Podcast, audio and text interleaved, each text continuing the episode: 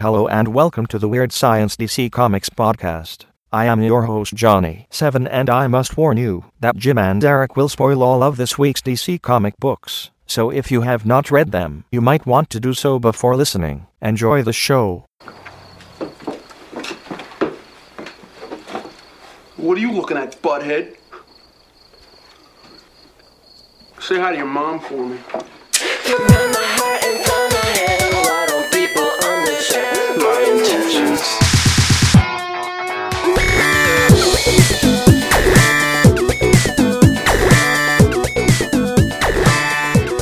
Why does Mr. Freeze hang out with the gruesome twosome of a weird science so much? Because we're so damn cool! Wow! I'm America's sweetheart, Eric Shea. And I'm the managing editor and waiting Jim Werner. and this is episode 42 of Weird Out Loud. 42. Ah, 42. Eric. Yes, I'm the managing editor and waiting. I, I Is that how we're doing now? Yep. What are you? I'm Eric Shea, You're a sweetheart. jerk. Uh, we are recording on the night of October 24th, Eric, at what Oh, appears to be like 10:23 at night. I'm already tired. I am so so tired. And you know what, Eric? We are the official, unofficial podcast of Weird Science, DCComicsBlog.blogspot.com. And I got word uh, earlier today our probationary period has been extended, Eric. Those guys really? over at yeah, yeah, those guys over at Weird Science, they're they're pretty tough. I don't know what it's going to take to be official. I don't know. I heard it includes knee pads, a Possibly a Bible, a Bible, and a, and a desk. I don't know, but also there was a note. Mr. Weird Science wants to see you Monday morning, Eric. Oh no. I think it's going to involve a debriefing. If you Don't know make what it I so mean. obvious. Woohoo! And we are also proud members of the Comics Podcast Network at comicspodcast.com. I think when I say that, I'm afraid people are going to just, I guess they could look up Comics Podcast Network, Right. but I'm afraid they're just going to comicspodcastnetwork.com. For some reason, they came up with this and didn't want to go with that. It's comicspodcast.com, Eric. And you know, we wanted to join in for a while, right? yeah, we want I to be a know. big I- family group thing. I thought that it would be more like a family. And Yeah. you know, have we been invited to any dinner or anything? When, when are we going to be invited to the picnics? My own family doesn't invite me over for dinner. I th- those guys at Raging Bullets, Eric, they're not inviting us anywhere. I'm waiting for 'em. When are we going to get the, the the invite? Once we stop being so negative, stop talking shit on every other podcast? I know they are very positive. That, that's their thing. They're very positive. Uh, are, do you think we're negative or are we realistic? I like to think realistic, I'd like to say we're realistically negative. I live in a fantasy world. Yeah, you do. You do. You play with Imaginext tonight? You jump No, I did not. What was it? Hee hee hee, Batman. I don't I'm recall the that. Riddler. I'm sorry, I don't recall any of that. Ah, you know what's in store for tonight? What do we got? We have DC News. Right. We have comic book reviews, Eric, which we have 11 main books tonight. Jesus. Four Flash reviews, and I want people to start guessing what the Flash reviews are going to be. It's a big game. Big game we're playing. And we have Not Reggie's. really if you follow the website. Eh, well, yeah, I know. We have Reggie's Recklessness. We have Brightest Daycare's Other Side segment. Mm-hmm. And Eric, this is what the surprise I was talking to you before we started. There is a return of a segment hosted by a guy who loves geeky things that may or may not include Apple products. The and fuck may or may not live in Baltimore, Eric. I didn't want to tell you. I want it to be a surprise. I talked to him this week. He is back, and of course, I'm referring to Professor DC, Thank who's God. returning with his weird history segment. Eric, he was not in last week. I called him. He is not from Baltimore, Professor No. DC, No, and he, not. but he does like Apple products. He told me he did. But yeah, we're gonna get started. But I am very tired. so Fucking Eric, play I'm- games in my head I- like that. I'm gonna start by uh, having a little gridlock energy drink. Build up. Okay. Mmm, delicious. That just sounds so gross in my head. I'm forcing it down. It's like acid. Ugh. Ah, You learned you learned that at the truck stop, did you? Oh yeah, force it down. I don't know why it'd be like acid, but you tap two times and. No matter what, you don't I want it in your to mouth. tap on the desk and I smacked my earphones out of my ears and hurt myself. Master disaster you are. Three taps mean I'm ready. Uh, yes, and speaking of ready, Eric, are you ready with the sound effects? No, you are I'm the not. official sound effect man. I knew I had to tell you. You are never ready. You're the sound effect man with one sound effect, and it wasn't ready. Is it ready No, yet? no. It's still not ready. I'm No, gonna- I forgot all about it. You know, we just talked about it. Forgot Yeah, all about it. So Are you ready? Are you ready for the news, Jimbo? Yes, I am. Well, you better be because it's going to show up right after this thing loads up, and it's not. It's it's done. Uh, we got nothing. This whole show is fucking bullshit. You don't have your one sound effect. Nope. You're you're you're for real. So Bubba was from Bayou La Batre, Alabama, and his mama cooked shrimp. I don't think you Her got the right mama one. before her cooked shrimp, and her mama before her mama cooked shrimp too. Bubba's family knew everything there was to know about the shrimping business. News. And now for the news. And nothing speaks news like Bubba Gump Shrimp. Damn right. All right, news. Uh, Eric, we have four news items ahead of me. I wish I had papers to like, sta- you know, Jostle about? together jostle to make it sound like I had some news there. Oh, the first bit of news: Ben Affleck. Ben Affleck wouldn't mind directing Affleck? a Batman. Affleck. Ben Affleck wouldn't mind directing a Batman movie, Eric. That's crazy to me. Yes, because we thought that was part of the whole deal, right? I I thought it was announced Well, like two months ago. In Total Films, Total Film, that's your favorite uh, magazine, right? That's a magazine. Yeah, I don't even I didn't even know that they had magazines anymore. I think this is a magazine. I don't know. In Total Films Batman v Superman Dawn of Justice issue, I'm assuming it's a glossy magazine, Eric. Ben Affleck addressed rumors that he would helm an upcoming Batman solo film. It, I, I should use a Boston accent here, but I'm not gonna. No, no. So 'Cause I, I- I I, actually want to know what you think a Boston accent is. Yeah, it's wicked hard. Is that good? No. If I could make it work, yeah, obviously that'd be like a dream. you like that one? The trick is, as to any movie, is to make sure that you, if you're going to direct it, that it can make, then you can make it good. You Yes, gotta have the right Ben. idea and the right take on it. Broadly speaking, it's something I'd be open to for sure. You know the take is It's a, Ben? ve- it's a very wicked, exciting idea. Hey, is that good? yeah, the voices on, are back. Spot the on. voices are back. How about this one? They talked to him later, and he said, "Come up and see me Oh. sometime, big boy." No, no, no. You like that one? No, I don't. That is May Affleck. Okay, it continues. The issue also gives readers a sneak peek of what No to relation. expect from the opening scene of Batman v Superman: Dawn of Justice movie. You want to hear what the first opening scene's about? Are? Do it for me. Yeah. What happens there? What happens there? This is Henry Cavill tells him. What Oh. what happens there is one of Bruce's buildings gets destroyed, and he's trying to save all the people inside the building, and he can't. Son of a bitch! I saw this in the trailer. Yes, I know. Superman actor Henry Cavill told Total Film. So he is this angry person who fears what Superman. No, no, no, no, no. Do it in your British accent. So, hmm. so here's this angry per. I can't do accents What the hell I'm done. I'm done. Hello, love. This is go. an angry person who fears that Superman may do. What are they going to trust this superpowered alien? What if he does decide to turn against us like some of them Haitians? That was not part of that. I, that, He didn't say that. I hope Uh, not. I think he did. I, I don't know. I thought that. Then I don't know. He's found himself in a place of harboring a tremendous amount of rage for Superman. At it, Batman a- actor Ben Affleck. They're just yelling at the person. I think. so so we're back to the the uh, Southie. So it's he, he got there. What's that done to him? Now I'm mixing I have up. no idea what that was. Now it's Australian. Was that Australian? Is that what you're calling Crikey, it? crikey, what's that done to people around him, like Alfred, who are, I think, very scared and worried for him? It's something that's interesting and new, it is. The end. I, I have totally lost the story I'm telling there. you, anybody who's listening to this is like, what the hell is going on? Uh, yes, back to the old days, Eric. We make no sense. All right, that's the news. That's all the news. No, that's that news story. That news story made no sense.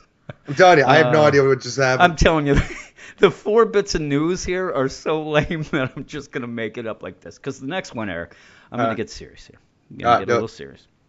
Next bit is Connor Hawke will appear in DC's Legends of Tomorrow. and that sounds amazing to me. We got time travel going on. Why not? Yes, Oliver Queen's son is coming. You didn't read this. out- You didn't read this, did you? I didn't read anything. I know you didn't because you won't like this. Oliver Queen's son is coming to the CW, but he won't be his. Uh, Oliver Queen's son is coming to the CW, but he won't be his son. That doesn't make any sense. According to comicbook.com. I'm saying that Reports make indicate that Connor Hawke will be appearing in an upcoming episode of DC's Legends of Tomorrow, but with major changes to the character. Why use that character then? Comic Books report, which they say was confirmed by CW's parent company Warner Brothers, that the network is currently casting for an African American or biracial male Yeah, all to play the Hawk character. The character is described as someone who puts on the uniform of a missing hero who once stood for justice and hope. Batman. The report indicates that unlike comic books, Connor Hawke will not be the son of Oliver Queen and Sandra Hawke. Why not just create a different character? You you have a whole library of characters to use. Why use Connor Hawke if you're not going to make him the character? Hey, I don't know. I'm in Batman v Superman. Henry Cavill, I'm not asking you. I'm asking Actually, Dan. that, no, that was Ben Affleck. That was you not. gotta get these. Hey guys, don't forget me. Oh, Gal Gadot, what's she doing there? I thought that was like crap. Mickey Mouse. No, they. hey there, guys. Oh, All right, there we go. So you don't like that news. You don't like that they're going to throw Connor Hawke's bullshit. name in, and why? I agree with you. Why use that name? But hey, it's It to could get be people anybody. Excited. It's to get people excited. There. I'm not anymore. Next story. Jeb Bush thinks Supergirl is hot. Yeah, I saw this on the interwebs earlier. I didn't look into it because I figured you'd say something I about it. I actually think it's pretty funny because while speaking at a conference at the Libre Institute, presidential, Libre Institute? Libre Institute, presidential hopeful Jeb Bush was asked who his favorite superhero is. While the question specified which Marvel superhero, The Bush fuck is name that checked two Whoa, of whoa, DC's whoa. biggest names. I think it was uh, Brian Michael Bendis was asking. he was okay, in the that- crowd. It was, it was freaking uh, Stan Lee, freaking guy. I'm kind of old school. Bush told the. I'm not doing a Bush impersonation. Uh, Scott, can you do a I was Stan going- I was going, Stan Lee, uh, just falling over. I'm right. kind of old school, Bush told the audience. I kind of like the old school guys like Batman. Bush didn't stop there. He also threw his support behind DC's newest TV star, Supergirl. Supergirl's on TV. I Thanks, saw Jeff. that when I was working out this morning. She looked pretty hot. This is a guy who wants to be the president. He's uh-huh. talking about Supergirl, and that's what he asked. She looks pretty hot. I don't know what channel it's on, but I'm looking forward to that, said Bush of Supergirl's Melissa Ben- Benoist before chuckling. That'll make the news. Sure will, Jeb. Though he not named, a good way. Though he named DC heroes when asked about his favorite Marvel heroes, Bush did endorse Marvel as a whole, or at least their business strategy. I like watching them movies, and I wish I owned Marvel as somebody who believes in capitalism. Is that a good Bush? Sure. I thought it was pretty good. Uh, I have two things. Somebody who says Supergirl looks hot and is named Jeb should not be president, Eric. And Absolutely that's as, not. That's as, pre- that's as political as I'm getting on this podcast because I Well, really, I I really I- don't care. I agree that Supergirl is hot. Yes. That's not something you want to say when you're running for a political office or anything like that. That is true. I wonder if there was going to be a um, a retort by what's his name, Donald Trump. Oh God. That would be crazy. All right, the I want to hear. What, I want to hear what the Democrats think about superheroes now. the next bit of news is Syfy's Krypton is a prequel to Man of Steel, if it's ever made. I was gonna say. I thought this was done. Uh, none of the I haven't current, heard shit about it. none of the current DC-based television series are connected with DC's movies, but that'll change with Syfy's Krypton.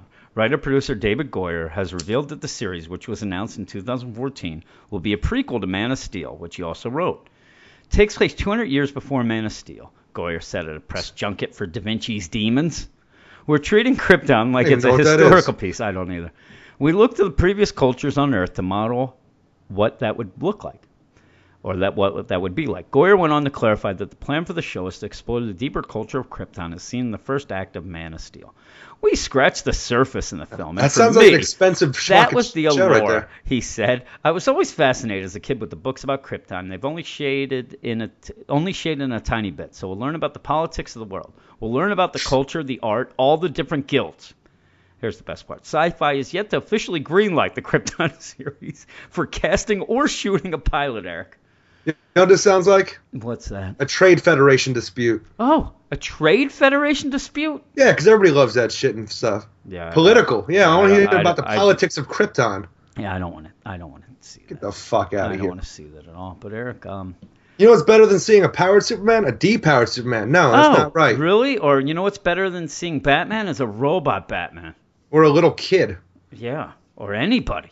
God damn it! I don't even know what we're talking about anymore. I'm talking about Gotham being about Bruce Wayne as a Oh, kid. Gotham. I was Um, talking about the book. I'm talking about a whole show of Kryptonians who don't have any powers. Well, yeah, yeah. I, uh, You're taking the best aspects of these things and getting rid of them. but Eric, it's going to be a prequel set 200 years before Man of Steel. I hate you. Only 200 years. Oh, yeah, yeah. That's two. it. Only 200 years. It's kind of a. It kind of reminds me. Well, actually, it doesn't remind me of the uh, Star Wars Knights of the Old Republic because that was awesome, Eric. uh, going back that that far. That was cool. That was great. But uh, this Next uh, thing, I want to see a show about Batman set in Gotham in the early 1800s. 1800s. That's like uh, at the one point in um, All Star Western. So you you can go back and read those. Yeah, I don't want to see an All Star Have Western show. some fun. I saw the movie. It was Yeah. terrible. Well, you know what? That's it for the news, Eric. You got another sound effect for the a- after news? D- Was I supposed to? No, because Alright. you're you're the sound effect guy. Yeah. Okay, now you're not the sound effects guy. So Bubba. Oh, here we go. Oh, no. His mama cooked shrimp. And her She cooked mama them before shrimp. her cooked shrimp. She her cooked mama shrimp. before her mama cooked shrimp too. Bubba's family knew everything there was to know about the shrimping business. Yeah. Thank you. Very Yeah. good. but Rick, not hit back. See? Now now you're now you're rolling, Eric. You like that shit, Dave? Brick no hit back is true. I live my life by that that quote. Uh, that reminds me of the time when we were on uh, the um, Geekcast Network's Origin podcast. Right. And I was Oh, telling, Jesus Christ. and I told the joke because uh, if anybody has never heard that, you could go there. You look up their Origins podcast on Geek. Po- uh, what is it? Geek. The pool bag the pool bag of the Geek. cast. It's okay. Geekcast Network. I, I can never remember it, but yeah, uh, we were on there talking about when we first got into comics, and I mentioned that you got me into comics by just sitting there and talking to me about them, like uh, Bubba talked about shrimp, and then you were in the background making up the craziest things. in I- I- I don't recall You- I think this. you said shrimp dip three Shrimp dip. times. Shrimp dip. All Shrimp salad, Well, shrimp we're gonna, dip. We're gonna move on because right now we're gonna stop the podcast. Eric. We're gonna stop it Okay. dead. Actually, we're gonna move on to uh, what I enjoy a lot. We're gonna move on to Professor DC. Like I said, I got to hold him. He's not from Baltimore, but he loves Apple products, Eric. And you know who else he likes? Who? KG Beast. We're gonna I like KG. Beast, too. I know you love him. So let's see what Professor DC will tell us about KG Beast.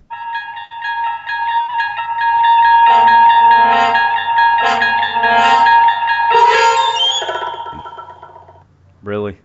at a break. You're gonna you're gonna go with that at a break. Take it away, Professor DC.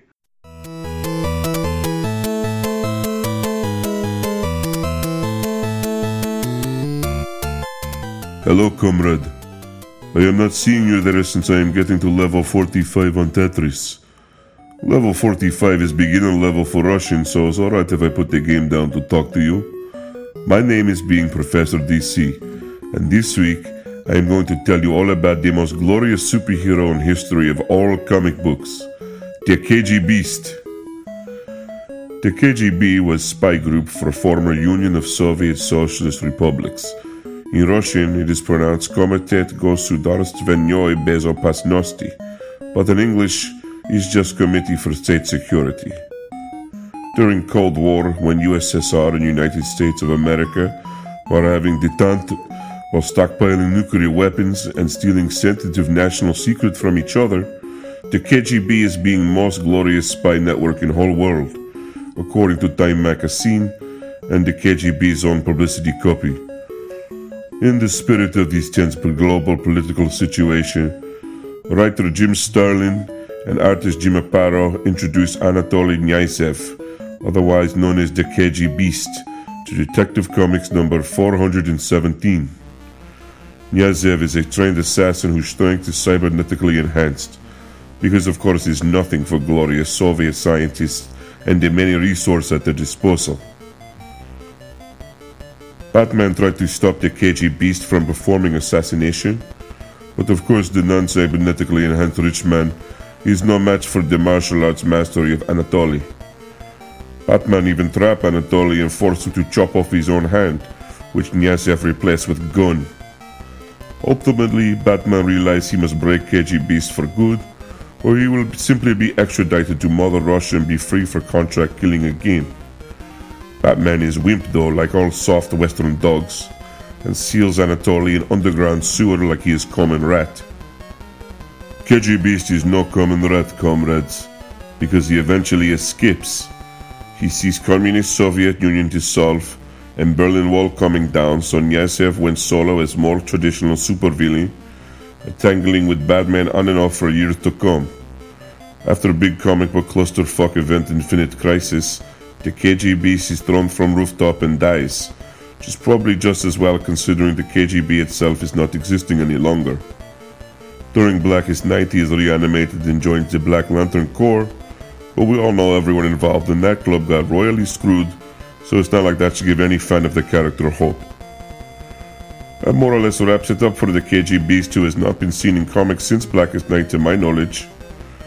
The Character with ties to the KGB, the same name of Anatoly Knyazev did appear on television program Arrow, but he is not having super strength or gun in place of his right hand, so really just implication. Hope you have enjoyed this edition of Professor DC and learned something you may not have known before. If you have the question or the comment, please to contact this site at weirdsciencedc at gmail.com. Otherwise, comrade, I must be getting back to my Tetris game, which may or may not be attached to machines that torture prisoner of war in North Korean Gulag. Until next time, my glorious comic book fans, dobry noci i imejut prijatni zavtra.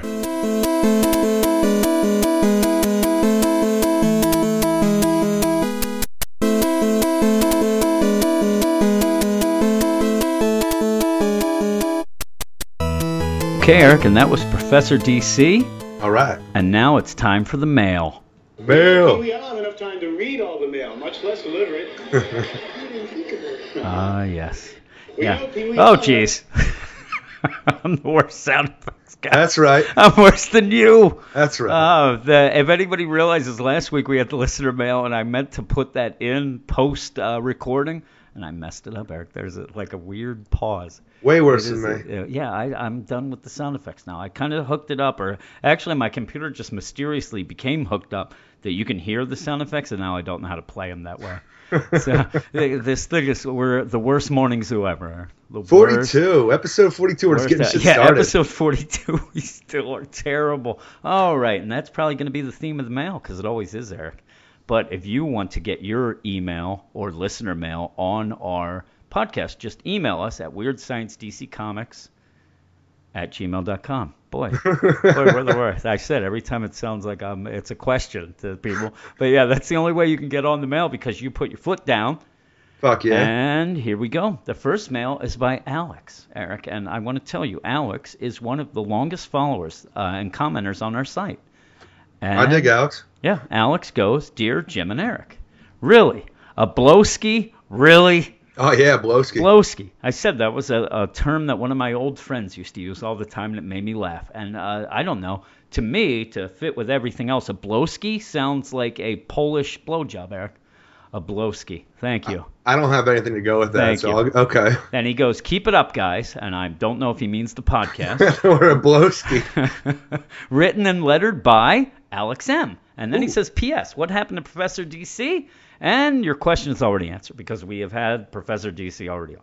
He's a busy guy. He's doing professor things. He is. I tried to get a hold of him. He was doing a lecture series, is why he couldn't be on last week. And you know what? We're also uh, lazy. Yes. And uh, Reggie did one. Oh no, I'm not supposed to say that, right? Shut your mouth. Hey, he's a real guy, Professor DC. All right, we'll move on. Second email. Do not look at the man behind the curtain. Second email, Pistol. Pistol says, "Dear Eric, America's sweetheart, and Jim, the Quakertown cornhole. Why does why doesn't he make fun of you? Great podcast last week. Really looking forward to hearing this week's episode to hear all about the great books such as Doctor Fate, Bizarro, and Green Lantern Lost Army. Army. Hashtag sarcasm. Yeah, one of those will be in the flash reviews, Eric. You can, you can guess. Firstly, I'm going to have to stand up for Reggie against Red Robert from last week and say Reggie is brilliant. Really? You know what? I, I think Pistol is um, from the UK. Yeah. They, they throw around that term brilliant too much. My mom is from England. I'm telling you, she'll take a shit and tell you it's brilliant. Uh, everything's brilliant. It never ends. Brilliant this, brilliant that.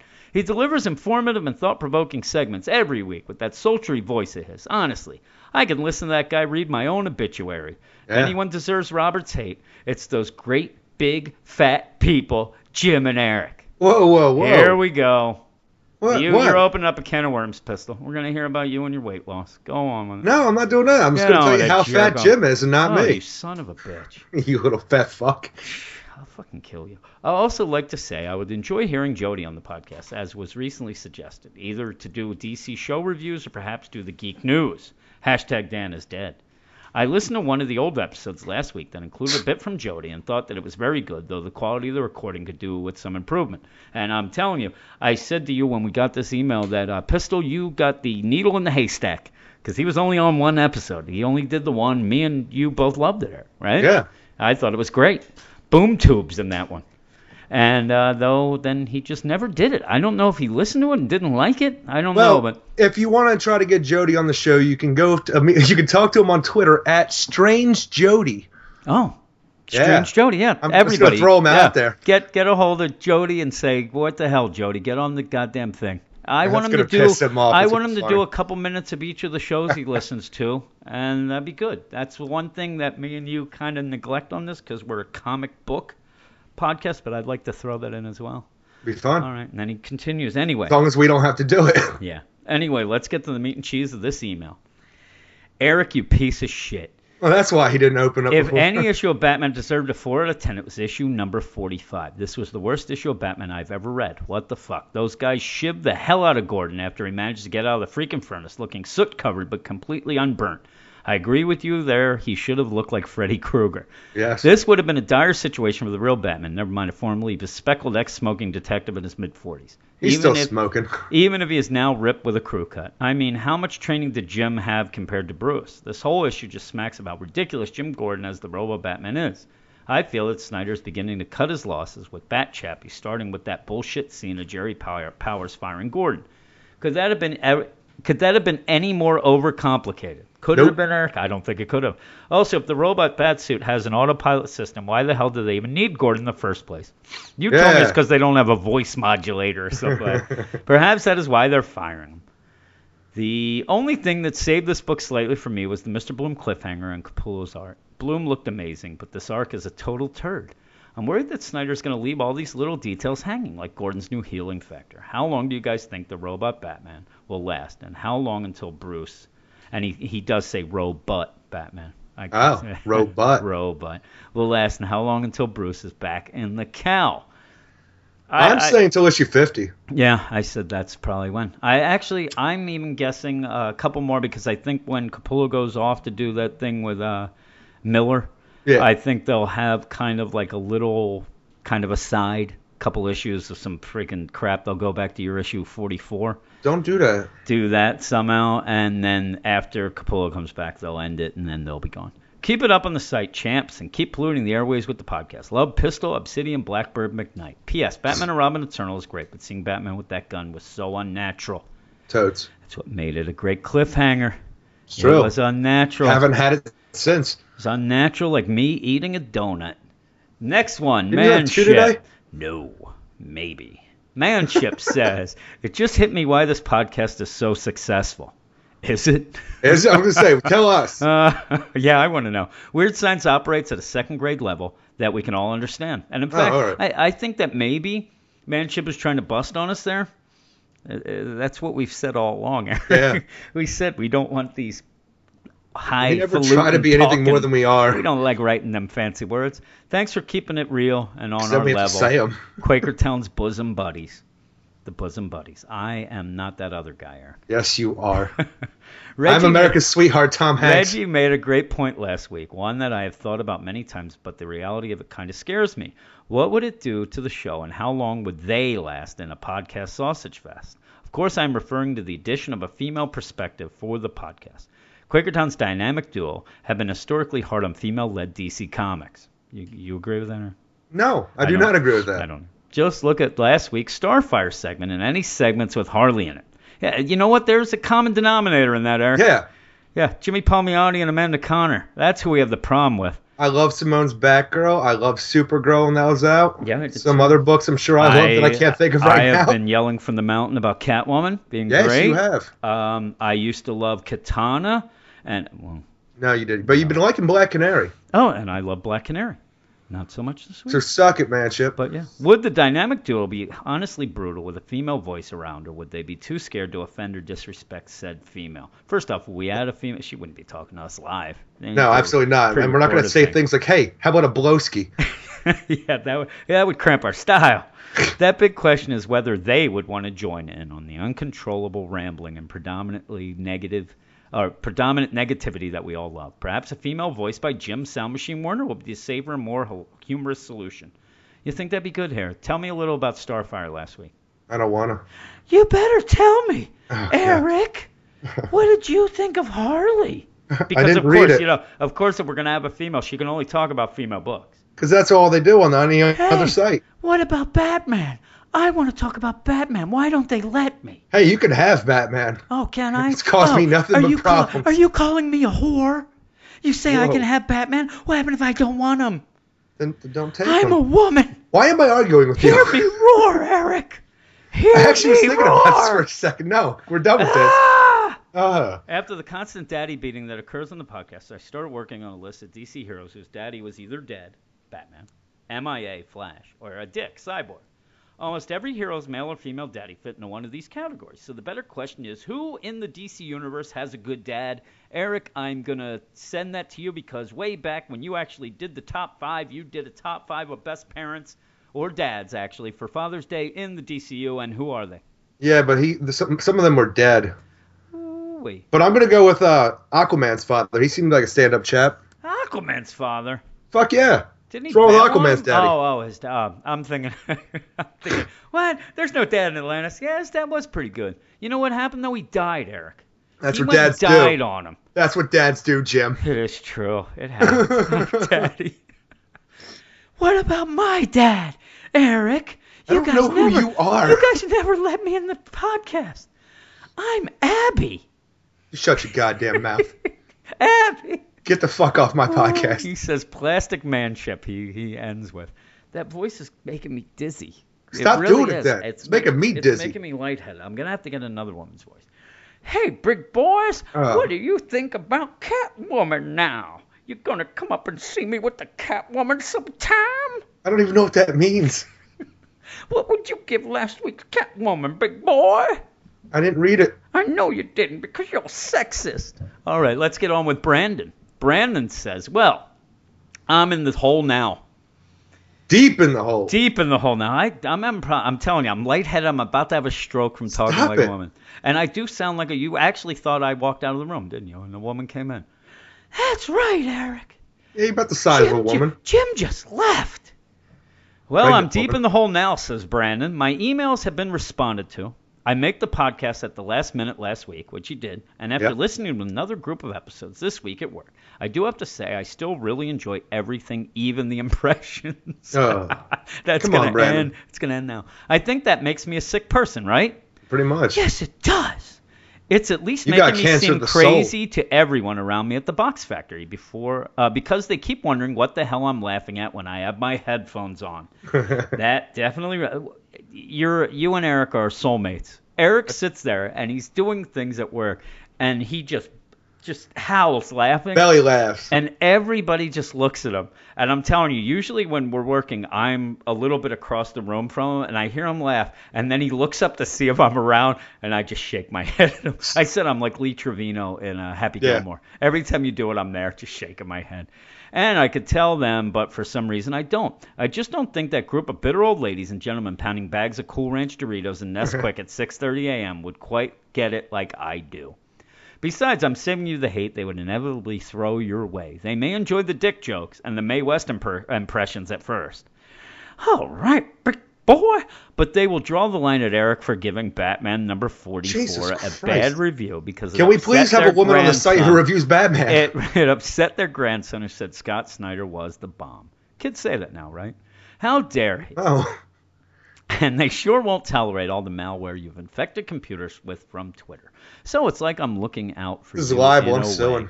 Let me stumble upon, let them stumble upon you through porn advertisement, like I did. Porn advertisements for Eric's uh, cam cha- channel he started. up, he told me. I did let my brother. I dress up like superheroes and stroke it for money. Yes, I did let my brother listen, and he hates Eric so much, but thinks Jim's hilarious. Wait a minute, he didn't. Nobody has ever that. I did let my brother life. listen, and he hates comics, but laughed at you guys. So take that for what it's worth. But then he has he has a few notes. Please creep everyone out more with the "How you doing, Oh, big boy" Jesus thing. Christ. That's classic scary, and it is Halloween. I, I don't know what he's talking about there. Uh, what is he talking about there? How you do? I, I don't know. No, no, I don't know. I don't Let's know. not talk about it no more. I don't know, big No. boy. I had to excuse myself from my desk the other day when I heard the Duke of Wellington quotes. I was in tears. Good job. You know what? Everybody likes the Duke of Wellington, and uh, and that was because we were so tired. Oh my And, God, uh, that was a sleepy that silly. Wonder Woman. Oh my God. With that said, there has been a severe lack of Duke of Wellington quotes in the podcast lately. I'm going to rectify that, Eric. Here is the Excellent. Duke of Wellington quote of the week. Be discreet in all things, and so render it unnecessary to be mysterious about any. Thank you, Duke. Hey, Thank you. Duke, why am I not allowed? I hate everything. I don't know what you're talking about. What you, happened to his voice? You stupid, you stupid bird. You got a third person walk into the room. Shut up. I haven't done voices in a while. I'm off my game. Hello, Weird Science. Oh my God, it's a freaking three-way. Reggie and the daycare dude are also a-okay in my book. Solid points, good recommendations. Reggie's voice could lull me to sleep after a 24-hour Red Bull bender. I'm I'm working on a Reggie, but I'm not I'm not ready to unveil that. And he uh, finishes with Grayson is awesome. Almost uh, Grayson is awesome. Almost caught up on that due to all the current mentions in Eternal. And yeah, that that's my favorite book right now. So take that, Eric. Take that. I'm okay with that. Take that. And Brandon signs off Brandon, and he's at B more B M U R three six six zero. So if you want to talk to Brandon, you can. Yes. You can talk to him and uh, mention that you also like the Duke of Wellington. Well, thank you, chap. Oh, God. And now he he actually ends with a random thing. He says that Sheetz is better than Wawa, Eric. He said, I lived in Maryland 10 years and I fucking hate Wawa, except November turkey bowls. And I told you, I have to break it to you, Brandon, that um, the turkey bowls now are released by Wawa in the middle of September. Everybody loves those goddamn turkey bowls besides me. I hate them. They make me sick. I, I eat those, get diarrhea. That's because you eat seven. Diarrhea, Eric. Immediately. Immediately. Hooey. Uh, yeah, but they have really There's something wrong with your insides. everything gives me diarrhea. You give me diarrhea. All right, but yeah, they have those uh, turkey bowls at uh, after Labor Day. I think they they bring those. Guys. I've had four already. Have you today? No, not you. Oh, that's a lot of turkey bowls. Next email, Red Robert. Thank you. Next and last email. Red Excellent. Robert says, Dear Jim and Eric. Oh, wait a minute. Yeah, this is the last one. I, I got a little confused. Dear Jim and Eric, I didn't want to uh, upset somebody who sent an email. Dear Jim and Eric, first of all, did you guys only learn the word research while reading my previous email? Why, yes, we did. It sure felt that way. What with you repeating it over and over again like a five-year-old who just learned a bad word, or possibly Dan, who used to do the news, geek news, uh, saying a bad word. Research is cool and can lead to good things, like Jim telling that Polish joke after doing research and uncovering my nationality, which I'm sure was very difficult. You are like a creepy detective. Yes, I am the creeper detective. That's my new character. Hello. I think you're from Poland, aren't you? I would love to hear more Polish jokes from you guys. By the way, they're just so surprising to me as a Polish person. And you know what? Your wish is granted. Here's my Polish Polish joke of the week. Hey Eric, guy walks into a bar, sits down, and orders a beer. He says to the bartender, "Hey, want to hear a good Polak joke?" The bartender says, "Hey, tell you what, I'm Polish. See those two big guys playing pool? They're Polish. See the other two guys sitting at the end of that bar? They're Polish. You still want to tell us your Polak joke?" The man replies, "Not if I'm gonna have to explain it five fucking times." Boom, boom. Where's your rim shot I don't know. I didn't load that up. You are terrible. How's that? That's fine. Also, he we returned to the email after the. And if you're Polish, uh, I'm sorry to offend you. No, you're not. I know. Also, how dare you insinuate that I'm trying to replace Reggie? I'm the business of snatching wigs and stealing thrones. I will carve my own niche out for myself, get some nice throw pillows, and get real comfortable. Speaking of Reggie, I love how gratified you two sounded that someone had a problem with something that wasn't you. Oh, I About love it. I was so happy. Oh my goodness. I just like to say that my email sounded a lot meaner than I intended it to sound, for which I blame solely Jim's im- interpretation of it. Yeah, keep trying. All I said was very well intentioned and not a personal attack on Reggie, who I'm sure is a very nice, interesting person. No, he's just as bad as us. It's just that a segment isn't, and even what uh, it's all about, when it's all about television, a subject I live and breathe for, I'm bored to tears. I'm not looking forward to his next segment, which will probably be all about what makes grilled cheese grilled cheese. And the answer is probably the essence of heroism or something. Maybe getting one or both of you on with Reggie and giving him someone to actually talk to and play off would make his recklessness sound more interesting. And you know what? He actually suggested that, Eric. Yeah. He didn't. I didn't send him this. He just said that. Speaking of which, what an inappropriate name for a segment that's clearly scripted through and through. And that's Damn. how I came up with the name. I always like to come up with names. You liked it so much. Oh yeah, I thought it was great. But this now is he's a, calling you out, Jim. And this is shut up. No, this but seriously, com- man. what? Seriously, hold on. Huh? Is it heroism that makes grilled cheese grilled cheese? I really want to know this now. I uh, used to think that it was bread and cheese. Any and, butter on and that? a little heat, maybe some butter in a pan, but no, it is heroism. I found that out today. I actually looked on allrecipes.com, and it's a sprinkle of heroism, Eric. That makes it. Uh, and that's why I've never been able to make one. That's Total right. coward right here. Yep, you're you're a jerk. But this is a comics podcast, so seeing as this is my second email, maybe I'll say something about actual comics. Oh shit. Yeah. How are you gonna go and do that for? Here we go. Who is your favorite comic book writer of all time? For me personally, it would be Gail Simone. I've been rereading her older stuff, namely her first run on Birds of Prey and the first uh, Secret Six series. Those two books are a great example of long-term plotting that doesn't get in the way of enjoyable and satisfying issue-to-issue storytelling. I think comics today would be in much better state if more writers tried Gail Simone's approach to writing. Second place would probably go to Geoff Johns, and the third to Chuck Dixon, if only for defining so many of my favorite characters for decades to come. All Eric, right. who is your favorite writer? Probably Jeph Loeb. Jeph Loeb. Yeah, for his work in the '90s with the X-Men and Batman, I really dug that stuff. Can I load up the crickets? And really, you know what? uh, this might actually surprise people, or they might say, "Fuck you, Eric, you're fucking idiot." But They I really will. like Scotty Lobdell. I know you do. And you actually came up with something earlier that shocked you. Oh yeah, my uh, back in 1997 or eight, when I was hanging out with my buddy Jay, we really like bonded over uh, comic books, and that's when we decided to make our own comic book. But it was like Uncanny X-Men 328, where Psylocke almost got killed by Sabretooth. You piece of shit. And I, I found back it. then back then I didn't care about who wrote what. It was all about artists in my mind, but I didn't had no idea Scotty Lobdell wrote that. Oh, really? That's, Yeah. But you found that out tonight before the podcast. Yes. Okay. Uh, yeah, now you can hear the sound effects, Eric, and it is floodgates are open. Uh, I told you, and I even uh, mentioned it kind of earlier uh, in the podcast when I said about that origins thing we did.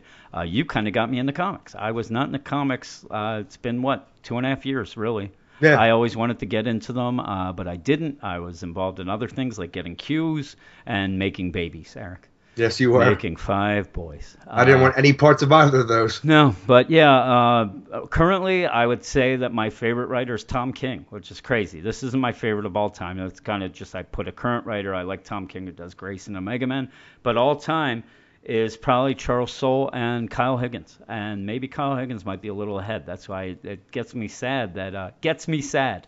Gets you sad. gets me sad that Kyle Higgins isn't doing anything with DC anymore. It seems. But, You know what you got to do? You got to go back and find out who wrote that Doom uh, Patrol issue you had as a kid. Yeah, that would be good.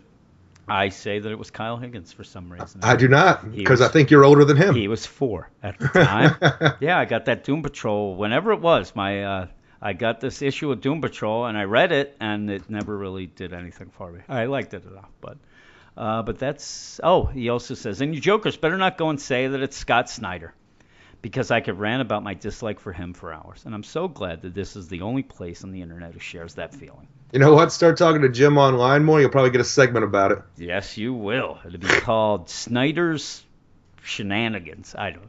Actually, it'll be called Fighters against No, Snyders. it's Red Roberts rants. There Oh you my go. Triple R. Again, thanks for the great podcast and bless you for yet another perfect Dan impression. Hello, Red Robert. P.S. You can use actually uh, if you need me, I will do a full out uh, answering machine message for you if you need that as Dan. P.S. I initially planned on doing a different pun with my name, but there really isn't a lot of space to maneuver with a name like Robert, so I'm sticking with this one for now. So Red Robert, that's his email, Eric, and that is the end of mail. Whoo! Thanks a lot, Bab. podcast is going crazy. It's crazy. It's a little throwback, Eric, to the crazy times. I, I think when I read the email uh, earlier, Brandon kind of got me fired up when he was talking about the uh, uh, Duke of Wellington and the impersonations. I want to get back to that. you I want, started chugging NyQuil. yeah, I got you. did that, and Five Hour Energy, and Gridlock Energy Drink. I had a coffee, and I also want Choked people- yourself, tugged one off a little bit. both at the same time. Of course. Well, I, actually, I, I used a belt, and I hung myself from the door. Yeah.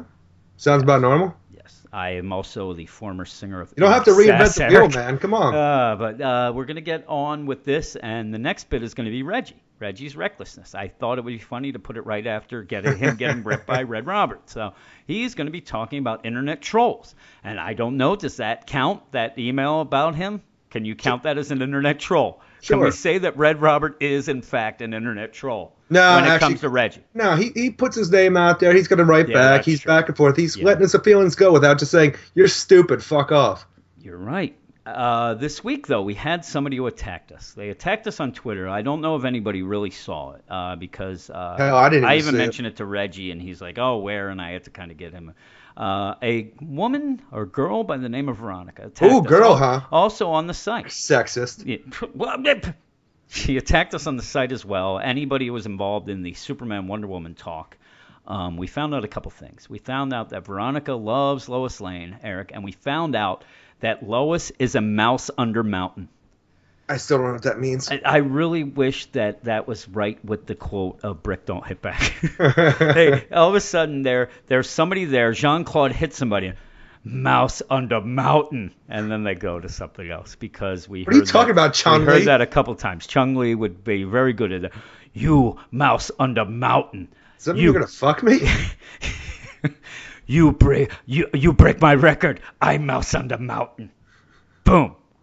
So That is not a power bottom. Veronica went on Twitter and basically said, "You guys are uh, don't go to this blog. They are Lois haters and sexist."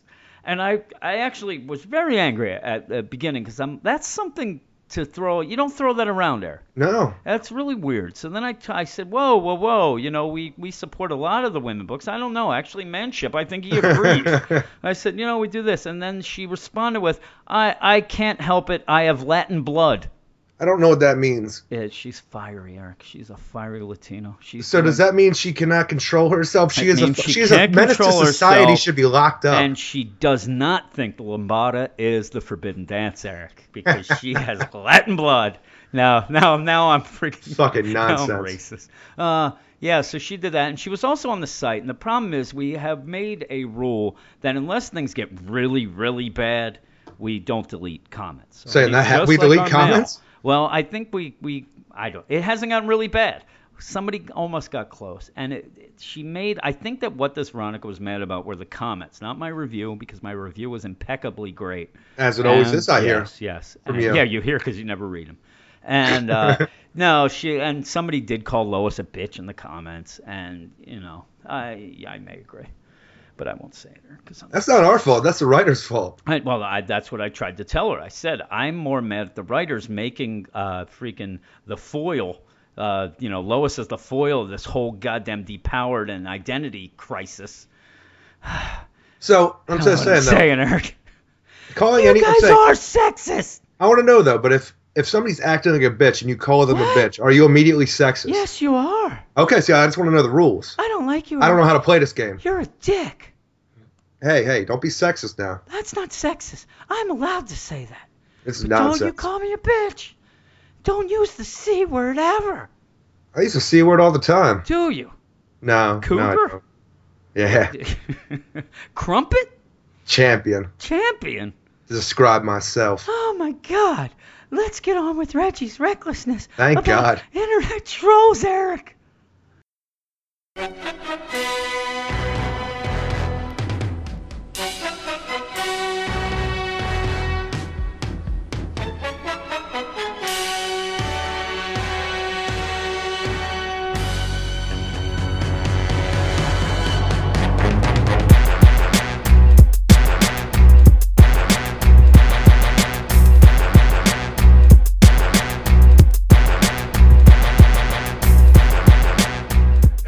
Fellow comics enthusiasts, and welcome to Reggie's Recklessness. I'm your host, Reggie Jurgens. They say you can always tell when an internet troll has used a computer because there's whiteout on the screen. I think it's a misnomer to claim that all internet trolls are dense. In fact, many of them are quite bright and even witty. The vast majority of them, however, are like the 2,000 bodies found after a commercial airliner crashed into a cemetery. Their ranks are inflated with also rans, pretenders to a throne that is relevant to a sliver of the population and doesn't even actually exist in the first place. I think what is ultimately so annoying about incendiary comments by anonymous trolls is not the content of the critique, but what it implies about humanity, how combative we are at our basest level, how, when given the opportunity, we prefer to make a one armed man fall out of a tree by waving hello, instead of just walking by and not acknowledging each other at all. The internet neither invented nor perfected villainy. Indeed, human on human crime stretches back to biblical times and has included not only the most brutal of murders, but also the meanest of pranks, like the fellow who sells a solar powered flashlight. But it was not until the modern age that anonymity has been afforded to the general public, and many have opted to use this facelessness to deride the works and opinions of others. Not me, of course, my faithful fellow comics enthusiasts. I have always been a perfect gentleman and never critical to others over the internet. But other denizens are more devious and use the virtual platform to foment their shitty worldview, or lack thereof, like a simple minded pirate with patches over both eyes. Instinctually, we often consider anonymous derision less productive than criticism from those who identify themselves, or fawning supplication to the near famous by those who crave retweets and social media status. On what scale, I wonder, in this litigation happy world where one might consider suing Coca Cola for not printing open other end on the bottom of their bottles, does the average person deserve or afford our respect and courtesy? Reasonable critique is reasonable whether it comes from someone you can name or from an unknown source. If a family freezes to death outside a movie theater whose marquee reads, closed for winter, we blame not the theater or winter, but the clueless. And by highlighting such weaknesses without compunction, anonymous internet trolls can be considered the internet superheroes. And yet they are a bit like the parachutist whose chute deploys upon impact, and that their potentially worthwhile words are suspicious by their author's unwillingness to be known, and so they have more of an instant impact instead of residual effect. I suspect that discussions about and safeguards against internet trolls will be ever growing for many years to come. While the format may change, the behavior will not, because there's always someone who would rather disrupt rather than create, people who would rather pull down than build. These people will find their efforts to be a bit like the proverbial screen door in the submarine, however. A good idea at the time, but fatal when diving too deeply. For Weird Science DC Comics blog.blogspot.com podcast, I'm Reggie Jurgens, and this has been Reggie's Recklessness. You can reach me on Twitter at Reggie Reggie or in care of this podcast. Good night, and have a pleasant tomorrow.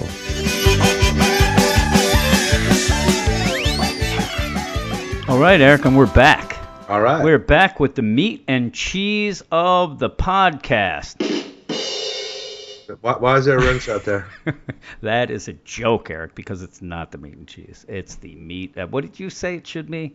Meat and potatoes? Meat. I don't remember you because I said meat and cheese. You said that that sounded like an appetizer. Sure does. Does it? Does it really appetizer. sound like an appetizer? Actually, I think it is the meat and cheese of the podcast, Eric. All right. Yes, yeah, there you go. We got Cowboy the sound got effects going. Oh my goodness gracious! Through the stratosphere, this is going, Eric. We are top of the world, ma. yes, this is the books part of the podcast, and I want to tell you, as I always do, if you want to see the written reviews or read the written reviews of these books, go to our website, which is Weird Science DC Comics blog.blogspot.com. Why did we put that blog in there? I wish when I made that site, I did not put the blog in that. It's a little redundant, Eric. A Agreed. little redundant. You know what else is redundant? Me hitting this again. Yes, that's redundant, but you love it. You chuckling yet, or is it too much already? No, I'm giggling a bit. Ah, yes. Well, we are going to do the books. And what is the first book? We always say the big book of the week. Are you are you I talking just asking you. You're usually the one who, who designates it. Well, the weekly book is Jim. Oh, the weekly book. You mean Batman and Robin Eternal? Which I put Batman and Robin Eternal number one for some reason. I'm changing it to number three. Yes, Batman and Why Robin. Why would you change it? What's that? Why would you change I it? I don't know. I just did. Batman and Robin Eternal number three, written by Tim Seeley with story by James Tynion and Scott Snyder. Art by Paul Pelletier, Scott Eaton, Tony Kordos. Sit down a minute, Erica. There's going to be a lot of names here. Marc Deering, Wayne Faucher, Brain, uh, Rain Brado, Brado, Joshua Cozine, and Troy Peteri. I think I might have written this book as well, or at least I think I was the letterer uh, assistant. All right. Eternal continues with Jason Todd fighting a little girl. Can I, I stand mean, back up and go start smoking like a badass now? Are you gonna do that? You're gonna stand. Um, Well, you I'm told me to sit down. You No, told me to no. Well, yeah, you can stand up and smoke like a Ah, bat. I just heard you light up. Uh, right. Everybody else has. I'm sure they're like, Jesus Christ, this guy smokes a lot. Eternal continues with Jason Todd fighting a little girl. I mean Cassandra Cain. Poppy enjoying yet another odd meal. Poppy. And Red Robin finally noticing. Red Robin finally noticing that Harper is hurt really bad. It all leads to the Batcave, and while Eric and myself argued last week, or this week at work, on whether Cassandra should be there, which I said no, I think we'd both agree that the T Rex is way out of place, Aaron.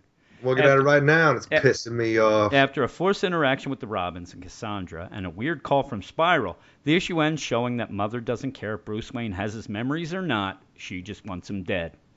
Yes, she does, Eric. What do you think this? like your mother. Oh my God, she wants Bruce Wayne dead. My mom. My Yeah, she's a weird nice. person. She is. She told me that the one day. I went over there and I said, I haven't seen you in months, mom. She's like, I'm gonna get that Bruce Wayne. He doesn't even know who he is, Mom. Yeah, and I'm like, God, the guy doesn't have memories. He's not dangerous. I, I have a feeling. I, I have a little theory at the end of this, but yeah, the issue opens at Noonan's Sleazy Bar, Eric. All right.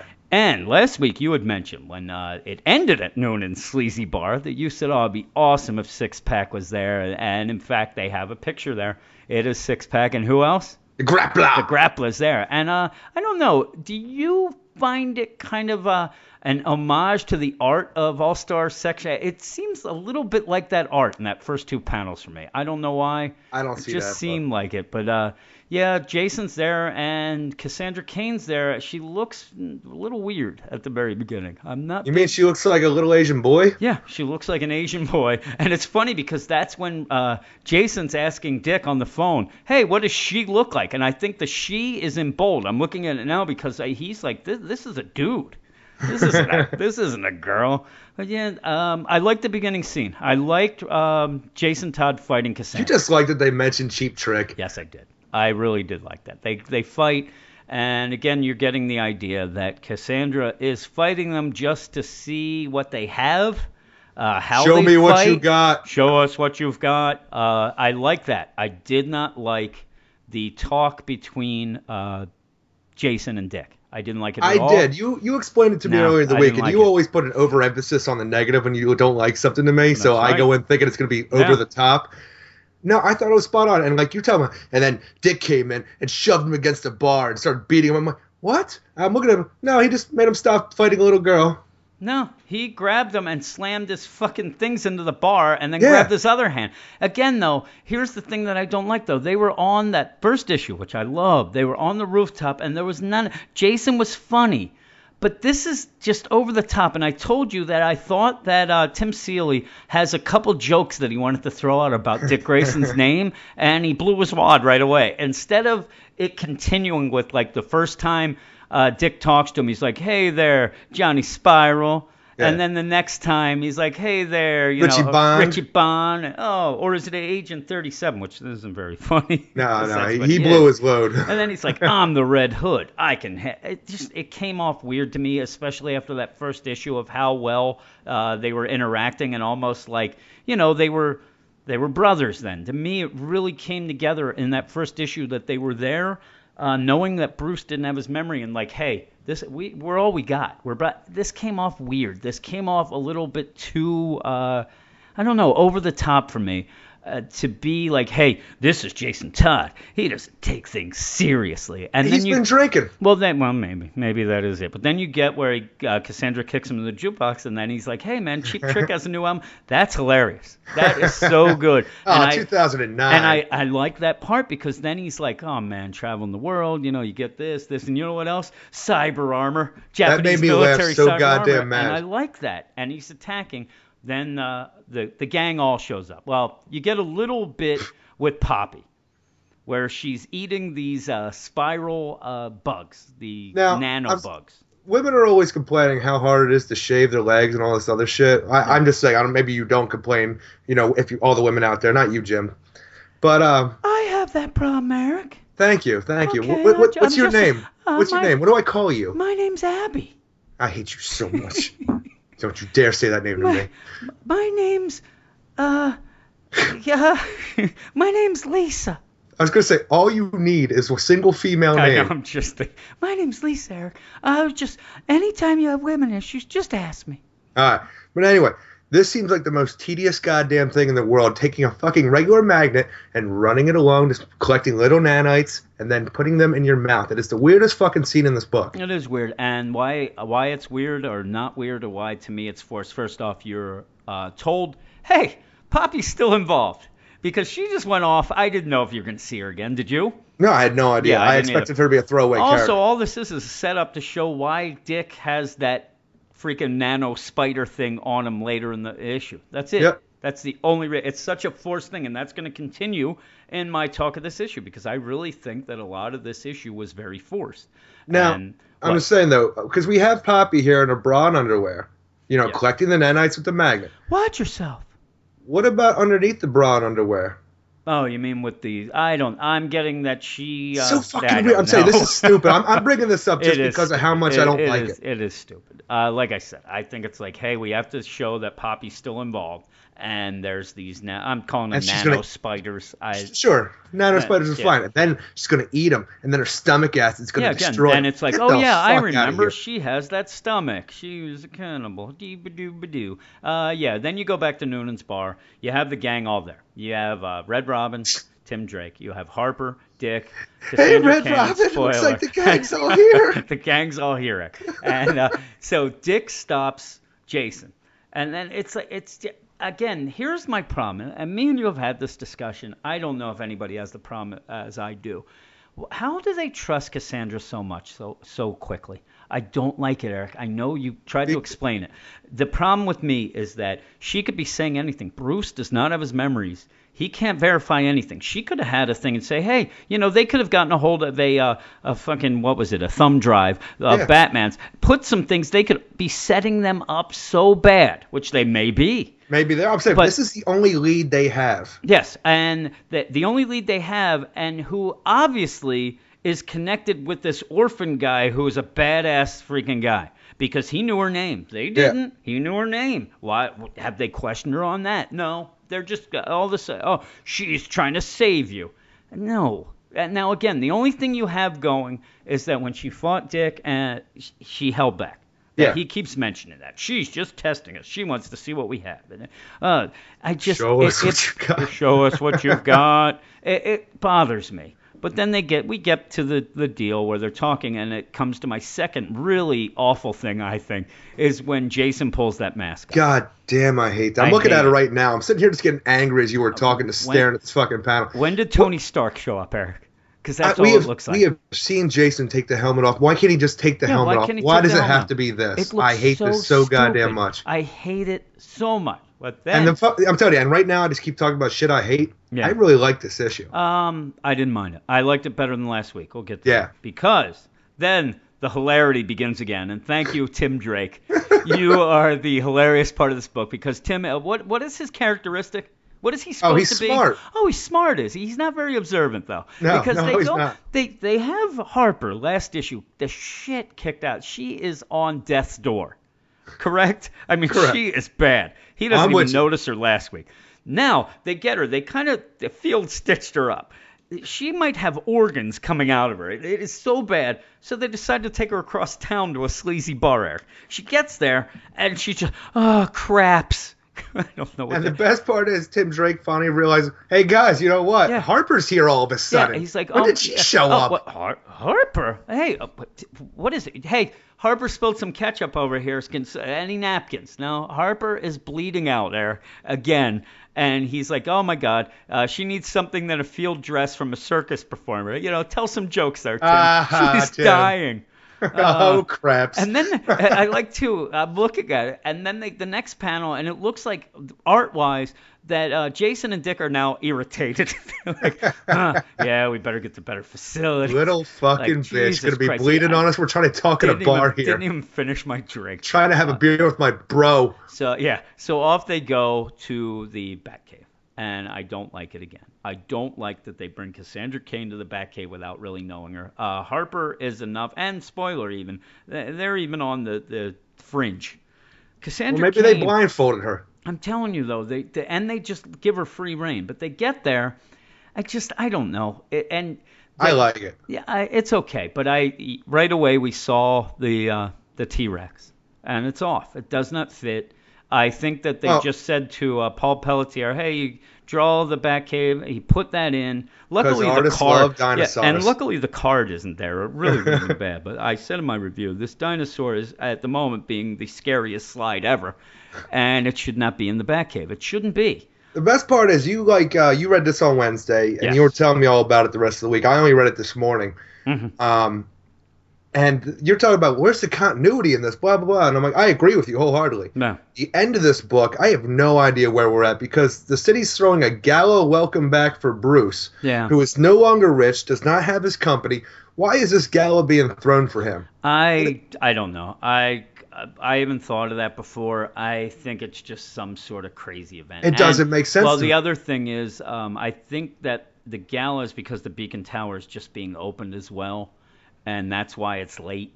It's not. I. That's what I get. That's, Welcome back, Bruce. I know. Well, Is did he come back into business? Because he's been in Gotham for a while, working with kids and building terrifying he's slides. back on the scene, Eric.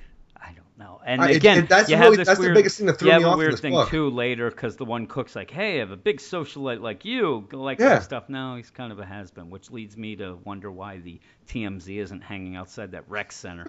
Because Jesus Christ, if Paris Hilton was working at a rec center right now or a Walmart, they'd be hanging out, snapping photos. But you know who else is in this issue, Eric? Wasn't that an episode of The Simple Life? It might have been. Yeah, I think she went there. Uh, yeah, because she thought they sold walls there. Oh, Boom, God. boom. Where's my rim shot? Uh, Stephanie Brown's in this. You know why I know? Because they have her say one line. They, they have her tell a joke so that you remember she's in. It's almost like they have like a She has- checklist. She And- has less to do than Jennifer in Back to the Future Part 2. Yeah. re- oh. Listen like to you that? getting topical like Scott Snyder. Oh. Uh, yeah, she has her uh, Battler comment. She's like there, and it's also freaking Harper is still freaking out of it. You- where where are we?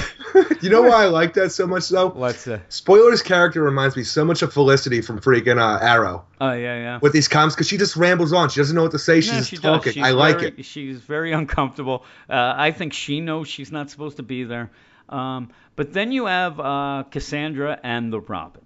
And they've already fought her, correct? They Yes. fought her, and now they want to get her to talk. Jason Tim Drake hasn't like, fought her. Uh, but they're gonna they're gonna get her to talk. She's fought Dick and Jason, Yes. and they're gonna get her to talk. And this is where another force thing for me. I think Oh it's really God. forced. Where you have and somebody on the site said, "Oh, I like this issue because the others were cookie cutter issues and the, the characters were cookie cutter." This is about as cookie cutter as you get because you get the uh, okay, we're gonna have the Robins. Uh, Jason's the hothead and he starts yelling at her. He's gonna, and then Tim's the smart one, and he, hey, let's try psychology. She Dick's could the use- compassionate and Dick's one. the compassionate one. Hey guys, stop. They have all this going, and then so that in case you didn't know, Eric, Cassandra Cain goes to him and touches them in like a symbolic way to show what they are. There's there's Red Robin. She or Red Robin. She hits on the head. That's the second one. Uh, Jason's the first one. Like. Yes, you use your brawn and your muscles. And Your then- hands. Yes, and then Dick at the end is his heart. You use your forehead, Tim. Yes, you you use your forehead because you're not looking because Harper is bleeding out. And But Dick, I you really- use your very well formed pecs. Yeah, she liked that. But I yeah, did too. you did you like that part? I really thought it was forced. I thought it It's was very forced. Yeah, I thought that was. And uh, again, I know you said you really liked this issue. I Did- do. Yeah, and but then you get the uh, the nanobite. And the sp- thing is, you know what? It just could be some fucked up bias that I have because of how much I wanted all the Robins together. I'm Yeah, it is. I am in this series just for that, and I'm loving I every too. second of seeing I it. am too. But so, like the character development like this, yes, hand, head, heart, whatever. Yeah, Fuck it, I don't give a shit. Um, Um, the biggest problem I have, besides for that whole thing with uh, Bruce Wayne at the end as well, I almost forgot about it. Thank God you brought up this part of the Batcave. Harper's fine all of a sudden. Yeah, she, well, she seems to wake up and then she's fine. They got Yeah, some. she- Bruce got got some some crazy tech. The, the, hey, he got his back uh, fixed a couple times. They said. Don't that fast. Well, and that uh, you go, and here's a here's an issue I have not with this book, but in the Grayson whole Grayson thing. Because Spiral calls Dick using one of those nano spiders. It comes out. It's so again, they had to have Poppy eat them earlier. You'd be like, what the fuck is happening? Because even when I first read it, I thought that Cassandra gave him the Dim Mak and he was bleeding. Uh, and before I saw, I'm like, oh my god, because she's like, hey Dick, uh, you're bleeding. Tim Drake says that to him, and I thought, oh no, the Dim Mak. The death That's what I was waiting for too. It was, uh, but it's actually uh, Spiral is getting a hold of him that way, and they're That's mad. the stupidest goddamn Well, way. here's Can't deal. it just fucking beep or vibrate yeah, or something? I want to I want to say to you something here. I want to ask you. you got red um, on you, Dick. Yeah. It uh then he he seems to turn on his hypnos to call him then because he does touch his ear, Eric. And when Yeah. you touch your ear, that means hypnos on. Well, uh, Helena Bertinelli's like, hey, uh, you know, I wanted to get a hold of you because you turned your hypnos off. Oh, da, da. Why, why didn't Agent One turn his hypnos off in that issue of Grayson? He ripped them out of his eyes, Eric. Why didn't he just turn them off? If I don't you can turn them off like this, th- this is like, why would you rip them out of your eyes then? Well, we've already established that Spiral can just turn things on and off whenever they want. Why don't they just turn them back on? I don't know. See, that's what I. It doesn't make we, sense. we can we can play with the fact that uh they don't want to reveal that uh, Dick has hacked them, so like they can't control yeah, him. that, that's the thing. Uh, at first, I thought he's going to talk about the hacking, but he's not going to want to let that No. be known. So he's that's not it. It's that you can press your ear, you touch your ear. They go off. Instead, Agent One is such a badass in that Grayson issue that he rips them out of his eyes. That's a badass, Eric. If he smoked, he'd have one leg up on that wall. Badass. I like the scene. dead with- from cancer. I like the scene with Spiral. And you know why I like it? Nothing that goes on with it. Nothing about the because they uh, reveal that uh, Agent Zero and Spiral way back had dealt a little with Mother. They'd heard about it, couldn't figure and they out who this mother they was. built people. Yes, and they why I like this. You had to have Spiral get involved, or it made no sense for all these issues that Dick would just be hanging out. I Yeah. like that Spiral's involved. I li- it just makes total sense that they had a history with this, and you know you can continue that, so you don't have to be like, well, if you know what the fuck's Spiral doing? They they haven't even called them, and so you get that out of the way, which is fine. Uh, then you get another flashback with uh, Di- uh, young Dick as Robin and Batman, and again, I, I don't. Did you like this flashback? It didn't do much for Uh, me. It's only- just pretty much like uh, Batman yelling stuff like Yeah. injections and blah blah blah. The- to this me, this. to me, all it was was to show that pretty much at this point, at least, uh, Batman was a very uh, technical, scientific guy who did not care about Dick. Well, according to Scott Snyder's Batman number forty four, he's about a guy who inspires hope now, not fear. Well, he didn't then. I think this was supposed to show that at the beginning, when he did have a Robin, uh, it was obviously somebody that, like they're doing this whole series, he just got out of a necessity. He doesn't care. He's using him as almost like a guinea pig. And then at the end, when because the fear toxin, the last issue he got with the fear toxin, and Dick asked Batman, "Do- "Didn't you see anything with the fear toxin?" He's like, "No, I didn't see anything. I saw nothing." I almost had an issue with it though, like, and because of the way they lined us up with the flashback. Mm-hmm. Because they're asking why would somebody need to build a person, and then Jason's all like, maybe someone who could use a loyal child soldier out there, you know, and like yeah, then yeah, it goes yeah. to And they kind of look at each other and like Yeah. a pause, like, hmm. And the thing is, like, uh, they, they jumped to the flashback at this point, and Dick asked, "What did you see?" I was like, "Uh, "Nothing. I saw nothing, Robin." But like, is Dick reacting to what Jason just said, or his memories of Batman not seeing anything? It's Yeah, very I- odd. I know. I'm gonna say it's a Jason thing, but it's yeah, an odd it's, I think for it's a Jason thing, even though because he's like, oh my god, like uh, when it comes out that he's like realizing things, he's going back in his memory to realize stuff. Batman built us by banging our moms. You, you'll go with that all the time. I you? will. It'll just be that. Mother is actually just each of their mothers that Yep. yeah, ended up spreading their legs for him. That's not appropriate. And then I'm sorry, I mother don't like not, this Lisa, always butting in her. mother is not a single person. It is all their different mothers. They have formed It like a freaking a uh, a uh, what the hell is the word now? Freaking oh, I can't think of the word when the father has to pay A child team. support. Child support, the A league. child support league? Yeah, I don't know what you're talking about. I really don't. Uh, you never grew up in a broken home, apparently. That's right, I did not, and I'm going to keep that going. But yeah, uh, then the issue ends. Bruce is at this gala, which you had a problem with. You don't know why, and, and quite frankly, I didn't really think that much into it. Uh, and I agree with you, it is odd. Uh, but yeah, they find out from Spiral because thankfully, somehow one of these nano spiders crawled out of Poppy and into her cell phone yeah, seems very odd to me. Uh, Must have been the one she missed in her cooter. Yeah, that's probably. She should have taken those panties off, Eric. Sure should have. Where's the woman? She has no comment. She has no comments about that. But yeah, uh, Dick ends up jumping Bueno, on his get outta here. motorcycle. Yeah, jumps on his motorcycle, heads off to the Beacon Tower. In the meantime, uh, Bruce is there. He's going around talking to people. He's rubbing, Hobnobbing, rubbing man. elbows, and you get to see that there is either there's planted people in the crowd, there's mothers, uh, people in the crowd, and then at the end, he is getting attacked by seven hatcheted people. I'm gonna say, is the hatchet the weapon that Mother issues to her soldiers? well, there, if you- Everybody has a fucking hatchet. Well, you have to look at the last panel. I don't think you look well. They are under like a serving tray. Like when you go, the dinner saying, is though, served. Oh, why there's hatchets. hatchet? I don't know. They like hatchets. Maybe it's symbolic. They're the hatchet gang. I don't know. They want to hatchet them around. Um, I have a prediction, Eric. I do, we don't usually talk about predictions in a book, especially one we're going to have next week. But I think that next week, you know what we're going to see?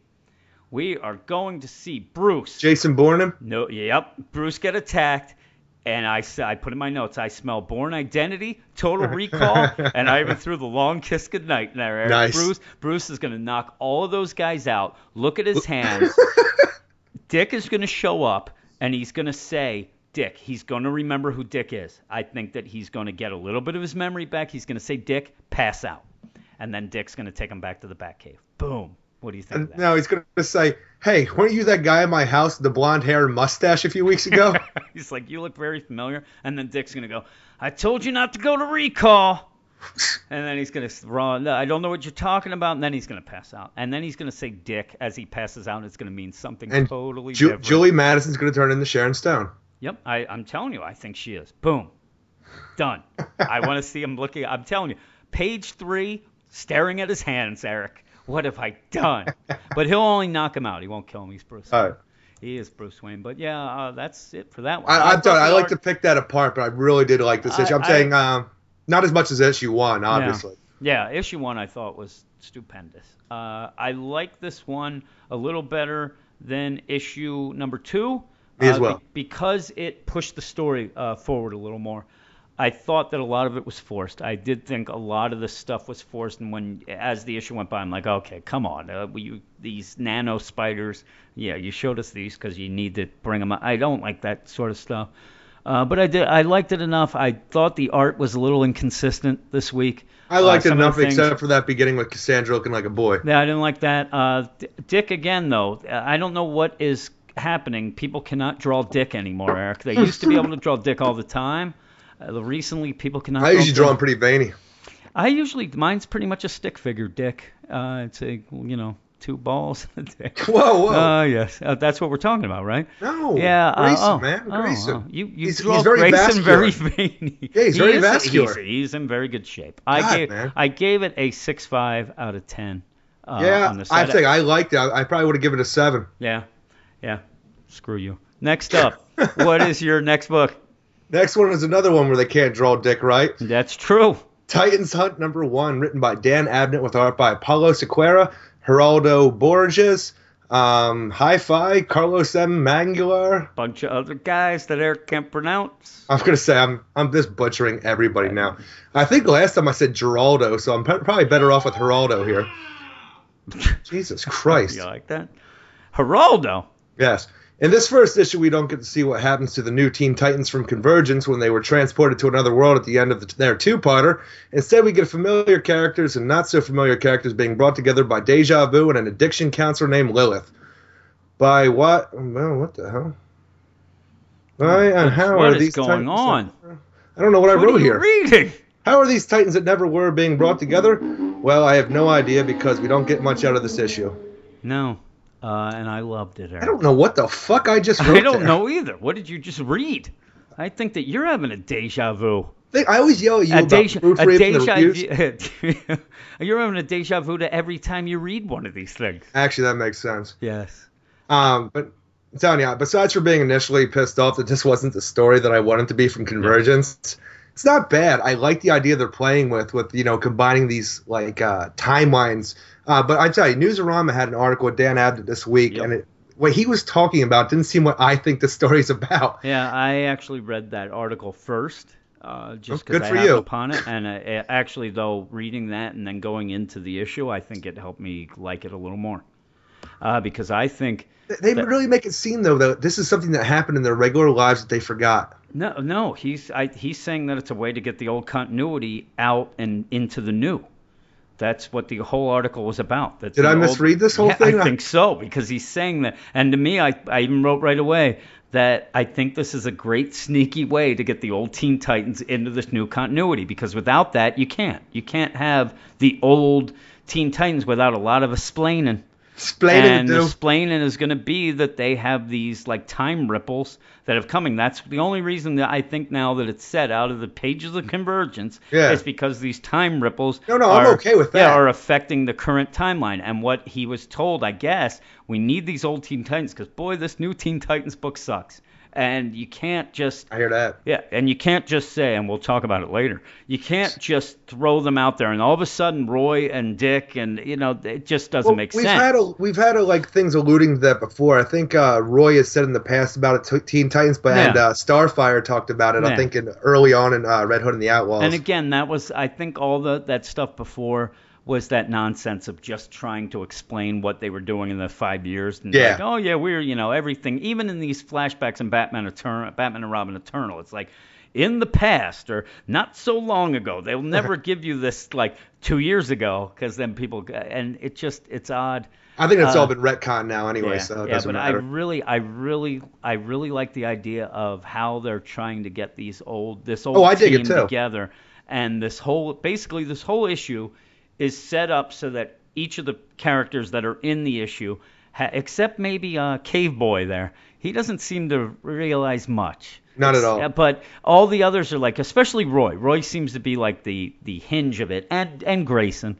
But they keep seeing things that remind them of something, and Roy himself, it's driving him nuts. He can't remember things that he knows that he should. So he sees at the beginning, he sees that water tower, and it looks like a T to him. And, oh, T, Teen Titans. That's kind of that's a stretch, but it's still that bothers them. Then hey, that looks like a T sphere. yeah, the uh, yeah. The other thing is the whole Twister thing, which you had told me, Mr. Twister, It's Twister is Yeah. probably this, yeah. and I'm sure he'll be in the next two or three issues. Only reason because I'm telling you, it doesn't line up because this is like um I want to say it's from the 70s. This team. Mm-hmm. This is how I I'm not familiar with the 70s Teen Titans, so I don't know characters like Gnark, um, Harold, who is uh, Mal Duncan, or Yeah. Lilith very well. I just know basic shit about them. Like you know, Lilith has mind powers. Gnark is a goddamn caveman, Yeah, I and think it uh, is Narc. no, it's Gnark. I looked it up. Are you? That's Yeah. weird. Then the uh, the I guy definitely must call him Narc Right. because then when, like you said, Roy says your name's It, Narc. it doesn't work in freaking word balloons. And kind of because he said, yeah, he must say Gnark then. Then is that like a nickname? It's a name. He's a big dude. I wouldn't fuck with him, Eric. But I, the way what I'm getting at here though is that Mr. Twister, since they keep having all these illusions, twisters, and that Yeah. spiral that Garth made, and the spiral staircase, Yep. uh, all about twisters. Dan Abnett even talked about it in that Newsarama article. Yeah. But um, Mr. Twister is a villain that uh, Aqualad, Kid Flash, and Robin first fought uh, before they became the Teen Titans. Yeah. Well, I think that that's. I think at the end, almost like what Lilith says, though. At the end, she says, "I'm not going to let you have them." Uh, you're doing. I think that she's meaning Mr. Twister is coming, and he's to force them into being the Teen Titans again. I think that Lilith, uh, she taught, and again, I don't think. I think that when you see Lilith projecting, I don't think at the end the Doctor Lilith, who's actually, I don't think, I think she is not involved either.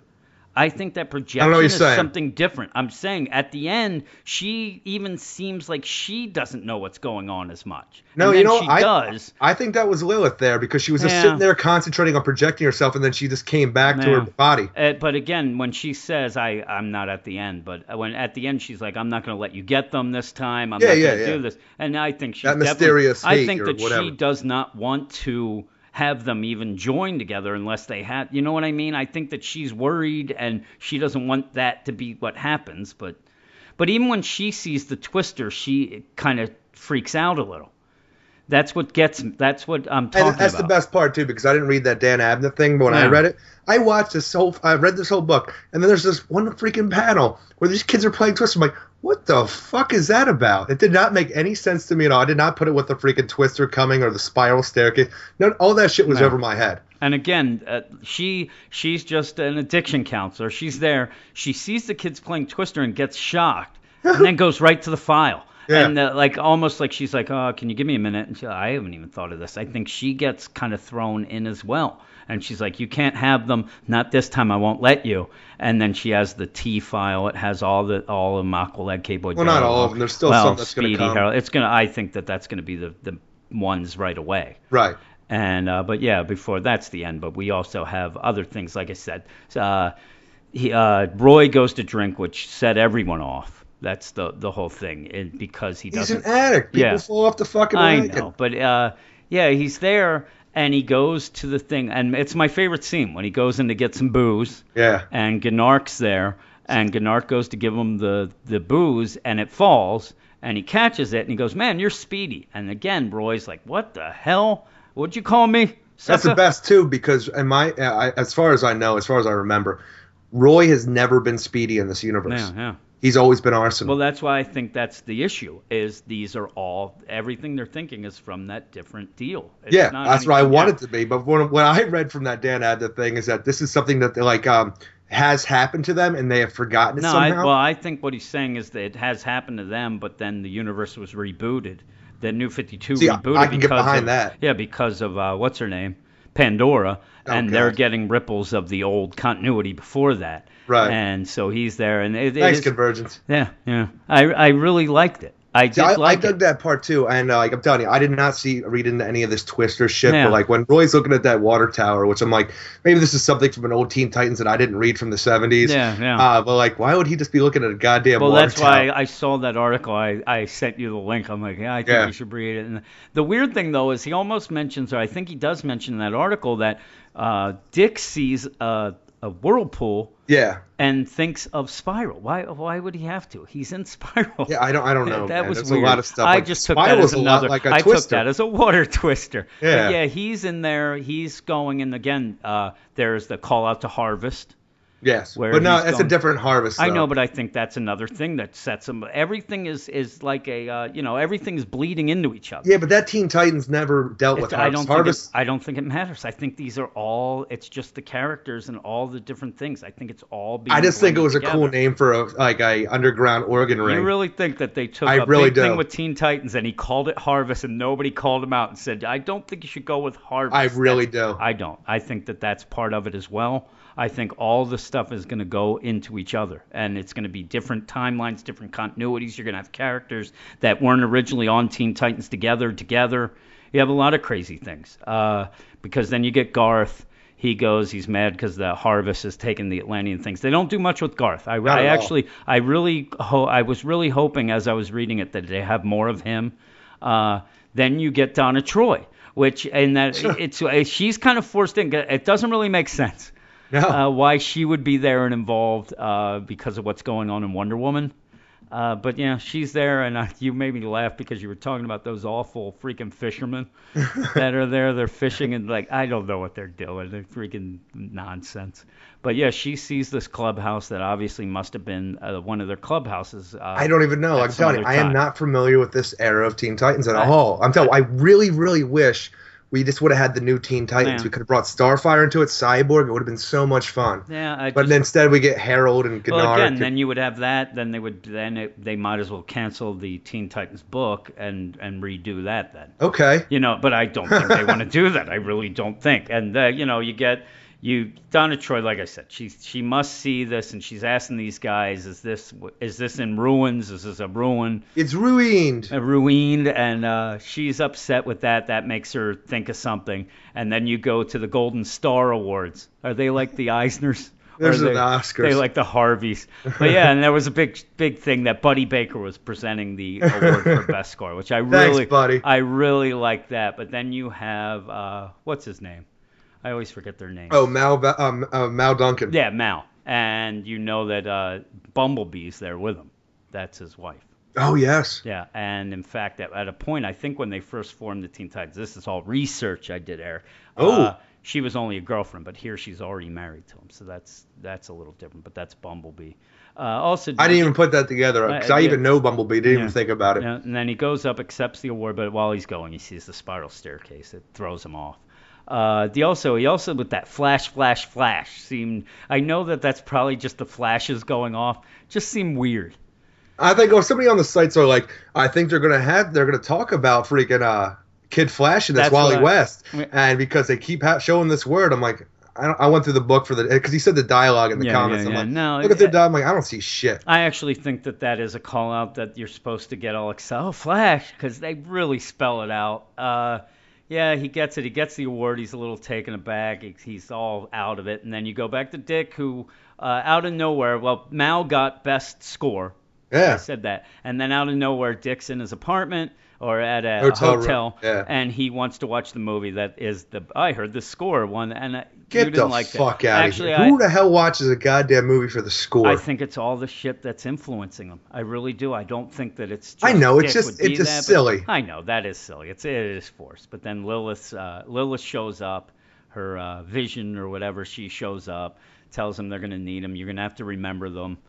Blah blah blah. Uh, what else do you have to say about it? I'm the thing that I really liked in, this, in the beginning, I was trying, but then you just jumped over Yeah. it, uh, was Roy staring at the freaking water tower, Yeah. and then the, the tornado sirens are coming in, and he just goes and buys a drink. He's gonna weather the storm, and I just really felt like it was like cool foreshadowing the storm that the Teen Titans are gonna have to face. It really reminded me at the end of Terminator when Sarah Connor is getting gas, and she's like, "What'd that boy say?" He said, "A storm's coming." I'm like, "I know it is."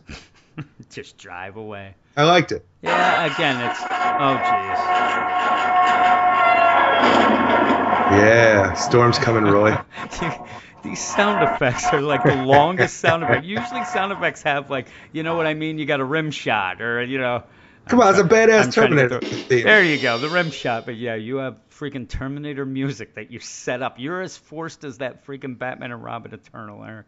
Uh, yeah, I really liked it. I did. And again, they, it has to be Mr. Twister. Everybody's seeing a Twister. Yeah, but hey, the Twister's coming. That, I, ju- uh, I just hope he looks like he did in that original freaking one that they fought him in because he's just a, he looks like a uh, almost like a Pied Piper with a stick with feathers all Oh over. yeah. Well, the reason that I got a little angry, I'm not angry, but I can see where I'm gonna be irritated with this book, Eric, is because everything I see now, I'm gonna think I have to look up and see what it means. That's I'm lo- so I I'm starting the issue, and you start off, and there he is. He's staring at the water tower. Roy's staring. It says Klein on it. I'm looking up Klein. It's because they're in the town. Klein. I didn't even read that far in. I'm like, Klein. Eh, It's the first line. Passing through Klein, Oklahoma. God damn it, I'm looking up shit. Uh, again, though, can you go with that? They're like, yeah, the tornado sirens. You hear the sirens, uh, and the siren was uh, a Teen Titan villain. Yeah. She actually fought the Teen Titans, so you, you know maybe she'll show up. Who knows? I think that he's gonna. I think he's gonna fuck with a lot of people with things, and you're gonna get this, and you're not gonna get that. Uh, That sounds so tedious. Again, hopefully, though, uh, Dan Abnett explains more in the book about what is actually happening. Like I said, if I hadn't have read that interview, I would have been lost. Not Yeah. lost, but I wouldn't have been. I would like you. know, What the hell? Why are they remembering? And when is it's this not timing? a great first issue. No, it, it isn't. I you don't know the whys or hows. It just happens, No, and I like along the for the ride and another day in the life of the Teen Titans who have deja vu. Yep. Uh, did you like the art? I did like the I art, except really for the way they the drew. Dick. Yeah, that people have problems with them, but I really like the. I said I like that it's a sneaky, clever way of trying to get the old Teen Titans in without all for it. ruining the new Teen Titan book. Like I said, I it, not that it deserves it or doesn't deserve it, uh, but I think it's going to be pretty cool. And it makes sense, you know. You couldn't get Dick to join up with all these people or Roy to do that or whatever unless you had this way. I liked it. I Yeah, I like it too. That's Yeah. this is the best thing on this, and I'm uh, not. I'm saying obviously, but um, the ideas that are coming out of Convergence, like this Lois and Clark Superman, Mhm. I like all these things bridging the gaps and adding new developments because that's the whole thing with the New Fifty Two. Even though people hate it, things were different. They're new. Yeah. Now we're bringing other stuff in, but it's still in the new continuity, so it Yeah. is different. I like it. I don't know. yeah, I do. Uh, what'd you give it? I gave it a six out of ten. I- I would have actually given it an eight. I, Oh. I really liked it. I liked most, uh, like you said, the art with Dick is a little off, but I really liked the beginning with Roy. I think they he, they did a really good job with Roy, and I, I just liked it. I'm intrigued by how they're going to explain things. I just wish that. Oh, I, I am too. Yeah. I just don't think it was a very great first issue. Well, it got me excited to see what happens next. So eight out of ten, I said, Eric. What Good is the next? What is the next book? Next book is Justice League 45, written by Geoff Johns with art by Francis Manapul, Brian Buccellato, and Rob Leigh. Well, goddamn, does everyone go and get all gotted up in this issue? The aftermath of, aftermath of Darkseid's death is felt all over as we get ready for the Darkseid War one shots, which, while feels like a complete cash grab, may still be cool as hell. And that's all I got for you because not much really happens in this book. No. I yeah, you told me earlier, and I read it, and I know that you were afraid that people were going to bitch and moan at you because you didn't like this issue as much Oh, as the others. Exactly. I'm It- saying it's not that I don't like it.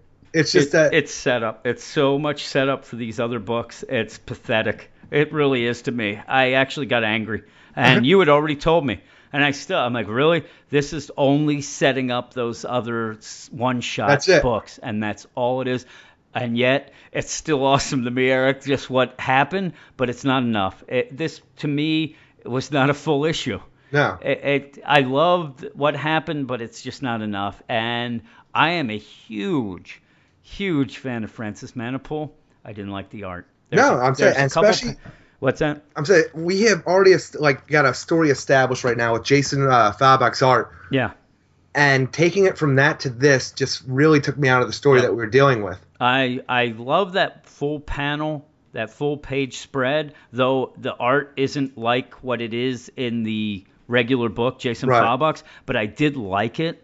Um, but other than that, a lot of the art really upset. I, I'm telling you, when Lex gets in on it and is is on uh, Apokolips, Right. he he looks terrible. I know. It just looks and it, it, it actually f- Jason Fabok's art is so good. And this is just a little too cartoony, even for me. I, I don't even know how to explain it. It's It just, took me a little while to get it, like, because you had uh, Buccellato and Manapul for Flash, Flash. for a while, Yep. and I wasn't reading a lot of. I'm saying I read a bit of the Flash. I didn't read a lot of it. And then you had him on uh, Detective, Yeah. and it took me a while to get Yeah. behind the art style. Yeah, I- and here, I just I didn't want it. It's just that I came in this book expecting Fabok, and when I didn't get it, it's just kind of disappointing all yeah, and right I forgot that he was doing this, and this was one of the reasons why he uh, bailed out of Detective near the end of their Right. run uh, to do this. And I'm telling you, I, I'm looking at it now, and I really the art goes downhill as you go. It and it starts off okay. It just seems like it's maybe rushed at the. I don't know because by the end it, it is not very good, uh, even to the point where it's not even very uh, detailed. And I, I didn't like it. I, I didn't. Uh, I was going to run through this right now because I just got my notes because all the, whole- guys. All the guys. Yeah. The whole point of this issue is brandishing each character Yes. with Yep. their god title for the one shots. We have Yes. Batman, who is the god of knowledge. Yes. How long does it take to become a god because of this? We have, he's been sitting on the chair for a little while. Why is he now all of a sudden Well, a I, god? I'm I don't know. I'm I'm guessing that it's all Darkseid's death. It, it ended up changing things. It had I- to be. All right, Superman, the god of strength. Yeah. He's still the same Superman. He's just insane now because of Yeah. the fire pit. Yeah, I don't. The strength really makes you nuts. The only thing that I could really get behind is Shazam, who is they're calling the god of gods. Mm-hmm. This should already be his title anyway, because he already has god powers. Yeah.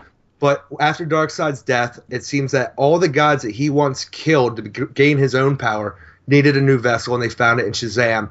And I liked that they started arguing with inside of him, but that's all we got. He starts screaming. You see little like freaking dialogue boxes around his chest area, Yep. and then he flies off. The Yep. end.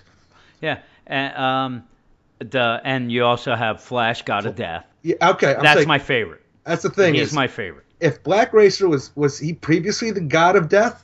I. Why all of a sudden Death it's Flash? incarnate? Yeah, but I'm saying I don't remember him ever being called the god of death. No. Well. Now combined with Flash, it doesn't work in my I mind. just but I'm saying again, I think it combines with that Dark that is my Side favorite as well. Yeah, he's my favorite. And he's the in this little bit. None of them are fleshed out very well. You can say Batman is, but only because he's like you said, he's been on the chair so long. Uh, but I think that uh, Barry is more fleshed out because he gets it. He's like, I like. I like what's happening. And No, that's only that was only the black uh, racer talking through him. He's then he starts coming through and starts arguing. Then no, I don't want to be a part of this. And then he tries to outrun death. And I love that aspect of the story where they say that. No, yeah. Well, he says I'm not like the other hosts. I don't want to escape death. I want to control it.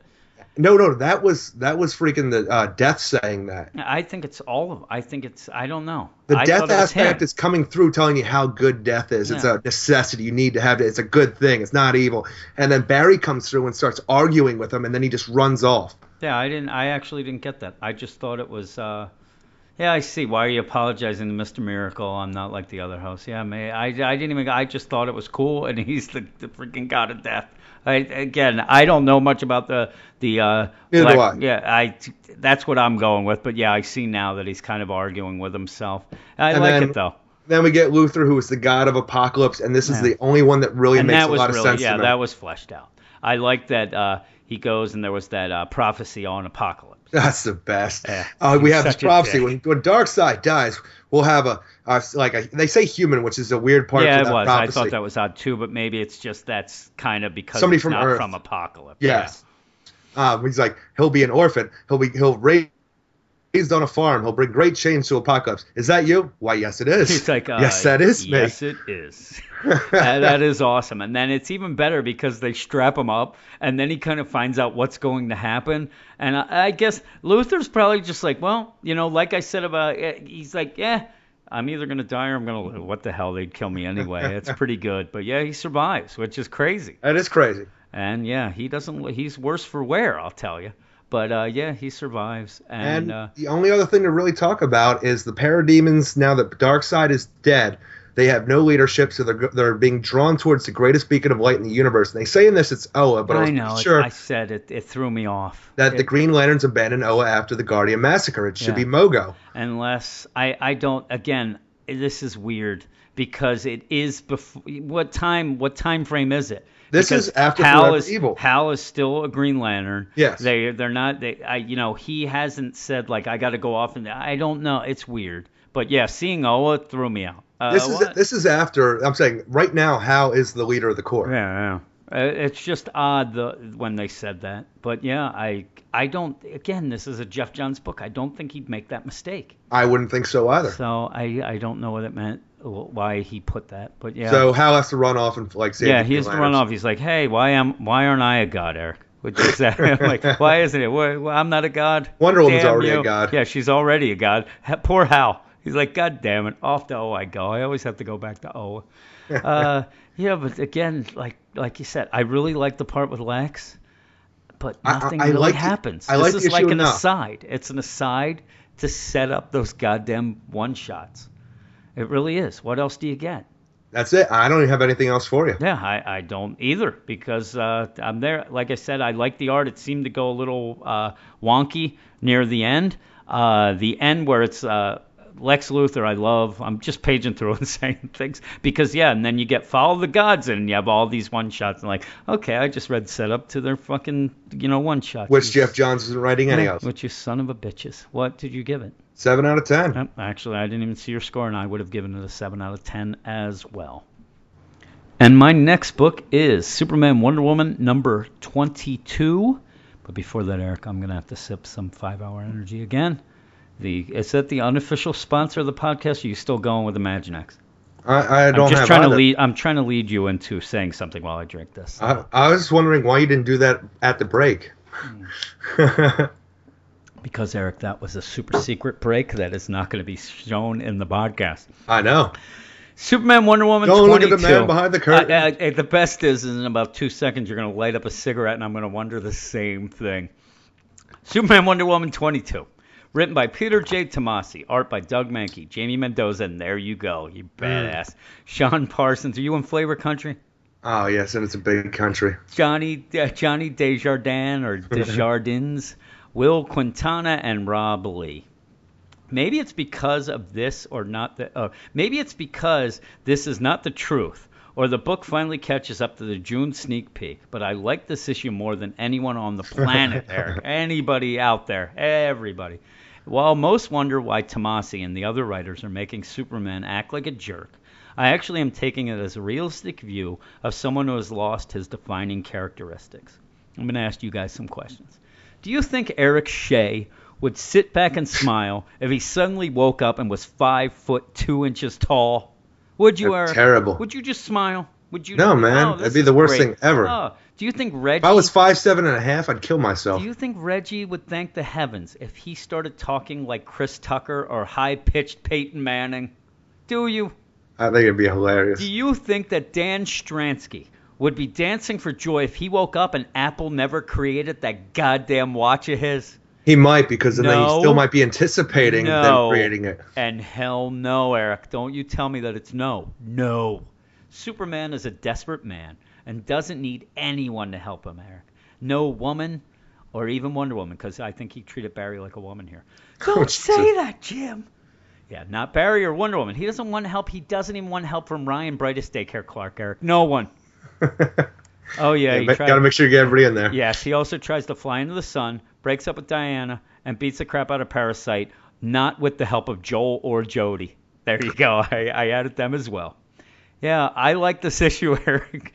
People have called me out on it. I got private messages from other reviewers, and I'm not lying, that they said that they hated this issue so much, and I think they hate me for liking it.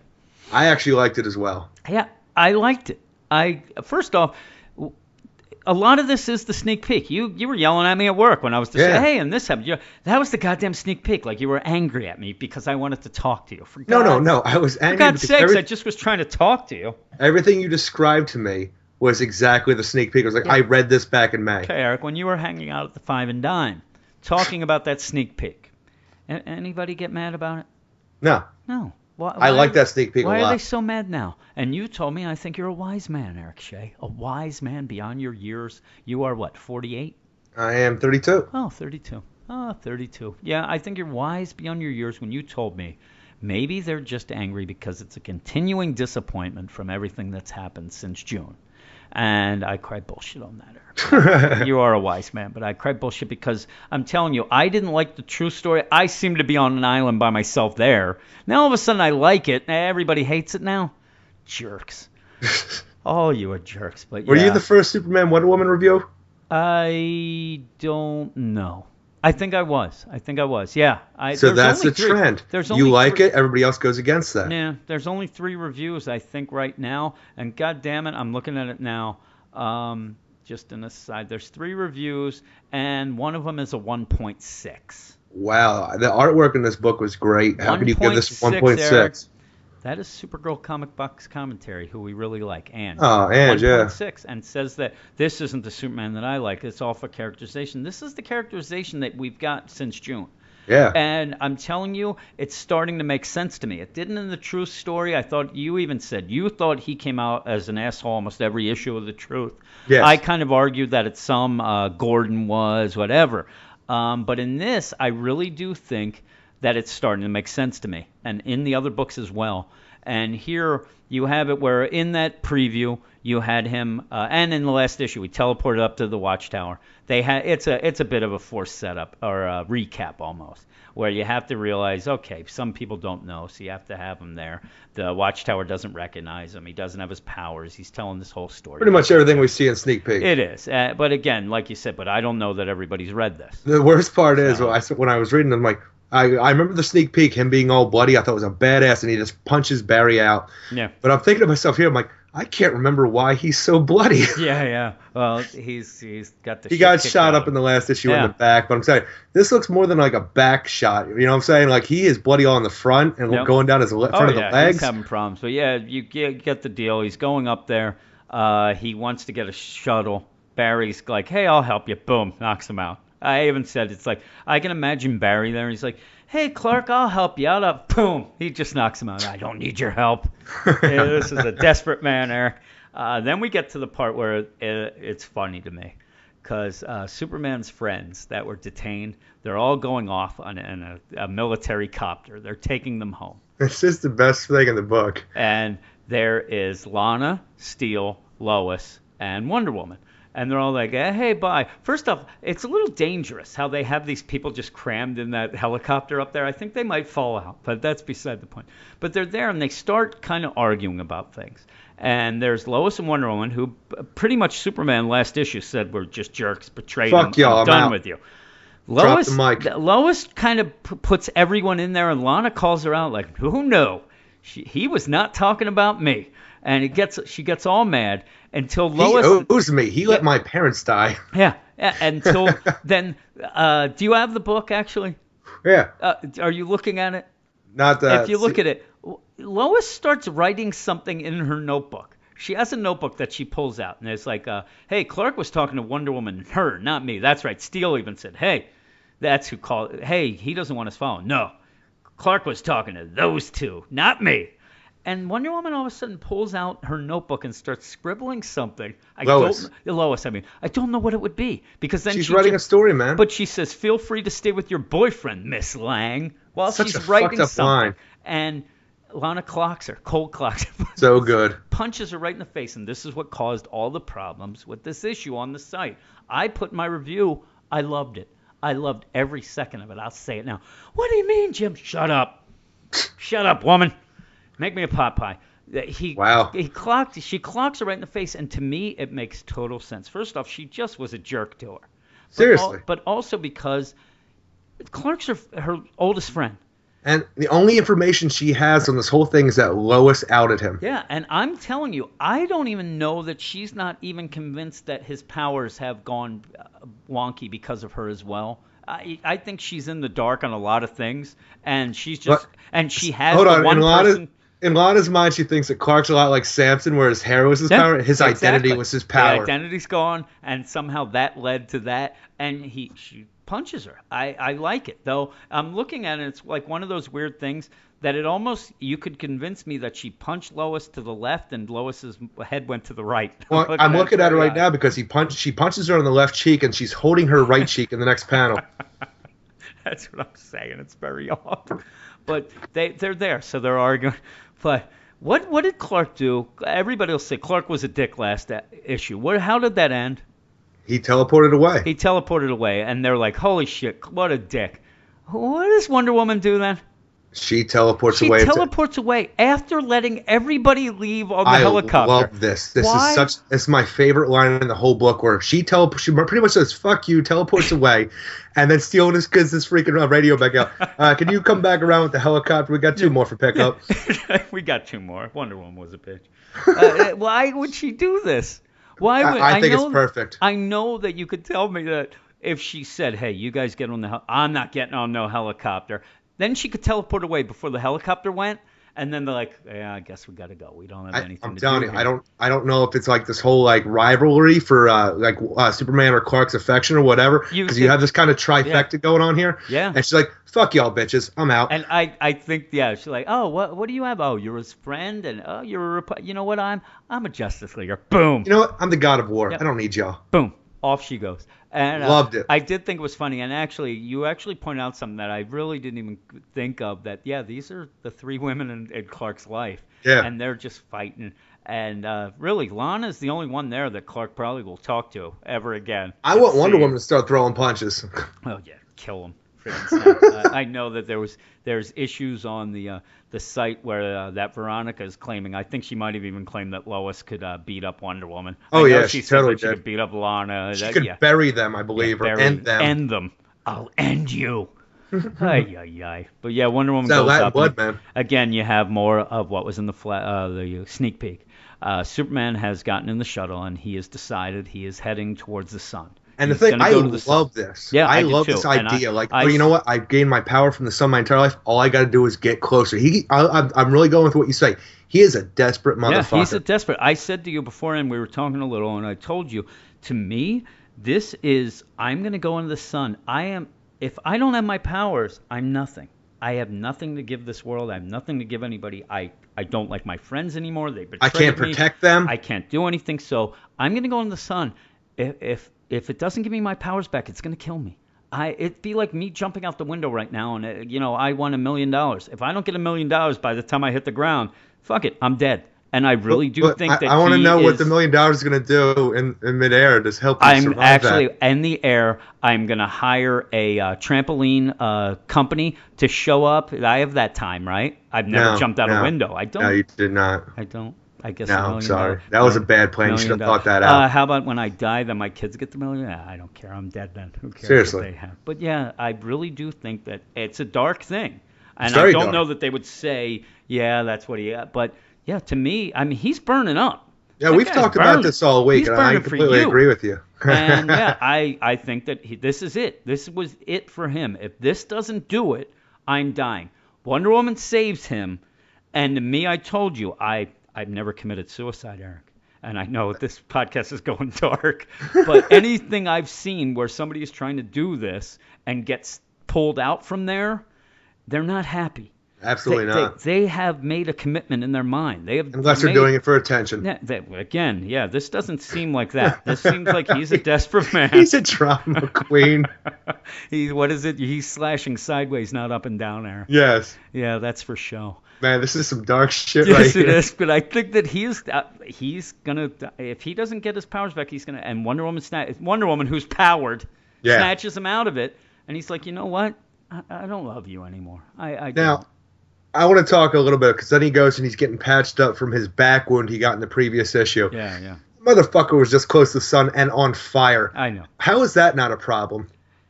I don't know, Eric. But yeah, that goddamn power yeah.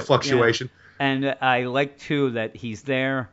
Uh, Barry and Wonder Woman are helping him in, and then Wonder Woman's handing him the the, the shirt. Another and again, thing. And Where again, did he get that shirt? Uh, I think he has like a bunch of those in the watchtower. Of this new this new style shirt? Yep, the new style shirt. He has tons. He got them on eBay. As far as I know, this is the first time back on the freaking uh, watchtower since he's been Uh, depowered. he thought ahead. He sent Oh. he sent word ahead. Actually, Batman knew of this three years ago. That guy plans for everything. He's God of knowledge, that uh, guy. Yeah. What is the what is the site that you go and get shirts online? I What do you mean? Where'd you get that weird science shirt? I have no idea. That was a long Oh, time ago. Remember? He got it online. I get my shirt at Fright Rags. Okay, but okay, well, there you go. they're, they're not giving us money. No. Uh, but again, I think that that's the other thing. There's Wonder Woman handing him his goddamn shirt. He's like, God damn it, I can't do anything myself. Ugh. and also, I'm telling, he's getting fixed by the, the. He never had to do that before. All No. this shit is just throwing it in his face, and he's getting mad. And she's like, Oh, we're we're still lovers, right? We could still hit the hay. And he's like, No. I don't the like hay? it. And you the- mean go to sleep? yeah, yeah. Hit- He's tired. Uh, in the meantime, you said it was kind of funny too, though. They're arguing, and Barry's like, "Yeah, I'll be right over here." Bunch of dicks. Yeah, yeah. They just start yelling. What?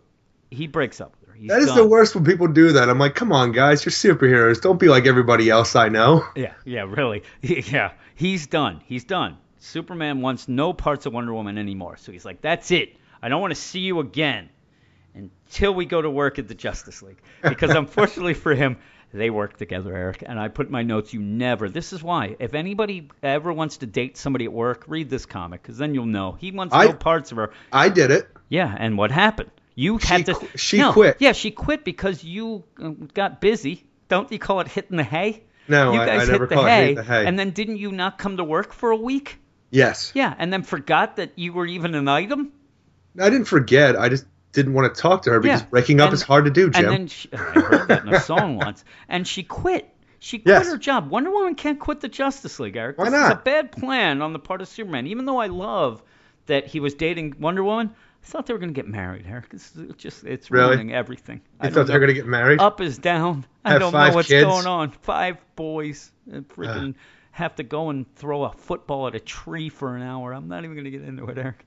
But yeah, they they Best part about that, in my mind, all I would have to do is stand on my tippy toes to get that lanyard. This, I'm telling you, uh, and what we're talking about, uh, my son got accused of throwing a kid's lanyard with a house key up into a tree, and I had to stand there, and he didn't even do it. He told me the other kid who accused him of it had uh, already said yes, I did He it. I was up. lying. He fessed up.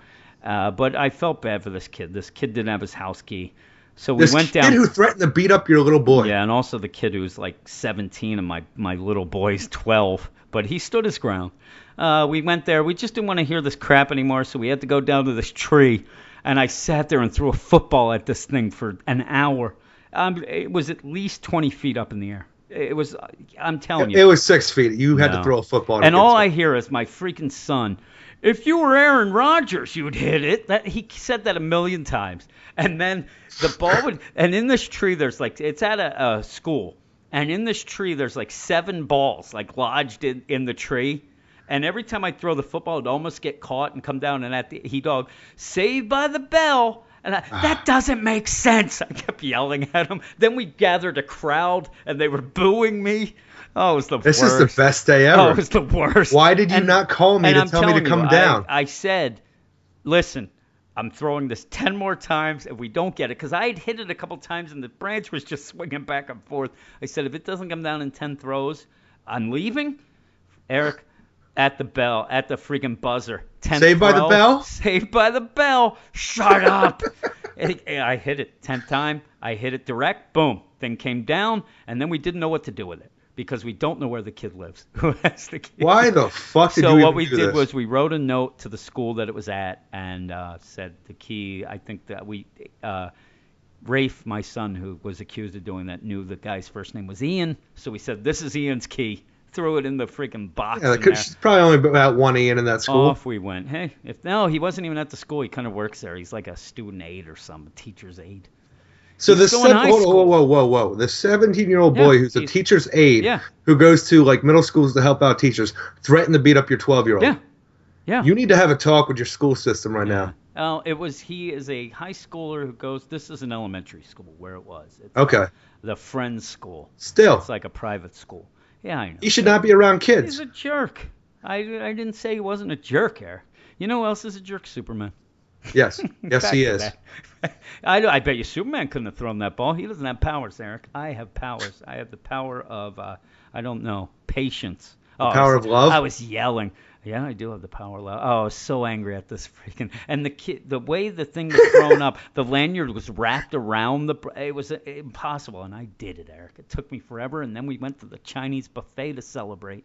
And That's how we celebrate. sick. The Werners celebrate. I got sick, and my youngest son Logan got yelled at by the lady at the buffet because he wasn't finishing his plates.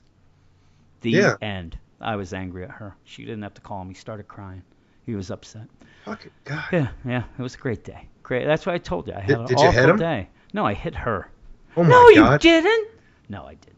I glared at her, and I said, "We will never be returning, ma'am."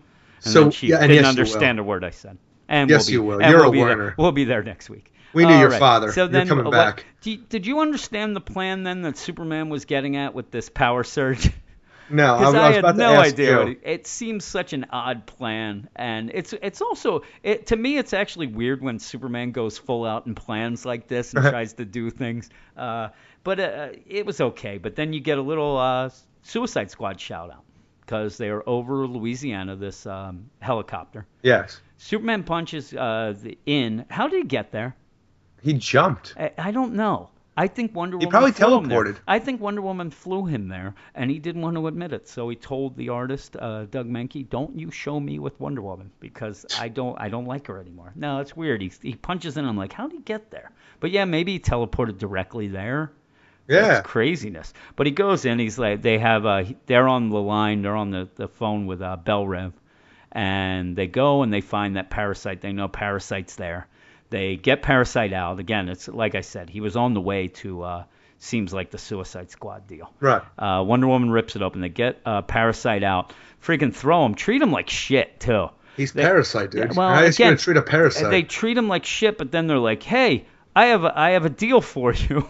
Let's make a deal." He's just kicked them into a fucking tree. the deal is you help me and I won't beat the shit out Yeah, of you. I, I think the deal is very one-sided. Uh, but yeah, it's a crazy deal, and uh, I Parasite's another one. It's a weird way that people, other like different artists draw him. I don't like him here. yeah. Um, he seems odd. He looks I like a issue with him, piranha. Uh, but yeah, it ends with that. And again, I liked it, and I'm looking forward to seeing what happens then. I want to see what this crazy plan is because obviously he's going to make Parasite suck some energy off somebody and try to give it back to him. I don't know. He's gonna Parasite's going to suck everyone off, Eric. Woo, party. Yeah. So what would you have given it? Uh, another probably seven out of ten. Yeah, I gave it a 7.8 out of 10, and I Yeah, I would not have gone that far. Yeah, I Jesus. got a, geez, uh, seven, seven point eight. uh, it, wasn't an eight, but I liked it. I really Yeah. liked it. Like I said, I the liked art's the great. idea. To me, this issue showed why Superman has been a jerk, and he has been. He's been a jerk, and it's because he doesn't have powers, and that's the one thing he had. He was a god amongst men, Eric. He was a god of strength, He- even. yeah, even a god of strength. He was he was a walking, you know, titan, and now he's just a strong guy. Just a man. he doesn't like it. Ah, what's next? Next, we have Wonder Woman number 45, written by Meredith Finch, with art by David Finch, Jonathan Glapion, Johnny Desjardins, Trevor Scott, Brad Anderson, and Rob Leigh. Wonder Woman continues her fight with Aegeus here, who for some reason is given a sob story background to try and make him a sympathetic character, but having issue after issue that simply painted him as a big bag of dicks, that's not going to happen, Jim. No. Donna Troy goes back to hating Wonder Woman after her friend is killed, but the hate won't last long because Aegeus tries to make nice by killing Diana's attacker because he's afraid of his benefactor who's trying to get him who's trying to kill him for fucking up so many times. We end with seeing that the person that was behind Aegeus's like, you know, whole background and story is the goddess of peace, peace, Irene. Peace out. Peace out, Boy Scout. Yeah. Is Hapatala in this issue? No, I just wanted to say her name. you said it wrong. I did. I don't care. Oh, yes. Uh, yeah, I didn't like this issue too much. I just, I'm telling you, I was so happy because when I took this book over you, uh, uh, over for you, you were complaining the whole time. Everybody was complaining about how they didn't like Meredith Finch's run on Wonder Woman. yeah, yeah. And I had took it over- first- I had that first, uh, that first arc. Yeah, the Donna Troy arc. Yeah, yeah. And I took it over, and I was liking what I was getting. I'm like, okay, she finally found her footing. Shit's gonna be cool now. Yeah, I even complained. I said, "God damn it, it's starting to get better." And you know, she's get like you said, she's getting her footing. I bailed on it too quick. It's back to Yeah, nonsense. it is. It really it's is. really it, it- I, I, do you get the idea? Because I'm starting to get the idea that that first run, a lot of people complained about the first run that I didn't like as well, and it might have been too much of like a drastic change from uh, Azzarello's run, right. uh, which everybody which people loved. bitched which, as well. Again, I loved. It seems critically it was very acclaimed, but true Wonder Woman fans didn't like. It seemed a couple places that we go to and talk to people, they hated. And they were looking forward to this to see what was going on, and it got away from that. And that didn't hit either. So it seems to try. Okay, you know what? There was all with the, you know, the the Greek gods, and we'll do we'll do this. But yet, it doesn't seem to me. It's almost like it's not her story. I, I Right. don't know how that can come through on the page, but it almost seems like it's just not there. It's weird. Uh, though uh, in this issue, when Strife is in the issue, which is the pretty much the real like that's really a call out to Azzarello's run. Oh, yeah. I actually like that. So do that's I. okay, and I like their interaction. I always did. Um, Well, but yeah, this dig- dig this Aegis is awful. It, it, I hate him. I want you to dig this here. Aegis beats up a woman for being too much like his mother, who allowed his father to beat her and him up. Yeah, it and he no hates sense. his father so much that he beats up someone else because of how they act. Where did you learn that, Aegis? I, I learned it from you. I learned from Dad. watching you. yeah, it, it was it was bad. Um, But Wonder that's Wo- and Wonder Woman wants to help him, and and where I want to know where him and Dick Grayson do their shopping because at one point I thought he was in Spyral, Eric. It looked You like really dressed outfit. like it. Yeah, I was like, what the hell? I just, I he is a awful character. It's not even like you're like, oh man, he's badass. Yeah, he's awful. Oh, I'm sorry. This whole this whole story arc so far since he's been introduced, we've had this flashbacks to him just being a fucking douchebag, a piece of shit through Yeah. and through. Yep. And I don't know why. Like back in the uh, villains month, they tried to reimagine some of the Batman villains and shit like that, and Yeah. they all had to make them abuse children, some kind of sob story that to justify why they became so bad. And that's the worst fucking thing to do. Why can't anybody just be a bad fucking person? Yeah. And they do the same thing here. He's beating up Wonder Woman, Yep. yelling about how my father used to hit me. I'm like, get the fuck out of Yeah, here. yeah. Everybody, like uh, Manship said, everybody has awful parents. So why? It just, I, I didn't like. He's it. Also- terrible. I'm saying, remember how terrible he was to his mother when she was in her deathbed? Yeah, yeah, he was awful to her. He's, and he he even badmouths her again. Yeah. Poor woman gave him that coin. That you know, here I want you to use this contact. Ah, she's awful. The poor woman's dying. Oh yeah, yeah. And uh, I don't like. They even go. It goes as even bad with his dialogue. And in this one, I'm telling you, it seems like Meredith Finch is sitting around. What do, what do those young people say? I've got myself a power up. Oh, what Jesus the Christ. hell are you talking That's the best too, actually. You, he says that, and then he's flexing, but I'm like, you look exactly the same as you did before. Yeah, yeah. Where did this power up come from, and what did Tell it do me, to does you? this look like just a boy to you?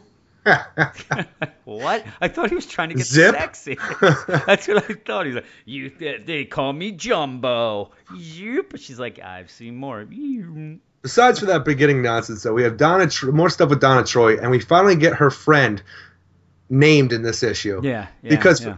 I don't understand. We've had, and her name's Violet, by the way. Yeah, Violet. We had Violet show up during Wonder an attack that um, Wonder Woman and Aegis had, like a fight between them, and then we had her become Donna Troy's new BFF. And here she's just killed. It seems very odd to have this character show up at these two different times for our two characters, just for her to die here. And, and remember, she was getting beat up before, and they didn't do anything. And Yeah, uh, more pimp just- slapping. And again, is this is this whole issue about you know domestic abuse? And like you said, it it comes off so odd the way things go. And I, I yeah, the worst is Aegis, like you said. You know, my mom was beaten, so I'm going to beat the hell out of a woman. Ah, Yeah. I'm going to be God of War. And then suddenly Wonder Woman's bleeding out of her eyes. Yeah, again, like she was when she got hit with the God Killer arrow Yeah, before, which yeah. did nothing Yeah. except for make her bleed out of her eyes, pass out for two minutes, and get back up, and she was fine. Yeah, and really, this whole part with uh, Donna Troy and uh, Violet, i it, it's unnecessary. It was There's okay. I'm telling you, when they were doing the, the, the walk through London, you know, this tour or whatever that Violet was giving her, I'm okay with that. Yeah. And then Violet's like, okay, I'm sure I'll see you in the future. Um, have a good one. She gets up and leaves. And then when you see that she left her purse there, I'm like, just say something. Because Donna has to go and find her, which she magically does somehow. But I'm like, she's still right there. You can call You out to think her or that even she's get only gone like, yeah, it's not like 10 minutes later, it's right there. She's like five feet away. Well, she It's was on you- her phone. Remember, she got her phone there. She was about to talk on her phone. She doesn't want to interrupt that conversation there. And then she's like, I know somehow I'll find you. She just follows her. Yeah. Here's your purse. Uh, oh, you're getting beat up. Up again. Yeah, well, I'm not going to stand for this. And, oh, you're dead. Now I'm angry because I didn't kill this guy before. Goddamn Wonder Woman trying And- to get yeah. that shit in my head about not killing, and this is what happens. Yep, and yeah, that's basically it. And I mean, Aegis, Aegis goes and he gets yelled at by the god, and like he is mad about uh, Sniveling little piece of shit. Basically, he's pissed off that Wonder Woman has become the god of war, and uh, Ares was killed. Yeah. is all she's mad at. But yeah, then I'm telling you, the whole scene when Donna Troy shows up at Violet's apartment, it's awful. Yeah. It's so awful. He's beating the crap out of her. Then he pulls out a gun, knocks her over. I, I did like eh, he was about to blame a door handle, like, "Hey, she hit a doorknob," and she's dead, Eric. She, you can't blame it on And the then I'm doorknob telling or you, the you have stairs. all this, you have all this terrible shit, and then Wonder Woman just appears out of nowhere. Yeah, she just shows. She's up. been looking for Donna Troy for a while, but now out of nowhere she can find her in a dilapidated building where she's fighting a goddamn pimp. Yep. Yeah. It doesn't make any goddamn sense. And yeah, then uh, Donna Troy, like you said, gets pissed off that uh, Wonder Woman stopped her from killing this piece of shit before.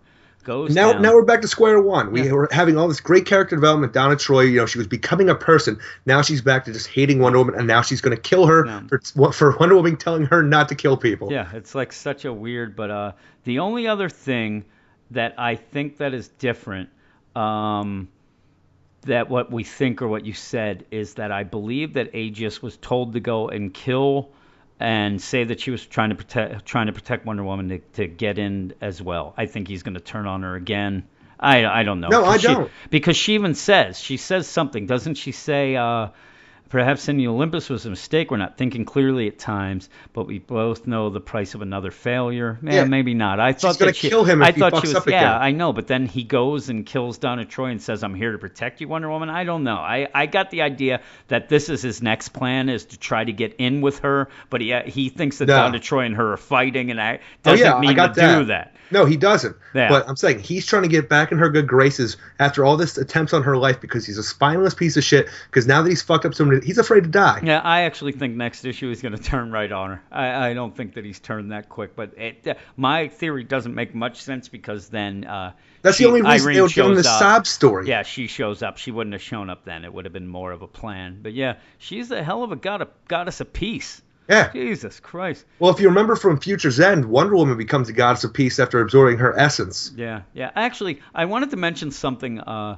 that I forgot to in Superman Wonder Woman, just quick about that. Uh, at one point in the uh, in one of the books, they had shown that Wonder Woman, because she's a god of war, could control soldiers. Right. Why didn't she just do that in that other book and have them land and and get Parasite out? Uh, that that power has disappeared. Her powers are Eric. fluctuating, That man. power has disappeared. But yeah, the goddess of peace shows up, and I was out. Werner out. I said. I- it was a I did terrible not issue. enjoy this issue one bit. I did. I love the art. Yeah, I did too, and it's weird. A couple people, uh, reviewers, are like, "Man, I hated the art, but boy, this story is kicking ass." What the hell are you looking at, people? Somebody actually said that? Yeah, there was a couple people who said that. I don't know what they're talking about, Eric. These reviewers, they call themselves reviewers. They're not America's sweetheart. Story just become nonsense. So all the hope I had for Meredith Finch's run is over. Yeah, it is. It, like I said, I think she's stuck between. She should have just went and said, "Listen, I'm going to tell my own story." I think that she is now trying to tell a story to kind of get herself in the graces of what Azzarello did with this nonsense of the uh, the Olympus and and the uh, Pantheon. And it's not working. It's not working for. It doesn't make sense. It's nonsense. It's ridiculous. And you have a villain that it's he's terrible. Yeah. Aegeus as a villain is awful, and that's how we have to deal with it. Hopefully, Irene will be a little better. Don't don't- worry, gentle I don't think so. Though uh, I don't believe Donna Troy is actually dead here. Yeah. Because we've already established in previous issues that like the three fates that she doesn't have a fate line. That Yeah. There's nothing for them to cut. Yeah. So I don't she think she can actually stone, die. though. It's odd. that, you know, the stone part is a little bit of a, a uh, kind of a wild card there. But yeah, they'll they'll find a way to get her out because Eric, she's in Titans Hunt. I was gonna say she's got to be in Titans Hunt still. she's in Titans Hunt. Boy, she can't be in there. Uh, what'd you give it? Four point five out of ten. I think I would have given like a 4.5, maybe a five because I did love the art and So did I. liked the the bit with Strife and uh, and Wonder Woman, but most of the other stuff I, I just did not like. oh yeah, the rest was nonsense. Yeah. All right. And the next one is a book that I love. Oh, did you now? Yes, I did. Martian Manhunter number I thought that five. you didn't have the note. Like, No, I oh, did. you? Uh, what book is that? No, Martian Manhunter number five, written by Rob Williams with art by Eddie Barrows, Diogenes Neves, Marc Deering, Gabe Eltaeb, and Tom Napolitano. Napolitano. Sounds like a type of ice cream. Sounds delicious. Yes, The pieces of Martian Manhunter are getting together here to either usher in the new era of Mars or to save the Earth. I'm not really sure if they've decided yet, but I'm down for whatever happens in this book. Yeah. The, ch- the choice really seems to be on the shoulders of a new version of Martian Manhunter that we're introduced to here named Mold, who's getting ready for the teeth filled Phobos to unleash the essence of Mars into an ancient crater on Earth. And that just sounded ridiculous. Yes, it did. That's what I got for you. But um, even though this issue is pretty much pure setup to get the main players where they need to be, it's one of the best setup issues I've read in a long time. I'm with you. Uh, Brett, before you did Mold for some reason was there a character in Multiversity that looked like Mold possibly? Possibly. He did I look know- familiar. Yeah, I don't know why. It's something that I saw him. I'm like, man, he looks familiar. I thought the same I cannot thing. put a, a finger on it. But yeah, go on. I'm Go on, my friend. I think it's really cool though that Mold is he's an old guy character who rocks a goddamn homemade cape and uh, mask. Yeah. I And like he- the hand wrap too. Uh, yeah, the hand wraps. Friggin' uh, Martian Manhunter's talking like the inner voice of Martian Manhunter. He can speak to all these different versions that he's created of himself all over the world, and he's placing all the like uh, the uh, I can't even think of words now. God damn it. All the responsibility on Mold's shoulders to decide what they're going to do because he doesn't know. He wants Mars to be reborn, but he also wants to be the hero and save Earth. Mm-hmm. And we're we have Pearl show up on the shores where Mold is waiting for him because Martian Manhunter told Aquaman to save her and bring her here. Yep. And what happens then, Jim? Oh yeah, Aquaman gets manhunted because he shows up and Pearl just tries to make out with him, and he's like, "Wait a minute, you're Martian Manhunter." That's the best because he knows it's Martian Yeah, Manhunter. yeah. She has no idea. yeah, Well, he totally got manhunted. yeah. And uh, then you get the idea uh, that Mold is the the brain, the See, brains of the deal, because he says I'm the head. I think that uh, somehow Pearl is the heart or the whoreness, Eric, because boy, she just wants to just get get it on with Aquaman. He's a good-looking dude. He, He just is, saved she her life. I might, I was But- waiting waiting for my woman voice to yell that she wasn't a whore. But, but no. The mold claims that he is the mind or brain of Martian yeah. Manhunter, like the like the logical thinking part of him. yes. And I really have to disagree with this because he's rocking a homemade cape and mask. He is, but uh, there's another thing that I was going to ask you. Do you think it's symbolic that he's in West Africa and he's white? I No. don't, I I don't. I think that most of West Africans are going to be black. I'm not sure, Eric, but it seemed to me that this is the brain, and the brain is kind of a white Martian type brain. I don't. I just think it's odd that he is white, and I think it's symbolic. That's- Actually, I saying. I'm th- the way I saw it is that he's this guy, and Martian Manhunter at this point is so emotionally torn that he doesn't even know what's logical or emotional to him. Mold in his mind is the logical version, but here he is rocking a cape and Yeah, mask. yeah, That is yeah. a hero in my mind who's acting in, with his heart. Yeah, and I, so- I, yeah, you think he's the heart, and then I really uh, do. I I Yeah, but he and he's even confused. He's trying Yes. to figure it out. I don't know. I I wouldn't doubt that he's because he kind of does tell Pearl what's going on, Yeah. and uh, I like that. But I nothing as much as I like the whole thing with Mr. Biscuit. Oh god, that was the best The part best. of this fucking book. and you know who else I like? Leo. I Leo? I like creepy Leo. Creepy his- little Leo. his- I like him. I like him a lot. And uh, again, he has the uh, to me the best panel in here is later. We'll we'll talk a little about Yeah. Mr. Biscuits as well. Um, but no, I realized from this part that whenever I go flying in the future, I want Martian Manhunter to be with me. Yeah. Because getting through the goddamn airport security is so easy if you have a goddamn Martian Manhunter with you. Yeah, and it's great Like- because uh, they, he doesn't even know that he can do what he's going to do. Oh no, he doesn't. I th- I think he does. A- no, Agent. We- That's what I like about these characters Yeah. too, because they're so well defined. Agent Wessel is a part of Martian Manhunter. Yes. He's a construct. He does not believe it though. He only knows him to be hu- himself to be human, and he cannot access any of his Martian abilities because he cannot get beyond the concept that he's more than human. Okay. Mr. Biscuits does all the work Yeah, I in this. didn't. Th- I didn't think he did. I actually That's what I thought. believe. I, actually thought that Wessel was doing it without even realizing it, because at the same point that they're doing that, Mr. Biscuits is just freaking yelling and Screaming. screaming, going I through the. X-ray. And I don't think that he'd be doing that in the same way. And I think they're basically telling Wessel that he's the only one of them that can really do this of them there. I, Honestly, I really I do. go with either. I go think that he's one of those where it's he's so scared and he wants like I can't do this and uh, and he's so scared that it Like a muscle memory happening. Yeah, reflex? because he doesn't even realize he's doing it.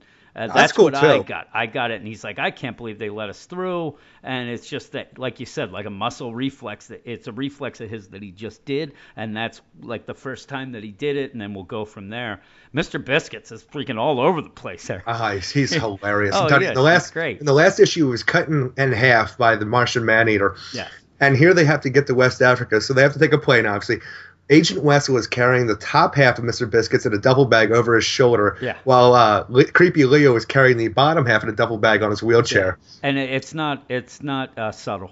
No, it's not because Mr. Biscuits is hanging out of it, Oh yeah, screaming. He's just hanging, screaming. But. I'm saying things. that's another thing, though. That's why I think Mr. Biscuits is doing this because nobody's noticing him. Yeah, but I, I'm telling you, I think Mr. Biscuits is is the emotions Yeah. of him, and I don't think that that part I think it's is what it subconscious. I just think it's like the emotional, like yeah. it could be- I just think that Wessel is doing it because he's hoping that it happens. Like Yeah, he's, he's like, so oh scared. god, oh god, I don't want him to, you know, as he's with this double bag in his mind, he's like, I hope they don't recognize. Oh my god, we're in big trouble. Oh my god, and subconsciously he is, uh, like you said, a memory, muscle Yeah. memory type thing is doing it, and uh, then Le- Leo is just, he is creepy. He's creepy as Um, hell. But he knows what's going on.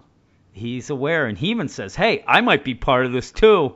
See, you can't just leave me here." And I go, "Okay." I'll, and- I'll go with it, Leo. Whatever. Yeah, I, I'm telling you, Leo seems to know a lot of what's going on. I'm starting to think that, in fact, he is. And that are you talking about the panel though that is your favorite when they're on the plane and uh, the thing that's like they're waiting to happen finally happens and he starts crying. Well, that's my favorite. But even before that, he's like, they're like, oh, why don't we leave him here? The Martian Manhunter scattered himself into different identities, put them back together, and you can recreate them and defeat the Martians. But what if, like you, I'm one piece of J'onn J'onzz Daryl? Then you can't leave me here. And then he, he makes fun of Alicia. Uh, I'm starting to think that she might be too. I don't think she is. They he thinks that something's going to go wrong, and he's separating. I don't. I. But it's sad when Mr. Biscuits has to say goodbye to her. it's very sad. It, it's very sad. He sets It's her very up. sad too because the Martian Maneater is immediately there because he's leaving her behind to protect her, and left her right for the Martian Yeah, that's I'm telling you, there's something else involved with this. Uh, he left her that that all that money and stuff like that, and I just think we And haven't cookies. seen we haven't seen the last of her. I think she's still involved. I just think she's going to be used as like a hostage uh, situation. Yeah, she's running away. But yeah, then they're in the plane. Like I said, it was great when he when he there's the tear. He's like, it's about to happen, finally. He And- just, I'm telling you, he is so sick of people that he just wants them to be obliterated. Yeah, yeah. And I like that part of it. If he is a part of Martian Manhunter, I like it because he is the one who wants Mars to be resurrected. He wants to like humanity be over so his Yeah. people can be back. uh, like I said again, and yeah, maybe that he is the quote unquote Martian part of the Martian Manhunter. Maybe that I don't. yeah, because there's not a real human side to him. No, and uh, maybe that yeah, and he's just a weird guy, and he's in that chair, and and you Now, know what I mean. And I don't. I don't exactly know how the Martian moon with teeth shooting a laser beam into an ancient crater that fell from Mars to Earth is to do with bringing Mars back to life. I, I don't care, It's it's really really convoluted, but I I'll go love with it, it. man. I said that Phobos before. I was like, what the hell? I'm, eh, I don't care now. It was a cool panel. And A, a cool. moon with teeth comes to Earth, shoots a laser beam out of its moon Yes. mouth into a crater, and then the essence of Mars is again, released. I really like the idea where they're like, okay, Mars was destroyed to make Earth. Because only one world can like survive in the solar. and solar now system. Mars is taking it back, Eric. It's taking it to the streets. but I want to know. I want to know why only one world can survive in the solar system. We don't know. I don't know either. I don't know. But yeah, Phobos comes and shoots a laser in that crater. That crater's pretty goddamn scary too. But yeah, and then at the end there's something crazy coming out of that that freaking crater. What do you call it? Crater laser explosion lightning.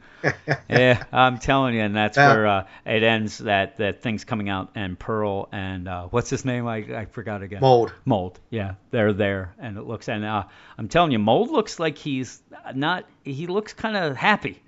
He's a little. You, He's you know, torn, at the baby. end, yeah, he's. But yeah, uh, Pearl looks scared. She looks scared, Eric. Oh, I would be too. I love this book. I love the art in this book. Uh, I'm telling you, that whole little explanation that's gave you at the end is confusing and convoluted, but. I like it. I like everything that Rob Williams has given us so Yep. far. This is one of my most enjoyable. Um, my enjoyable. One of the books I enjoy the Yeah, most. it's. I put my. It's my favorite new book now. Oh, I, definitely. I really like it a lot. Uh, you want to say what you gave it? Nine out of ten. Yeah, I think I would have given it a nine out of ten as well. I even said uh, Reggie had, had messaged me. And it's like, God damn it, Martian Manhunter's so good. I said, Oh, you should try. Rob Williams did uh, Royals Masters of War, a Right. six issue uh, mini for Vertigo, like a year, year and a half ago. And I told him about. I love Rob Williams. He's really good. And if you are into like superhero alternate history type things, you should check it out because it's really good. The guy kicks ass there, kicks ass. Love this book. I never thought I'd love a Martian Manhunter book. Yeah, This- I love this book Who so are you much. talking to? I told you. You actually, you're like, I'll review it, and I'm like, good, because I hate. I did not. Martian Manhunter. I can't say I hated him. You tell me you hate him all the He time. He was not interesting to me though. That's why he he never was interesting to me. Boy, this is interesting. If this would have just been Martian Manhunter flying around doing shit, I wouldn't have been in. Now my- I'm. I'm s- I used to get. In the, I used to laugh at my buddy Twink at the old comic book shop because he is a huge Martian Manhunter fan. Yeah. And I to like, what the fuck? Eh, You're gonna get a Martian Manhunter book. It's gonna be canceled immediately. Yep. It's gonna suck. You know Martian the- Manhunter is a terrible character, and you know what the problem is? it's gonna I'm- get canceled anyway. I'm really, I'm really worried what's going to happen when he becomes Martian Manhunter again. I like these guys. I like everything that's going on. Soon they're going to be, he's going to be Martian Manhunter. No more Mr. Biscuits, Eric. I do love Mr. Martian Biscuits. Manhunter. I'm And actually curious like to see what he's gonna I do like with- Leo. I like all of those. I'm telling you, now that we've gotten all this, though, I'm curious to see what Rob Williams would actually do with Martian Manhunter, though. Yeah, well, that's what I'm saying. We're going to find out eventually, and I'm, I'm a little scared. It But might I get canceled before that. The well, sales are terrible. I don't know. I yeah, I really like it though. And uh, uh, Mr. Biscuits is an Adam Sandler fan, Eric. Adam Oh, Sandler. it's gonna get canceled. yeah, he's done. He has no taste in movies. Again, that's because he is the emotions, Eric. He goes with the laughter. Subconscious. He goes with the laughter because he's the emotions. He lets his guilty pleasures out. Yeah. Uh, you know what else is emotional to me, Eric? What's that? Ryan Clark's Other Side segment. What's that? I get emotional when I uh, the brightest daycare Ryan Clark's Other Side segment makes me emotional. Why? You know what he's talking about this week? Back to the Future number one. Okay. And of course, you were I don't know very where you're big. going with this. Yeah, I don't know either. It's a bad segue. Uh, you were very big in the uh, Back to the Future this week. Uh, I've watched Back to the Future two, three, and one probably three times each this week. you know what? I watched uh, Rocky five, two, and three, and one, and four. Why did you say two, three, and one? because it was Back to the Future Day for the two, second three, one. and one. Hmm. That's the order in which I watched You know man. That's I, I learned my CBAs in in uh, grade school. It was a good time. Actually, it would be my BCAs. I learned my BCAs. Yeah, I'm done. Uh, what did you think uh, watching those again ad nauseum this week? I love those movies. I can Uh, watch them over and over again as I did. Uh, we had talked in the '80s Strike Back if that ever happens, Eric. That uh, little sneak peek. Back to the Future is in our list. Uh, Yes. Top five uh, movies of the 80s. I love it, and so do you. Uh, Back to the Future 2, I'm not so hip on. I have not seen tons of times, but that was the big movie this week because of the date. what October 21st? 21st, Yeah, 2015. October, October 21st, and again, that's why this book, The Back to the Future Number One, uh, coincides with that being re- uh, coming out. They played it all day. What channel was it on all day? Esquire. Esquire channel played all the movies all day, or did they just play two? No, they played all. It was a marathon, and Yeah. you at one point you were not big on part three. I'm still not huge on part three. Okay, so it, number one's your favorite. Yes. You number two's your second. Yep. Okay, and then number three, so it goes down the line. Uh, you watch it though, and of course that was the thing. He came to the he went to the future, and that was on Wednesday, this past Wednesday. What do you think? Have we uh, have we reached that uh, future that they showed in the movies, Eric? Possibly the inflation. Yeah, that's about it. We're not on hoverboards or anything. No, no, just what friggin' uh, we see on the YouTubes and what people are doing. I don't even know what company did that hoverboard anymore. Like That stupid hover. Lexus, possibly. Maybe. But no, I was talking to you earlier in the week. Uh, the thing that always drove me nuts watching Back to the Future 2 is that it's October 21st, 2015. Mm-hmm. Why is there not a single Halloween decoration anywhere? That, that is your theory. that in the Nobody future- celebrates Halloween in they, the future. They have banned Halloween. You're not allowed because yeah, there is no Halloween things, and boy, Halloween shit goes up early, and there is none. So It's not even any Christmas stuff like there would be at this yeah, point. yeah, but you say that in the future they have hoverboards, but no Halloween. Flying cards, hoverboards, Halloween's been abolished. And uh, this book, I believe, this book that Ryan's going to do is like a six-issue type thing. It's it's a limited series. That's And- really cool. and it's one of those where it's going to be like uh, untold stories from uh, Back to the Future. And what story did you say you hope goes in there? Well, before the podcast tonight, I was watching Back to the Future 2 again, and uh, I want to see what the future will look like in Biff's alternate timeline. Because we Yeah. just, I'm saying, we just dealt with the like the future before that. Then we go back to 1985, where it's the Biff timeline. I want to go back to 2015 and see what it would look like. Okay.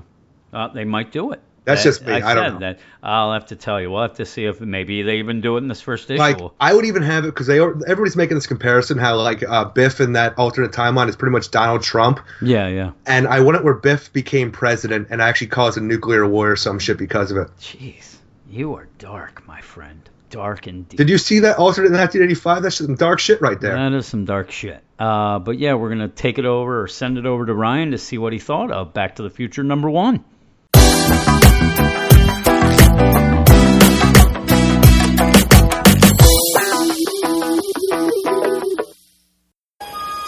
Please take whatever precautions are necessary to prevent this terrible disaster. Hello, and welcome back to the 36th installment of The Other Side. I am, as always, your host, Ryan Brightest Daycare Clerk, and here we go. I'm here to bring you Back to the Future number one from IDW by Bob Gale, John Barber, Brent Schoonover, David Witt, Kelly Fitzpatrick, Eric Burning, Erik Burnham, Dan Schoening, Luis Antonio Delgado, and Shawn Lee. That is a long list of creators because this is an anthology book, so we're getting multiple stories. So we have long, long creator lists on each one of those tales. Let me take you back now to a time before today, October 21st, 2015. That is the date that Marty and Doc go forward to in Back to the Future 2. Uh, also, my 30th birthday. So, in honor of that momentous occasion, uh, my birthday, not some fake date from a movie, I'm here to bring you Back to the Future number one. This book features a pair of short stories uh, that don't really seem to be trying to rework the Back to the Future cinematic stories, uh, but are building on them. I was glad to see that this book immediately didn't go back like some major comic book crossover event and just start rebooting all of the stories that we know and love about these characters. I enjoyed the first story in this book being the sort of meet cute of Marty and Emmett, uh, and how it was more like dumb luck or just a bit of chance than any sort of fate that drew these two together. Uh, I really think that this story kind of feels like something that could have been in one of the Back to the Future films, but I am glad uh, that those stories are the independent tales that they are. Uh, it allows this book to really be its own thing and, um, to an extent, really do whatever it wants. I really enjoyed the artwork in this story titled When Marty Met Emmett. Um, and I like that Needles uh, makes a nice secondary character to the story as well. Uh, it was interesting to see this story sort of told as a flashback uh, by Emmett when he's back in the Wild West Back to the Future 3 timeline. And I think that the format of using two short stories paired together in each issue will allow this book to be more of a story driven anthology series rather than trying to push three or four stories into one standard size comic. Uh, the second story is one of young Doc Brown and his attempts to get himself on board with the Manhattan Project. Um, this probably my least favorite of the two stories. Uh, that isn't to say I didn't enjoy it. Uh, just if I had to pick one over the other, I would probably pick When Marty Met Emmett. Um, this story showcases the Doc's personality well and shows that his intelligence, at least on some level, is appreciated by the greater scientific community. Um, being that it really just focuses on Doc, we don't get a lot of the good interactions between Marty and Emmett, so that was missing from the story. But this is in a time before Marty was even alive, so we couldn't really have that unless things really got timey wimey and wibbly wobbly, um, which probably could happen before this book is over. Um, the uh, the story seems to have really flown by, uh, only taking a few pages to accomplish the goal of storytelling, which I appreciated. Uh, I did really like the more animated style of art for the story, and hope that we get to see um, some more from Doc Brown and his time uh, working on the Manhattan Project, or at least some stories, a little bit of a tale of how he came to be the outcast of the scientific community we find him being uh, when we meet him first in Back to the Future. Uh, this was a fun book. Uh, with stories I absolutely was not at all expecting to see. Uh, I enjoyed it all really from start to finish. Uh, I actually really liked and even read all the way through uh, the afterword from Bob Gale. It was nice to get a bit of insight into his creative process for the book and these stories, one of which he's actually um, co co writer, uh, probably just plotting story points as far as uh, his contribution to the book. But it was nice to see that he actually appears as a writer um, in the book, so that was uh, a welcome change. Uh, I think that anyone who has any attachment to the Back to the Future films will find something to enjoy in this book, so I highly suggest you go out and get your hands on a copy of it before you end up like the license plate reads on that DeLorean out of time. Uh, as I said before, it was my birthday on Wednesday, and I was really lucky and got my hands on some pretty awesome gifts. Uh, I got a uh, hand knit fourth Doctor Doctor Who scarf, and it is really literally like 10 feet long. Like if you watch the Doctor Who, he steps on his scarf. I'm probably going to end up stepping on mine. Uh, as well as an awesome uh, Millennium Falcon Air Hogs drone. Boy, I can't wait to piss off my neighbors with that. And then on top of all that, saving the best gift for last, my wife got me the IDW Artist Edition Nick Fury Agents of S.H.I.E.L.D. Um, giant size book by Jim Steranko, uh, curated and designed by him with new special title pages to replace the uh, each issue's cover art. It is a gorgeous book, and well, it's huge. I don't know where I'm going to put it. Uh, maybe I'll just stick four legs off it and make it into a coffee table. Um, along with that, I want to go back and read the first volume of Bitch Planet, uh, which came out in trade uh, just recently. Uh, and some other books, uh, pick up some new things there. My in laws gave me a gift certificate to my uh, local comic shop. So if you have any recommendations for something for me to read, uh, now is the time to get those recommendations in before all this money burns a hole in my pocket and I walk out with a stack of young romance back issues. Uh, as always, you can reach out to me via Twitter at BDC Comics. You can email me directly at brightestdaycare at gmail.com. Uh, you can throw a like up on any of my pages at Facebook, Google Plus, or Tumblr. Just search Brightest and Daycare, two words, as well as reading all of my written reviews over at brightestdaycare.com. That's all for me this week, and until next week, I'll see you on the other side. I guess you guys aren't ready for that yet.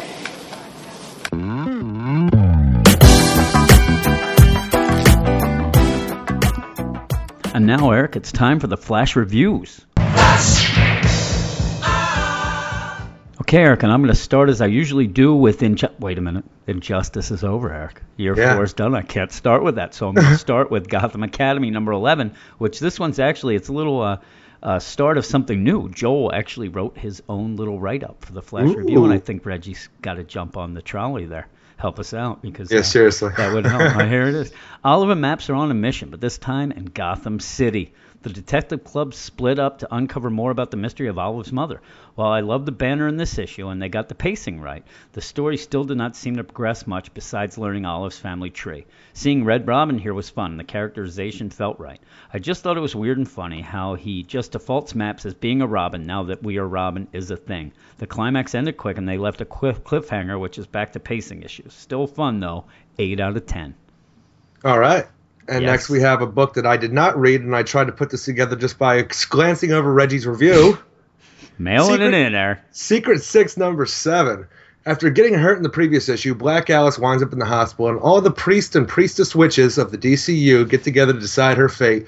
Since her powers are destroying ancient barriers that are keeping the worst of the worst at bay. Now it's up to the Secret Six to keep their teammate alive. 7.5 out of 10. All right. My next one is Bizarro number five. There's no uh, priest witches here. Story Ah. continues, and if you I have did that for enjoyed, you. if you have enjoyed the ride so far, oh, it's not the end of the priest witch talk. I have some. later. Shut your mouth. You probably won't be offended by this issue. Seriously, you have to know the routine by now. This issue involves gambling in Vegas, a bizarro prison escape in Area 51, and plenty of chaos and mayhem. Bizarro does find out that Jimmy has been using him to make his coffee table book, and Colin and Chastity part ways. But the big cliffhanger is Bizarro leaving as well. Eric, how are they, Jimmy and him going to get to Canada now? What I want to know is the coffee table book does it turn into a coffee table? Uh, it might. I guess we have to read next month's finale to find out. While the series started out strong, it's kind of fizzled and is now limping towards the finish line.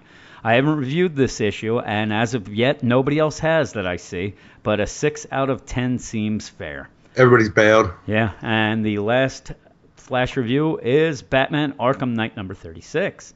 Peter Tomasi is continued making one of my favorite books, and it's all about the guest stars. This week he outdoes himself with almost all of Batman's rogues gallery, joining up with the Arkham Knight to take on the Dark Knight. Kite Man there? Uh, no, he is not. That's I don't consider him part of the rogues gallery. They'll have to name some others. Name some big ones besides Killer Croc. He's not there. No Killer Croc? No Killer Two Face. Yep, he's not. Do there. love me some Two Face. Uh, Firefly? No, that's he's not part of. Killer Moth? No.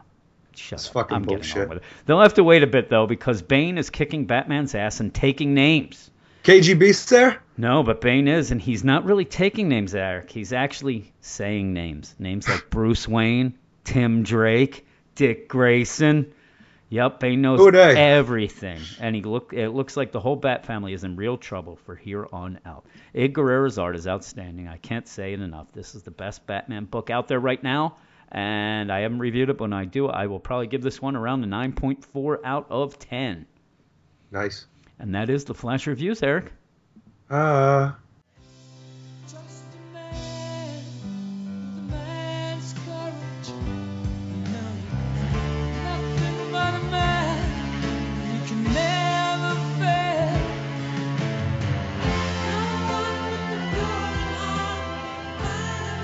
All right, Eric, back to the books. We're going to finish this sucker up.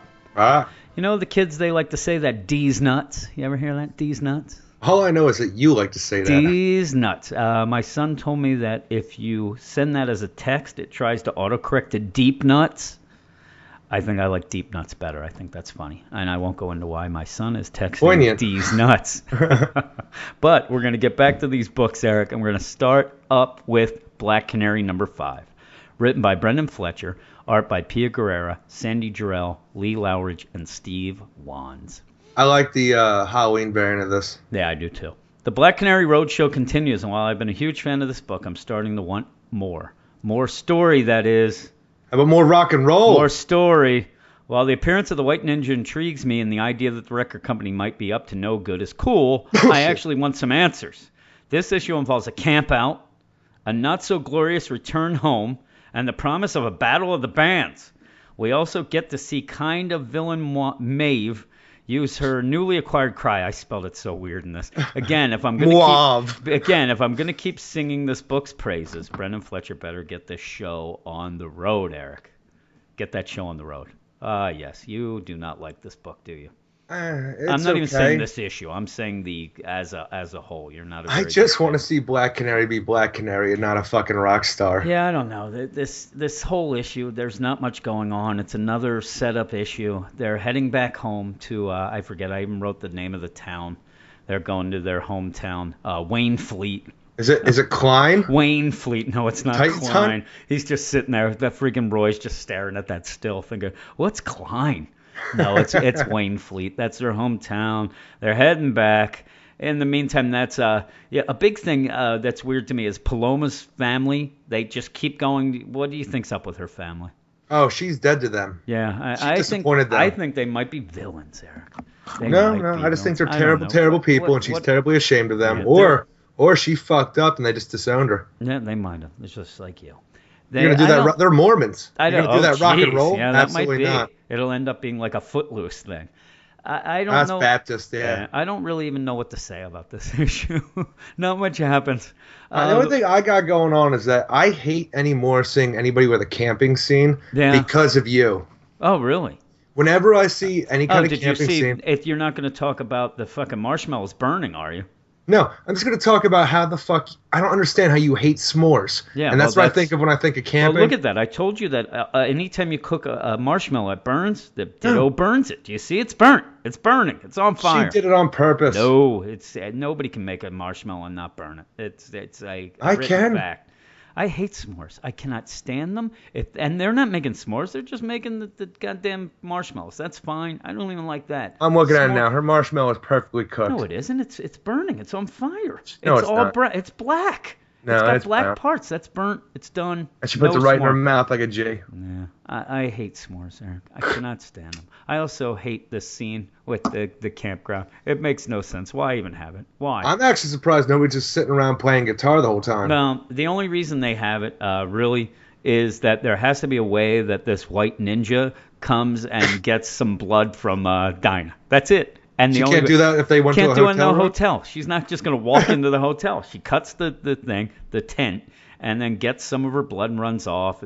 It just it's nonsense. In the meantime, I said to you, um, Kurt. They had Kurt, which I really enjoyed. Kurt being part of the book. Yeah. I actually did. I thought that it was really neat. Ties into Team and Seven it ties the into end Team of Seven Birds and Birds of Prey uh, really well because he didn't have his memory. It kind of ended the way it did.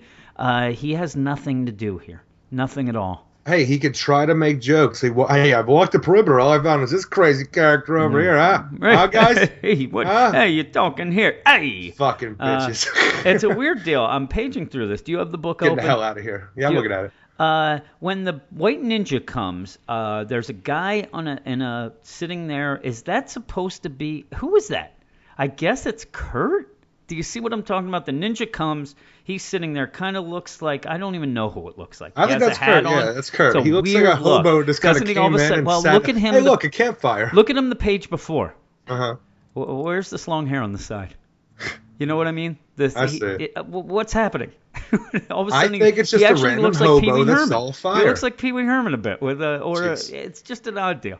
But yeah, I, I, I'm again, I'm trying to find something to talk about here. You, you have the White Ninja that you were hoping, or I was hoping, was kind of tying into uh, the Sarah Lance somehow that it would mean something. You Oh, want it- White Canary? yeah, yeah, that's what I thought it was going to be. I thought they were just trying to tie some things in from the TV show. Um, I don't think that's going to happen. But then they get back to their hometown and they're going to have a signing. It's a uh, Black Canary in-store uh, record signing. So the people are showing up. I actually like Ditto. She's all decked out in her uh, rock star look. Uh, people are coming, and then out of nowhere, what happens, Eric? I hate this fucking book just because See, there are now no. I ra- told you. I told you. You hate it. No, I do now because I, I was okay with everything we got before this, and I'm like, all right, they're at the record uh, signing, Yeah. and then all of a sudden, an amp flies through the window of this store, Yep. And Black Canary goes out and sees all these bands that she's wronged on her fucking way to Yep. fame. Yep. Yeah. It's all And all I cared about is who's paying for that fucking window. Why are there no ramifications for normal people in this goddamn world? And also, I'm telling you, I was in a band, Eric. I, I rocked the house. That's and, what I hear. Uh, there was never a time where I would have had a legitimate amp and thrown it through a window. Shit Absolutely costs not. money, and they're almost making it seem like these bands have no money anymore because Canary screwed them, but yet they're throwing an amp through the window. Why can't they use the front door? Really, why can't somebody go, hey man, there's a crowd outside, they want to see you? Or it's even the one lady yells out, we're calling you out, Canary. Why, why couldn't they do that without throwing the amp through? It's a lot Oh yeah, Birdie, come to mama. Come get what you deserve. It's so stupid. And they go out, and then there's all these bands, and here, here's the names, Eric. The Banco Gym, they were dropped by their label after a show with uh, Black Canary. The Order of the Crimson Crystal Cult. what a name. They claim that they stole something that belongs to them. Uh, you know what that's going to be? That Ditto? will be Ditto. Yeah. And uh, my band Duchess just wants to show Black Canary how it's done. Bullshit. By, by throwing an amp through a crap. poor store Yep, owner's window. That's how it's done. You know what? That poor store owner is probably crying right now. He's like, not only is the amp through, everybody's leaving now. Yeah. His whole day is over. He thought, okay, I've been doing pretty bad, but this this band is coming back to their hometown. We're gonna make a lot of This revenue today. so it's gonna make up pe- for the yep. rest of the year. I'm telling you, it's almost like, uh, you know, a comic book shop. They'd have a guy show up to, to sign some books, and then in Yeah. the middle, uh, you know, Charles Soule throws an amp through the window. Get out here, Scott Snyder. You're Stan done. Lee comes up and throws an amp throw. Yeah. Fuck you guys. Come on here. Actually, it's Marvel it's- time. it's Excelsior. Charles Soule, Charles Soule's pissed because of what Tomasi's done to Superman Wonder Woman. He's calling her out. Now you, we're gonna fight it out, buddy. It's, just nonsense. James Robinson shows up to Daniel H. Wilson signing to tell, like the No, about Earth better. That is good. Or uh, freaking Ann Nocenti shows up to call out Genevieve Valentine. What? How dare you make this book good? Catwoman's supposed to stink. Where's And the then- underground? And then all the fans run out there and beat the shit out of Ann Nocenti. Yes, and then it's all over. It's all over. Yeah, but then they're they're gonna have this battle of the bands again. Ramifications, Jim. Again, yes, again, battle of the bands. I'm I'm fine with it. That actually seems like fun. I don't know what the again ramifications. What are the ramifications of this uh, battle of the bands? What happens if, in fact, Order of the Crimson Crystal Cult rocks out their death metal, Eric, and they win? They win Oh. the battle of the bands. What happens? I'm saying, what if at the end of this goddamn thing, bogus journey happens? Bill and Ted come out with Death and Station, and the two and the girls, and they freaking rock the house. They bring world peace to everybody through their They awesome, might, but awesome hey, music. they could. But in this, nothing's gonna happen. You lose the battle of the bands. And again, what uh, also Black Canary? Nah, fuck it, we don't want to do it. Okay, what what happens? Nothing happens. And it's just gonna thing- end up in a big fight. The whole thing hinges on Heathcliff putting them in the situation because he they owe this freaking uh, promoter yeah, venue yeah, a Heathcliff's like, we gotta do it. We, we owe fucked them, them, last favor. time, and we got to do this. And like, This is but nonsense. what about the evil record company we were talking about earlier that put you guys together for some perilous thing? Yeah, yeah. What, why isn't he involved with that? Which we didn't even mention. That is another of the big things I kind of mentioned in my intro. That they finally have gotten together and said, you know what? What's weird?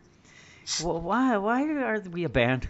But, you know, and they're like, yeah, you know what? That is kind of funny. They just came one day, said, hey, here's Ditto. She's your new guitarist. Deal with it. Boom. Then all of And a sudden, I was playing hey, with my band Ashes on Sunday, and they came and Oh, offered me oh, a deal, and I Ashes on Sunday. over. I, I'm surprised they didn't show up for the battle. Actually, I would have liked them to show up for the Battle of Bands and say, and you stole our lead singer. Yeah, Boom. It's not about Black Canary now. Now it's about the rest of the band. No, it's all the rest of the band. And then there's this uh, surprise, Erica, surprise last entry into this Battle of the Bands. And who is it, Eric? It's Bo Maeve or Bo M, Bo M showed which is up. the worst name. I just kept Yeah. thinking BM. B. she is a BM. But yeah, she's there, and they're all like, uh, you know, she has some moves, Eric. She has moves, and I said to you, I read way back that uh, Mick Jagger, if you watched early Rolling Stones footage, uh, Mick just stood there, didn't do anything, just stood there, kind of, actually, sometimes just had his hands behind his back. then they went on tour with Tina Turner, Eric, and he learned those moves, and that's almost what it is. All of a sudden, there's freaking Black Canary. Dinah's there, man, the way she moves. This is this is what I've been missing. You know what? We only have two more shows left, but man, I think I'm going to start using these moves. I'm a, I'm a martial artist too. I don't know why I just stood there on the stage and be- beat everybody up. Maybe it was because we were attacked by aliens at every goddamn show. But yeah, they're like, ah, don't worry about her. She always had the moves, Eric, but she didn't have the voice. Next thing, Canary cry. Boom. BM cry. I like Blows to call the it. lights out. Blows everyone off the, the deal. But you I wouldn't like that at a show. no, That's I wouldn't either. This is the problem. This is what happened with Black Canary. This is Yeah. why there is this battle of the bands, Eric. They owe everybody. They go ac- uh, across the country just um, chaos, just rep- wrecking every fucking venue there is. Uh, but you know who is the star of this issue? Who? The star of the issue is anti anti gravity. Anti-gravity. The corn, cob smoking, pipe smoking drummer, Eric, of uh, Bohem? Bohem. Bohem. I, I am telling you, I can't deal with that name because I said, like I said, I think of BM every time I see it, I think of And- BM all the time. and I have this weird association with that. It takes me back to when I was a small child and I was at my grandmother's house for the weekend. yeah. She had a corn cob pipe. No, I, I took a shit Oh. and I clogged up the toilet. Really? And my grandmother's there, and she's like, she's trying to figure out what's going on because the fucking the toilet's like overflowing and shit. Yeah, yeah. And she's like, "Did you take a BM?" And I had never heard that term before in my life at that point. You I'm thought like, that was "What?" like some sort of soap or something. She thought I don't. I had no idea. No, she's like, "Did- "Did you take a BM?" What? What, mama? What? A, a BM? I don't know. Did you take a shit, Eric Lee? Oh my god. You're like, yes, I did. Yes. I did. I left one. I And I'm didn't take it. This Um, memory is haunting me as I'm reading this fucking book. and and does anti gravity remind you of your grandma at all? No, absolutely not. Damn it. How about Bohem? That'd be a hot grandma. That'd be a really hot grandmother. Yeah. Uh, what else is there to say? She she rocks I the told house. my she shit the story. House down. She brings, I know uh, you have you're one up on me on shit stories. I'm gonna have to pull one out of my ass, as they say. Eric. You get that? I got it. All right. Uh, yeah, I like the art of this issue. Um, I just I need something more. I really enjoyed this uh, book, but yeah, it's starting to do nothing for me, and I don't know what happens when they end this goddamn one year tour. I don't know. Maybe Hopefully, then get back to Black Canary it'd kicking be ass. weird though. You and also this is issue five, right? Right. Why to me does it seem like this is issue 12?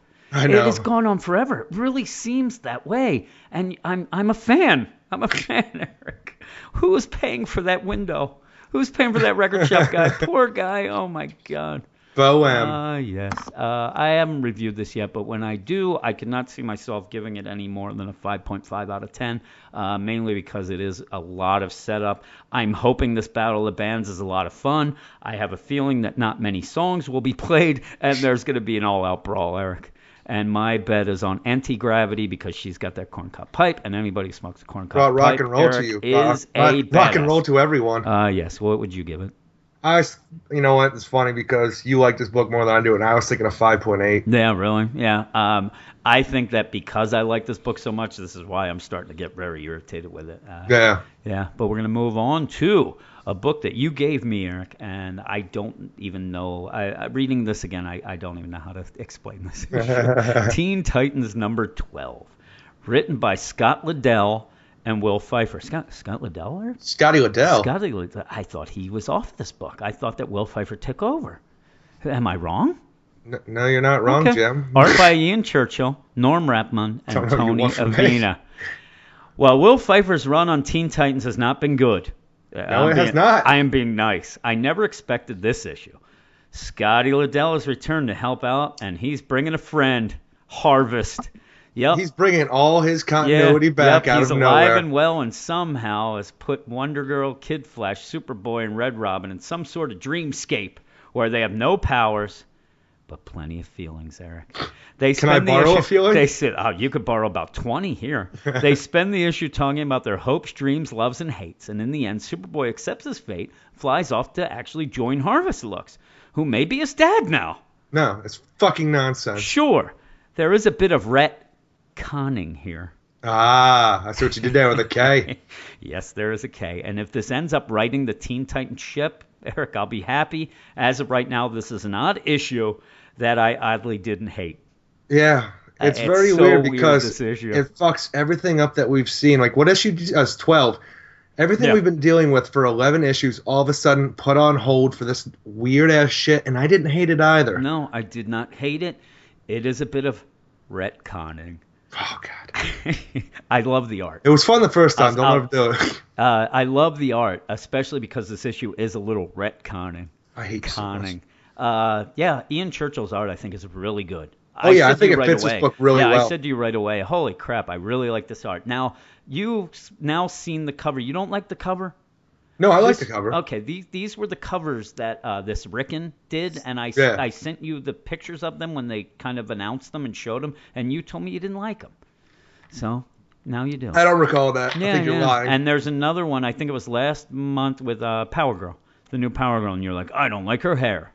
It was I that. don't like her hair. And, I, and, I'm wrong. It was not last month, Eric, because there was no issue last month. There, this is the other odd thing about this. We have I don't remember not talking about an issue last and month. And we've waited two months for an issue, and then you get this weird one that I think that shit was put on hold. Do you remember what happened around- last issue? Yeah, I they went. Remember for a couple issues, it seemed that uh, the elite went.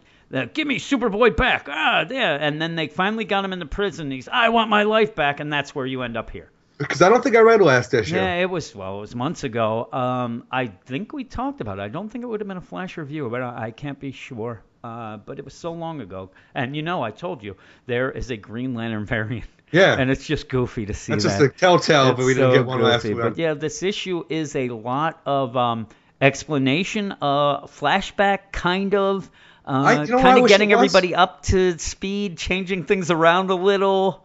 If they want to get me up to speed, they could tell me why the fuck Kid Flash is back and what the hell happened to Yeah, Solstice. no, again, I think that what you have to go with this is they're telling you what they want you to know from here on out. Whatever is happening here. What about what I want to know? Well, you, you you don't get anything, and plus you gave me the book, so you don't even deserve it, Eric. You don't deserve shit.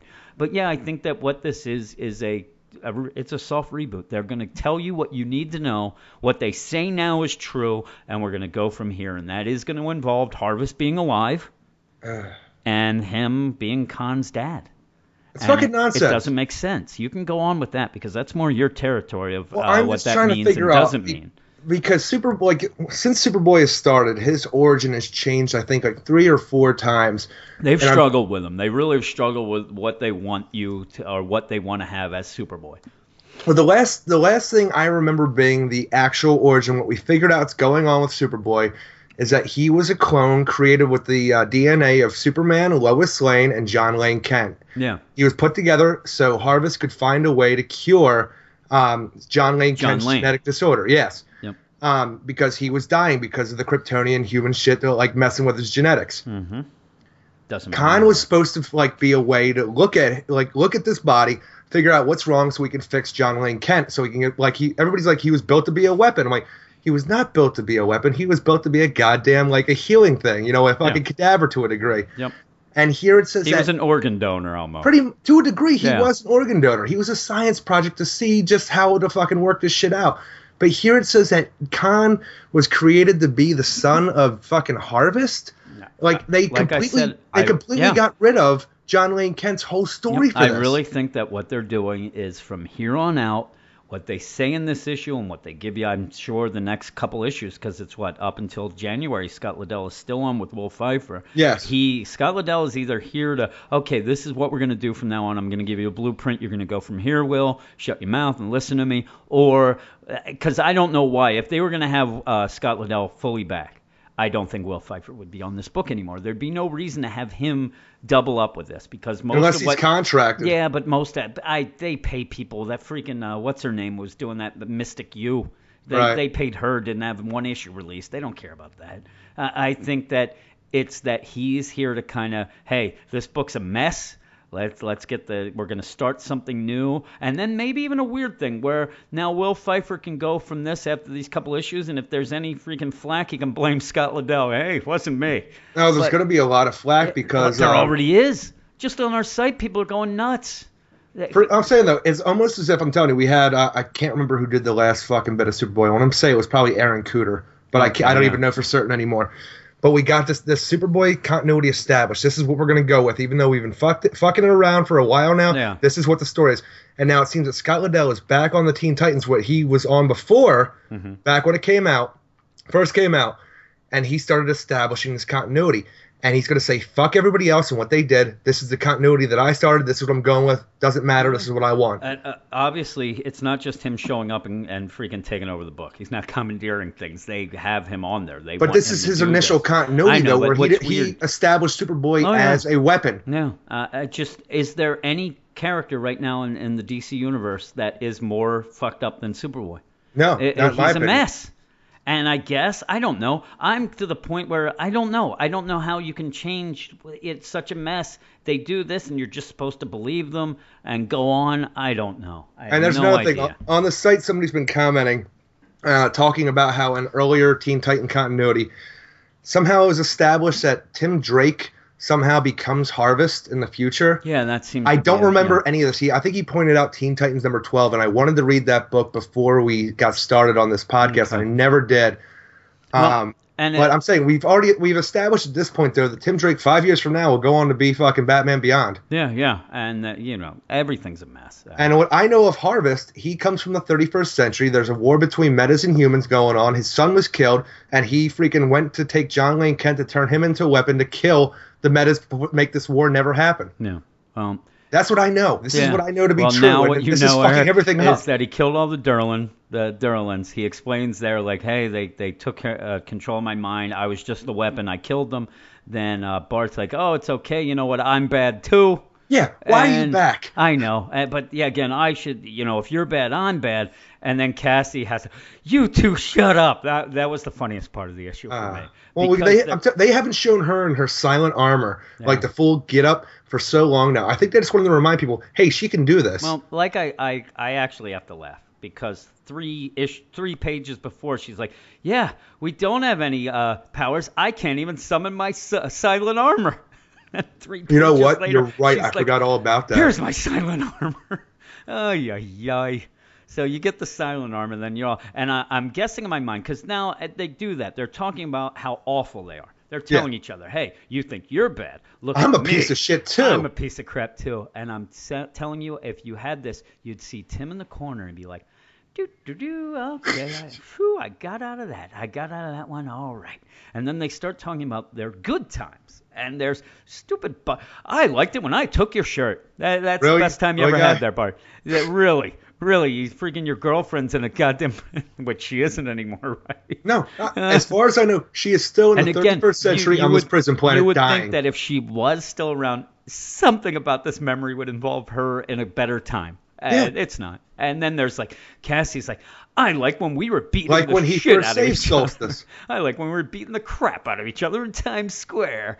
Yeah, so they're going on, and then all of a sudden they realize what Tim, what piece of shit he is, and I, I don't really think he's that much of a piece of shit. no, you know? he just vetted these motherfuckers before he brought them together. Yeah, he he even He was responsible. "Listen," and you know what? If anybody's going to do that, it's a guy who was trained by Batman. Yeah. That's a Batman thing. So even if they said, "Boy, man, you really, you know, the apple didn't fall far from the tree there, buddy." Thank Fine. you. They're all ma- yeah, really. They're all mad. And actually, if they're going to say something, say, "Boy, you picked the wrong fucking team because look what happened. We're a Seriously. wreck." But yeah, they're mad at him, and then there's Harvest comes out, and you get again this. They're is- they're lucky that he hasn't have a contingency plan like Batman does for yeah. the Justice League. Yeah, they'd all be dead. Uh, the thing about this that really, up until this point, I was like, okay, this is odd. Now, again, I didn't have much of a history with Harvest. You Right. told me right away it's bullshit. I hate but when all of a sudden they give So you, happy when he died give- before. and they give you this full. Tim Drake's giving you this full rundown of who Harvest is, and I'm like, yeah. Th- This is a reboot. That that, Yeah. that just put it right down. That okay. Then you go and again, I'm I'm telling you some of these things. I'm like, yeah, and you know, Harvest is Kon's dad. You bullshit. I Like, got yep, so angry. Now we got yelling more at re- work. and we got more reboot. Uh, that's what it is. And then all of this happens. So you had all this where there uh, Uh, our bad times, our happy times, why we're pieces of crap, why we're this, and then just it all leads to just Kon going, okay, you know what, I, I'm not really a Teen Titan. I'm gonna go to where I'm supposed to be, and just goes off, and it almost makes the issue like, why did all this happen? You know what I mean? It just is so odd. But my favorite though is he says goodbye to everybody. And I don't know what Tim thinks stops people from leaving, but in his mind he thinks that slicing his chest and then hitting him. That's a way to convince somebody to stop? Isn't that how you stop your wife from leaving? Yeah, cut her chest and then punch her ch- then punch her. I and then they, they're there and I said I So I that's what Jess thinks to- will stop me from leaving. and the last thing, Kon's like, hey, thank you. He's saying to Red Robin, thank you for everything you've done and everything you couldn't do. and I, that sounded kind of sexy to me. I don't know what he was talking about. I'm ac- this actually really upsets me because I really like Superboy. He's one of my favorite superheroes, Mm. and here they just say he's a robot pretty much because he, even when he's saying goodbye to Cassie, he's like, "And Cassie, Yeah. I thought I was in love with you, I really did, Yep. but it wasn't love. I can't feel Yeah. love, just like a gun or a tank can't feel love. Uh, but he's if a- I could, I'd feel it for someone like you." He's a I'm like, psychopath. Are you insane? what, What, happened? He's what a, happened he to is you, a, Superboy? He's a serial killer. if you were this fucking gun, this weapon, the Oracle of fucking space or whatever the thing wouldn't have you as his herald Well, protecting also, the yeah. goddamn space and, and then time. also even and then earlier he wouldn't have to explain. Listen, the Durlans took control of my mind, and then I was the weapon. No, the way you're saying it, Cassie, you're always the weapon. You're Yeah. always just like you said, a robot Uh, who you haven't been the weapon for so long, you piece of shit. Then he goes off. He flies off, and then God, this issue makes me Yeah. so angry. It's, it's actually getting me more angry now.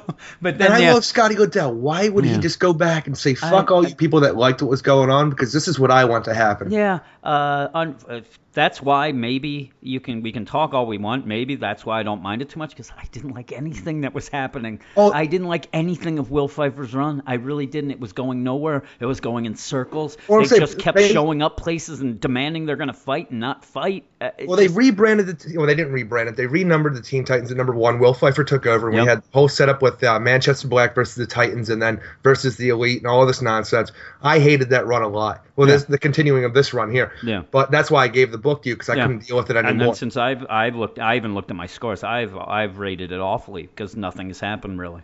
And the thing is, before that, the old Teen Titans series, it was a mess as well. But Yeah. at least we were doing something. It was a continuous run where we knew what was going on to a degree. I'm saying it, they went to the future during for uh, Forever Evil. Yep. It was a mess. We got a Kid Flash staying in the future because he's a goddamn criminal. Yep. And everybody comes back. John Wayne Kent became the fucking Superboy. It was a weird ass turn, but I enjoyed it enough. It was still a hot fucking mess. I enjoyed it enough. But then we're getting into fucking Will Pfeifer's run, where they were just became pseudo famous celebrities, and that's all they cared about. To go Yeah, jump yeah, I back, remember that, to- yeah. To jump back to this out of nowhere, it's just a fucking smack in the face, though. And uh, what makes me laugh too, just about this whole issue, is the fact that they got teleported here, but it's only these four characters as Yeah. well. You, you want to know, like, hey, you even said, hey, Bunker there? No. No, where- where's Beast Raven? Boy? Where, where's everybody? Yeah. And uh, it's it's just weird. So they're doing it now. I, actually, the way it ends, I don't mind. Not the last panel, which I think is nonsense. The cliffhanger Yeah. uh, is that Harvest basically calls out to Tim Drake, hey, you know what? You keep making your Teen Titans because you know what? You're just making a team for me because they're all going to join me. And he, no, no, we're a team. No, you're not. No, I actually that's like impossible. that. Yeah, yeah, I like that though. I like that he's calling out, and that's the only thing that seems to maybe allude to him being Harvest and maybe a de- you know what I mean because in the end they're, they'll say like man you were the one who gathered all the team for that I don't know, I don't know, I- like- like again we- people like are claiming co- things and like we're called out on the fucking listener mail. We got to do some research. I, well, I got to do some research on this just because I don't remember. yeah yeah And I'm saying I looked on, online. I did the fucking little like a normal little uh, quick search on shit. I don't see this reference anywhere that Tim Yeah. Drake becomes No, Harvest. I'll give you an out. It really doesn't matter.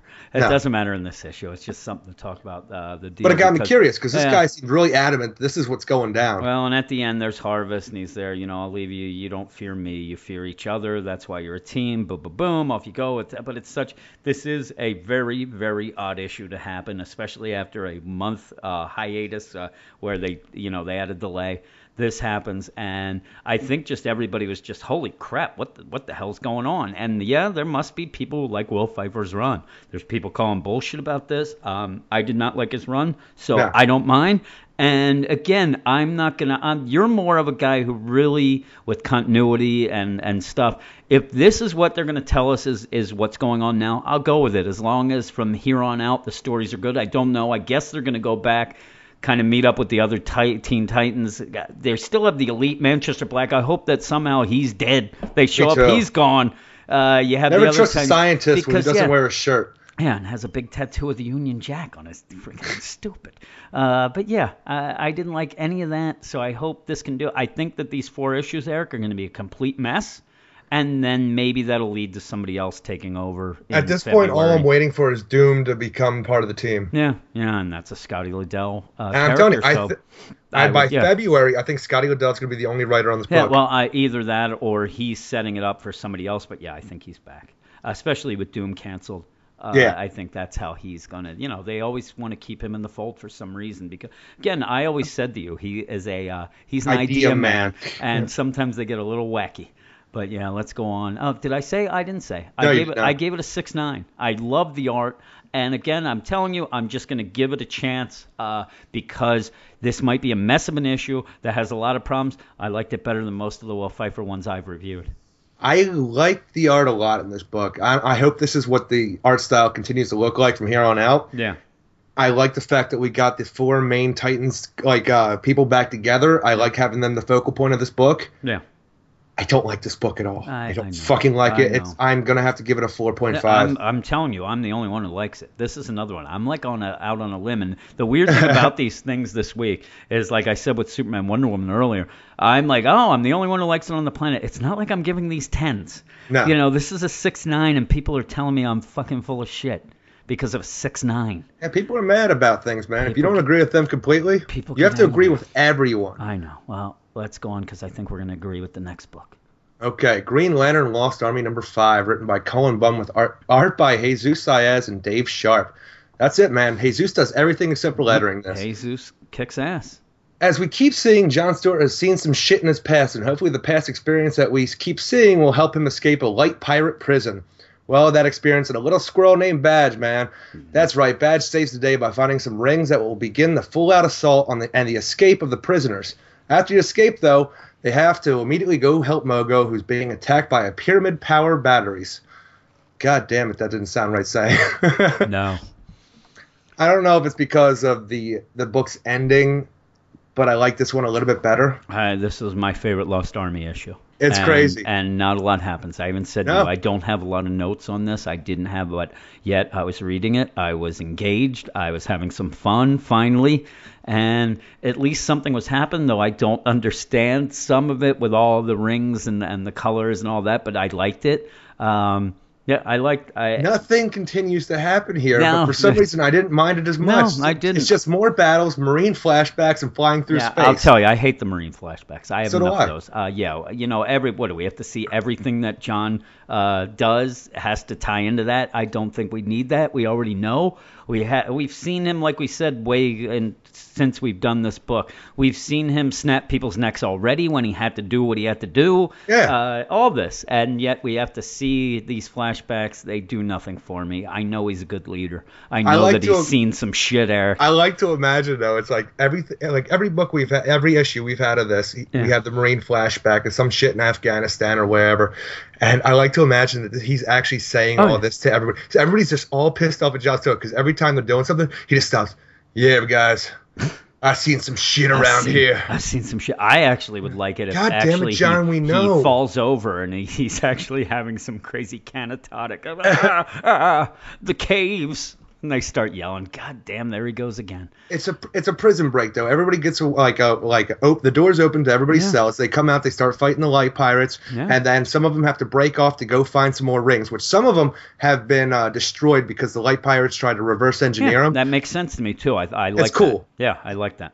So Salaak has to figure out how to use the other shit that's there, how to fucking Yeah. recharge some rings, how to get the other because we got staves in this universe, Jim. Yes, staves. staves. I know you like that uh, that term staves. I I hate it, but the you most love it enjoyable here though. the most enjoyable part of this book is seeing Kilowog rocking a stave. Yeah, he was awesome. Uh, I I like the fighting. I I like it, but it's just a weird. Like I said, I I, I like Guy. Guy was great too. Oh, that's the best part because not everybody can get a ring in this Mm, book. Yep. But stay off Stave. But Guy Gardner is able to get both a green and a red ring Yeah, here. I know they have li- limited, and he's just and in fact they're saying like, hey, you got to watch out. They don't have much energy. The, this, he's just going to town.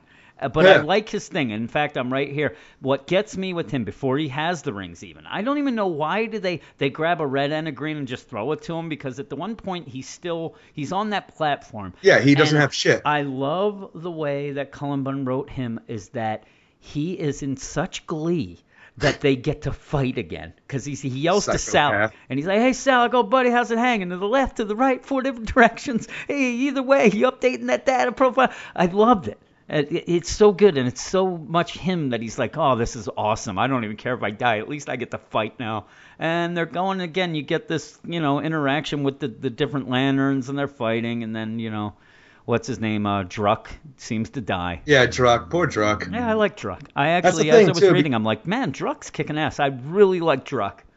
Um, it's weird because I love Green Lanterns, but I'm Yeah. saying there's so many of them. It's Yeah, hard for me to keep them all track in my head. And I, I just know Druck. I can never remember his name off the top of my Yeah, head. yeah, And we're talking about him. He's a badass. He's, he's a badass. Yeah.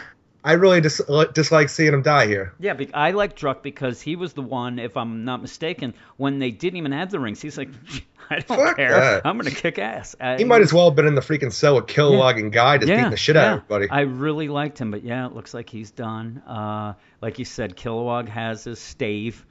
Uh, and they have them all, and I, I still do. I'm, I'm giving Cullen Bunn and everybody on this book uh, little props because I still am glad that they do give us the placards of the different lanterns. yeah, I do like uh, that. because I, I get confused as well. And uh, I, I, don't mean, think they anybody tell you, gives a shit about two six. yeah, I know. Uh, but yeah, and then they go. You know, she talks in binary when she doesn't have her ring, Jim. Oh, really? In binary? Well, and again, you know what was awesome? When they come back with the rings and Badge can talk to them now. Now there's the translation. He's talking. It's all good. I like Badge. Well, I'm saying we're setting this whole thing up where Badge is small enough he can crawl through the airways. John has put him on the mission to go find the rings. Yeah. Do it like we got to get out of here. And we have this whole kind of like uh, finding the rings montage, which is just John.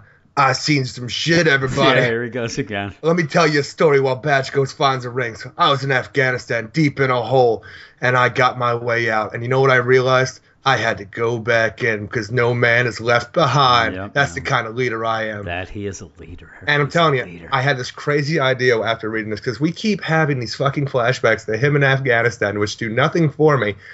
The edge, edge of oblivion starts right. Mhm. We get out of here. Um, the the old universe is destroyed, and nothing in my mind says that they have to go right back to where they were in our our universe. No. You think then- that he's going to be? They're going to be able to get out, and he's going to be no. We're going back, baby. No, no, No. All of a sudden, the lanterns are there in Afghanistan, helping him out. No, Jesus Christ. Why else show all these fucking I flashbacks. I? I, they're showing the flashbacks again, like in uh, Batman and Robin. They're showing the flashbacks to show, oh my God, Dick Grayson isn't. He's scared. He's not a good Robin. This is all it is, is to show this is how he became a leader. This is how he learned this. This is John Stewart at the every core. time every time core, John Eric. Stewart is featured, we get a story like this. So Yeah. talking about his past and how I, he's I seen some they, shit. I, I think that they, because I don't know, he is a very um, not generic character. It's kind of fucking generic. But he kind of is, and I think they always need to do this to kind of give him more of a oomph to his character. I don't think you do. I like him as I know him as a good leader Yeah. who's going to go by the book and do what it takes. He's not Exactly. he's not a hothead. He might, you know, he could even turn on a friend if he thinks that's what's good for the core. Yes. Because again, he was a military guy. The core is first, and that's how I take it. That's how these flashbacks have shown us, and nothing new. But, Uh, but Jim, wh- where's his Star Sapphire ring? I don't know, Eric. And you know what? I would actually these flashbacks. If these flashbacks showed a John Stewart who was a hothead, who was a guy who didn't listen to authority, and I, thought I would have Or thought that'd be better. Show it as a scared and had to overcome his fear. Well, that's what I'm saying. Show him something a little different. Where, oh my God, you know what? He wasn't always like this. He he learned. He had to force himself to do this, and now look at him. Look how good he is. I would have liked that better. I, Uh, I get from all this war is hell. yeah, The I, end. I, I've heard that before, but yeah, you get Relic and Krona show up to say, you know, they're show up. You knew they would, Hey guys, we're still friends, right? We came back for you. and then at the end, uh, again, I don't know if we really spelled it out, but they go and get all the rings, all the colors. Uh, they all yeah, everybody guys- escapes the light prison, and then they're like, you know what? We, even though we just saved these guys, we fought together. We're friends now. We don't know that they're not, they're not going to come back and turn on us. We No. better get the fuck out of here. Yeah, and they're like, uh, I think they're gonna come back all at once. Huh? Oh, really? okay. well, um, hey Relic, have you locked on on uh, Mogo yet? Why, yes, I have. Okay, let's go find Mogo and the rest And of the Green why, Lantern Corps. Why do the all the other cores all look exactly alike? They're like identical twins, every one of them of each of the, the deal, but except the Green Lanterns. Can you do? Because have we haven't answer to that? established what the people in this fucking before universe look So like. They just couldn't make different aliens or something, different looking a little. Hey man, all aliens look alike to me. Nah. Ooh, yeah, Ooh-wee. exactly. But That's then some yeah, shit right then there. they, they they find Mogo, they hear him, he's in pain, they go. And He's it's- getting attacked by friggin' fucking again, pyramid power there- batteries. There's a lot of like uh you know crazy cliffhangers, but I really like the look of that. I, I thought it looked awesome. I just want to know why the fucking pyramid power batteries. We didn't see shit of this before. Why not the fucking that um the antibodies or whatever they call them, the freaking yeah, energy yeah, I know that what you're talking about. Like the scrubbers or whatever. The scrubbers, yeah. whatever. that makes way more sense from what we see. Not these fucking power batteries. Yeah, I know. There's uh, Mogo screaming. I He's dig the art in this book, and I'm saying, hey, I love Jesus Saez. I loved his work, but that we've seen him. I think he did some Swamp Thing before this, Yeah, yep, and did. uh, and I, love real- that. I really love his art. But here, for some reason, with the white backgrounds to the prison, the fucking black background space, it's all devoid of any kind of fucking backgrounds. Hmm. I- It really hurts the book for me because I know this motherfucker can do more, Oh, and I want an to see it. Artist, yeah.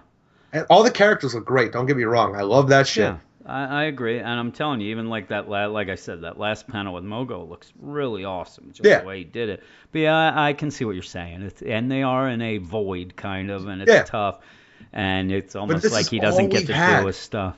The most background we had was when it switched to white when they got into prison. Yeah, yeah. Well, what'd you give it?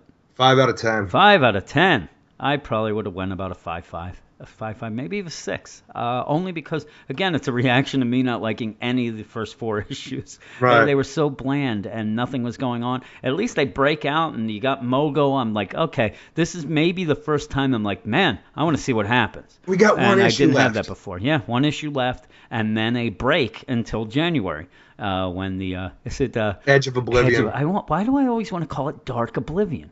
I have I no said idea. it again. Boy, boy, boy, boy. But yep, we're gonna. I think go- you're thinking of Edge of Darkness from Star Trek. I think Trek. so. But yeah, we're gonna move on to another another Scotty Lobdell. Shut up, Scotty Lob Deal. Uh, Oh, Doom Scotty number Lob five. Deal. It's Doom number five, written by Scotty Lobdell. Do you think he likes Scotty? Because I think Yes. that's what he has on his Twitter, right? It is. I'm gonna say it from now on. Written by. And I I always like to add a Y to anybody's name if I can. he does like Scotty. Okay, written by Scott Lobdell. Art by Javier Fernandez, Ulises Arreola. I always laugh when I say that. I'm sorry. It's a great name. And Corey Breen. Never heard Corey Breen before, I don't think. I have. You have you? All right. Yeah. You, you're a great guy. You're a world traveler. Things are sure tough being a kid I've seen some Eric. shit, Jim. Things are sure tough being a kid. You know that? Gangs, drugs, music. I don't know what that would That was pretty awesome when I was a something, yeah. kid. Being a doomsday. That happened Yeah. when you were a kid? Well, this issue was hyped as being the showdown with Doomed uh, versus Alpha Centaurian. We get a good dose of Superman as well, though some of it makes no goddamn sense to me. We find out that Riser has not been affected at a DNA level. But Somehow. what does that matter when he turns into the Doom monster seconds later? We finally get the big fight, but I was so annoyed with the Alpha Centaurian that my fun was a bit diminished. The issue ends with a there is always a bigger fish moment, and while I like this issue for the quick fun read it was, I don't think anyone will be talking about the series by this summer, Eric. Poor Doomed. I know. I I, I- I like this book. I, I like am the not book. even I just like the saying this character. issue. I like the book. Uh, you know, this is another penultimate issue. It ends next month. Doesn't seem like it from this issue. Absolutely not. No, I, that was kind of like a shock for them, and that they this is one of the books where they're not giving them a chance to wrap it up. I guess uh, I can only think that we're going to get a huge info dump next issue that will lead to him going to Star Labs, Riser, I'm talking about, which will end up with him on the Teen Titans. But here you get yeah, the last issue ended with Superman showing up at Star Labs. Just you know, he just struts in there. He's got. But Jim, where are we at in the timeline? Because the last time we saw Clark Kent, he was regular Superman, not depowered Oh, Superman. oh, well, that continues here because all of a sudden they try to show it, in, shove it in because Jane's there, and she has the most awkward dialogue with Superman that almost is like th- this dialogue originally I think was two uh, word bubbles. They had to add some because this is she says, "I'm trying not to be rude because I know you can crush me with your bare hands." Then he Why would I do that, Why would I crush you? I don't know why. Why have you been, been pretending to be human all these years? I'm not an alien. I don't know how you think. I'm just wondering why you're here telling me this at all. Makes no sense. Women. Whoa, hey, Jim, don't say that. Uh, but then she's right, him, Lisa. Yes, it's oh yeah, it is Lisa, right? like who are you talking to? Um, they they go on with and it's so weird that they they're trying to really shove this in because the last time we saw Clark was a uh, he lived in the apartment with Yeah. with uh, Riser and uh, Roman that apartment, and they the- saw him like hey hey there's that Clark Kent guy yeah I think they would have mentioned that it was Superman This Uh, Doom storyline in my mind has taken three days so I. I actually I was going to ask you how long I would give it a week Would you? Yeah, maybe, but there's no way that that freaking they they're trying to catch up. With All right. Well, if it's a week, then Reiser's getting fired from his internship at Yeah, fucking. Star Labs Yeah. because he hasn't been back to work. I think he has. I think he's already fired, Eric. Though I know you're a genius. Superman tells him. That's stupid. But yeah, they uh, Jane then sells uh, Riser out. it's like, hey, it's Reiser. He's over here. Reiser's hanging out on on a building, and he can't. He doesn't think he feels like himself, Eric. No. No, he doesn't feel like himself. But you know what? He has you an know, unfresh feeling. yeah, you know what he used to like doing? He used to like him and Roman used to go out uh, late night running, which I told you uh, about this, and you said that you thought they were up to no good. you thought that you thought that that meant that was like code for them to go into the stall and tap three times or something. Who goes No, that's for just that's just Roman. who goes for a run that late? It's I'm going ridiculous. for a late And- night run and, and, I'm looking, dresses like that. and I'm that's the looking at craziest this- running oh, gear I I've ever it's fucking so, seen. So crazy. I think he's heading out to the dojo. Yeah, exactly. He looks like martial Ryu. arts. He does look like Ryu, and it gets worse later when he's there. Um, but yeah, I'm even looking at this. He goes over and Pretty hugs, sweet headband, though. He hugs Riser. They're si- almost. I would think that both of them are about to tumble off the goddamn rooftop and, to their death. did, did you see that? He like comes and hugs him. The guy's hanging off the thing, but that's nothing. Superman shows up, and I think it's the best panel of the whole issue is where Superman shows up and The there's moon in the background? uh, no, it's the red. Uh, uh, Oh, the what's cape, it called? yeah, the red but- deal in the back. And when it first happened, I thought, what the hell? He's got his cape on too. Man, this is really off the rails. You know? I actually never even looked at it. That's a really cool. That's really awesome. I really like that. And then he he gives this there. He's like, until recently, he was just sort of my oddball neighbor. Smiled, pretty much kept to himself. Nice guy. Just that come to he's Superman. Like, oh god. I think that this panel was supposed to have some more going on, and then they shoved this shit about Superman because it really doesn't make sense. It really doesn't. There- There would have been a time where at least they would have said, man. How cool was it that we had Superman as a neighbor? Yeah. No, you got nothing. Filthy alien. So then you have this, you know, the shit where Superman does not have his X-ray vision, so he has the Star Labs tech, freaking tech thing. Which he stole. You all Yeah. know that he stole yeah, that, right? he stole it. Uh, Star Labs is after Superman after this issue anyway. Yeah. He just walks into places. He, especially this Superman, who everybody seems to hate anyway. Uh, he doesn't seem like a jerk though in this, right? No, he seems not at like all. a good guy. He just wants to help Riser He wants to help him though. help. I don't believe what he's saying because he's like, oh, you know what? This is weird. You do not have the Doomsday at a DNA level. And Riser's like, oh, thanks God, thank God, and hugs him. And I like that. I, I, it was I like how off-putting Superman looks at this Yeah, hug. He's like all odd. Now, Huh. then, but do you get do I put part- my hands on him? he tells yeah, he tells him, listen, you've been infected by Doomsday virus. I can't believe you've you know been able to fight it, but we got to take you to Star Labs. He, uh, Riser's like, "Ah, they're gonna dissect me. I'm not going. I I agree with them. I think they're it. That's what would happen. And then he's like, listen, maybe it burned out. I can control it. And then becomes the Doom monster. And- Honestly, though, it's, Riser's a smart dude. Nobody wants to be bisected or dissected. no. But he's a smart guy. He should know that he's a fucking menace. He could become. Yeah. They've all seen what happened when Superman became Doomsday. Yeah, yeah. It fucked up everything. No, He yeah. should do the fucking smart thing and say, okay, you know what? I got to go and turn myself in because Yep. shit could get bad for me and Well, everybody else. And I want to tell you because becoming Do- Doomsday, Doomsday himself, Eric, is an asteroid marrying a nightmare. You remember that? They say that at the beginning. And uh, this is where I put, I said, that's a weird wedding. I only think that a witch priest would be able to, to be at Ah. that. That's the only person who would do that well, wedding I. I'm an ordained minister and I Yeah. would marry those You two. would marry an asteroid and a nightmare. If they asked me to, yes. Okay. I, I don't know if that's allowed. Maybe in Hawaii. Hawaii probably would allow an asteroid marrying a nightmare. Well, I'm know. saying it's not going to be official through law, but I'll Oh, do really? okay. So if, if the asteroid got sick Getting- later in life, the nightmare would not be able to go into Getting the realm. license for that would be a nightmare. Sure, it would be another one. Uh, so, like I just said, you the asteroid gets sick, the nightmare cannot go visit him in the hospital. No, and they're not going to get the pension either after the no, fucking asteroid dies. really, you can't. They wouldn't have that. Like the asteroid probably does have a pension. It's Yeah. not going to continue over to A the pension nightmare. for flying through space. Ooh. Uh, yes. The other That thing that the the other thing that got- the other thing that got me angry about this is What are we talking about? I don't know. There was an editor shout out to Doomed event. It's like check out the Doomed event. There was it a was shit ton of awesome. editor shout-outs I'm in like, this book. really? You you really are gonna? Hey, it's Paul again. me? Check out Yeah, this. It's Paul. Hey, look at this. That's when Superman cleaned his underwear. Uh, hey, check out this. That's when the asteroid married the nightmare. Uh, b- was a by the way, ceremony. it's weird. I just got word uh, they're divorced now, Eric. Uh, That Uh, that wedding. Isn't that always the way? that marriage only lasted two months. It did not last well past the uh, the honeymoon. You gotta Where do you trust. think they went to the honeymoon, Eric? Honeymoon Island, of Boom. course. Exactly. That's what I wanted you to say. Honeymoon Island. Oh yes, we love it. What are we talking about?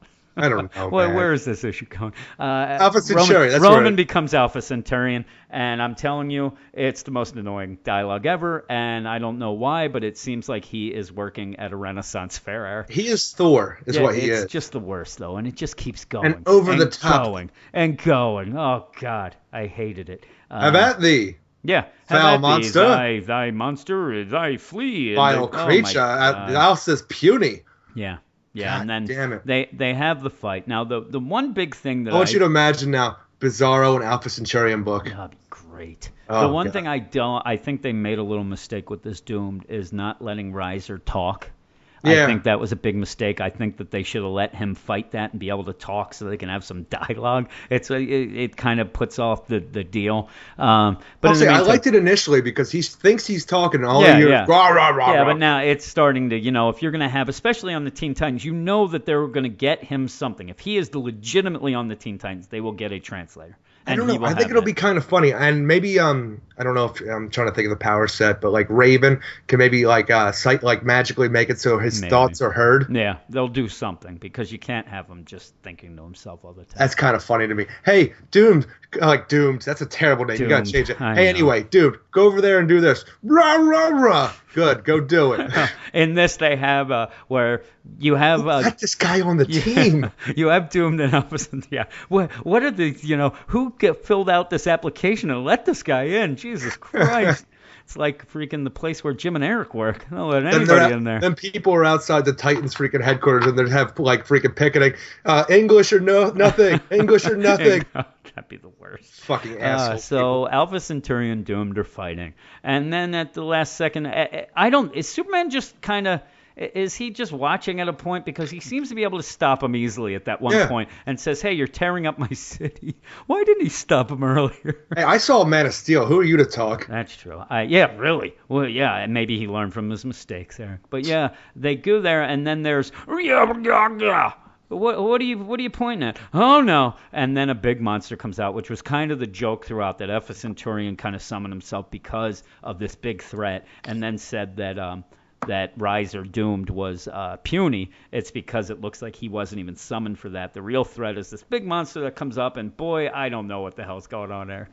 You even said, "What the hell's with this big monster?" It's yeah, of course gonna. It's gonna come out right Yeah, where of they course are. it's going to come out right where they are because now there's going to be Roman Centurion and Doom fighting together, and they're going to realize, hey, we're kind of friends. Or they're going to both pass out and wake up as themselves, Riser and Spooning. Roman, and yeah, spooning, and then they're going to realize that maybe they could be a nightmare and an asteroid, Eric. A nightmare and an asteroid. But yeah, we have next issue is the last one. nightmare, right? And like I yes, and like I said, oh, of course, and like I said last in my intro, um, nobody's gonna remember this book. The only thing they'll have is if Doomed is in Teen Titans going on, you'll be like, yeah, I, Yeah. I kind of read. Nobody reads it, Eric. I, We'll I'm have some telling you. editor notes in Teen Titans. We're talking about it. We're talking about uh, me, you, and the other one person who reads it. Uh, really, there's nothing going on. But I like this issue enough. It's sad what happens because there's Miles, the uh, little kid, uh, galactic bounty I'm saying hunter that I loved. right Doomed uh, in September sold 9,527 issues estimated. Yeah, and and next- that is so Yeah, goddamn and bad. next next I'm telling you, next month it'll be seven. I think it'll just go down to nine. Yeah, I I think that it's It's just got to be at least 9,000 people. Yeah, I know, but it's got to be at least 9,000 people on board. I guess I say seven thousand. Mark my words, seven thousand four hundred thirty-two. Okay. Exactly. Exactly, Eric. But yeah, I gave it, or I'm gonna give it. I did not review this. I gave it a seven five. What I put in my notes. I like the art. I So like. I. This was a fun, quick read. A couple things obviously got on my nerves. Um, but in, in general, I like this book. I think it's a fun time. I really wish that it could have, uh, that Scott Lobdell could have taken it and done something more with it. He just, my opinion is, we're on issue number five, And this is like the first issue that you really got a lot of doomed, and he just kept trying to add these other characters. Up until now, we should have gotten nothing but doomed and Riser, trying to figure out what was going on. Maybe Superman showing up last issue to see, hey, I'll try to help you out, and then start adding characters. Once Which you makes sense to establish me the because main it's a tie character. into the Doom Superman. Yeah, establish the main character first. You didn't get much of, of Riser at all. I don't know anything about Riser No, really, well, you except have he's Jane. supposed to be smart. You have Jane. You have freaking Miles. You have Roman. Yeah, There's too many people in this book that you have a new character that nobody knows. and you got his aunt much. and Wee Wee. Yeah, and Wee Wee. yeah, it just goes on and on, and yet you didn't get enough of him. Ay, ay. The What, did you say what you would give it? No, I'm still thinking about it. I'm just looking at it because what do you think of uh, Doom? Do you like his look?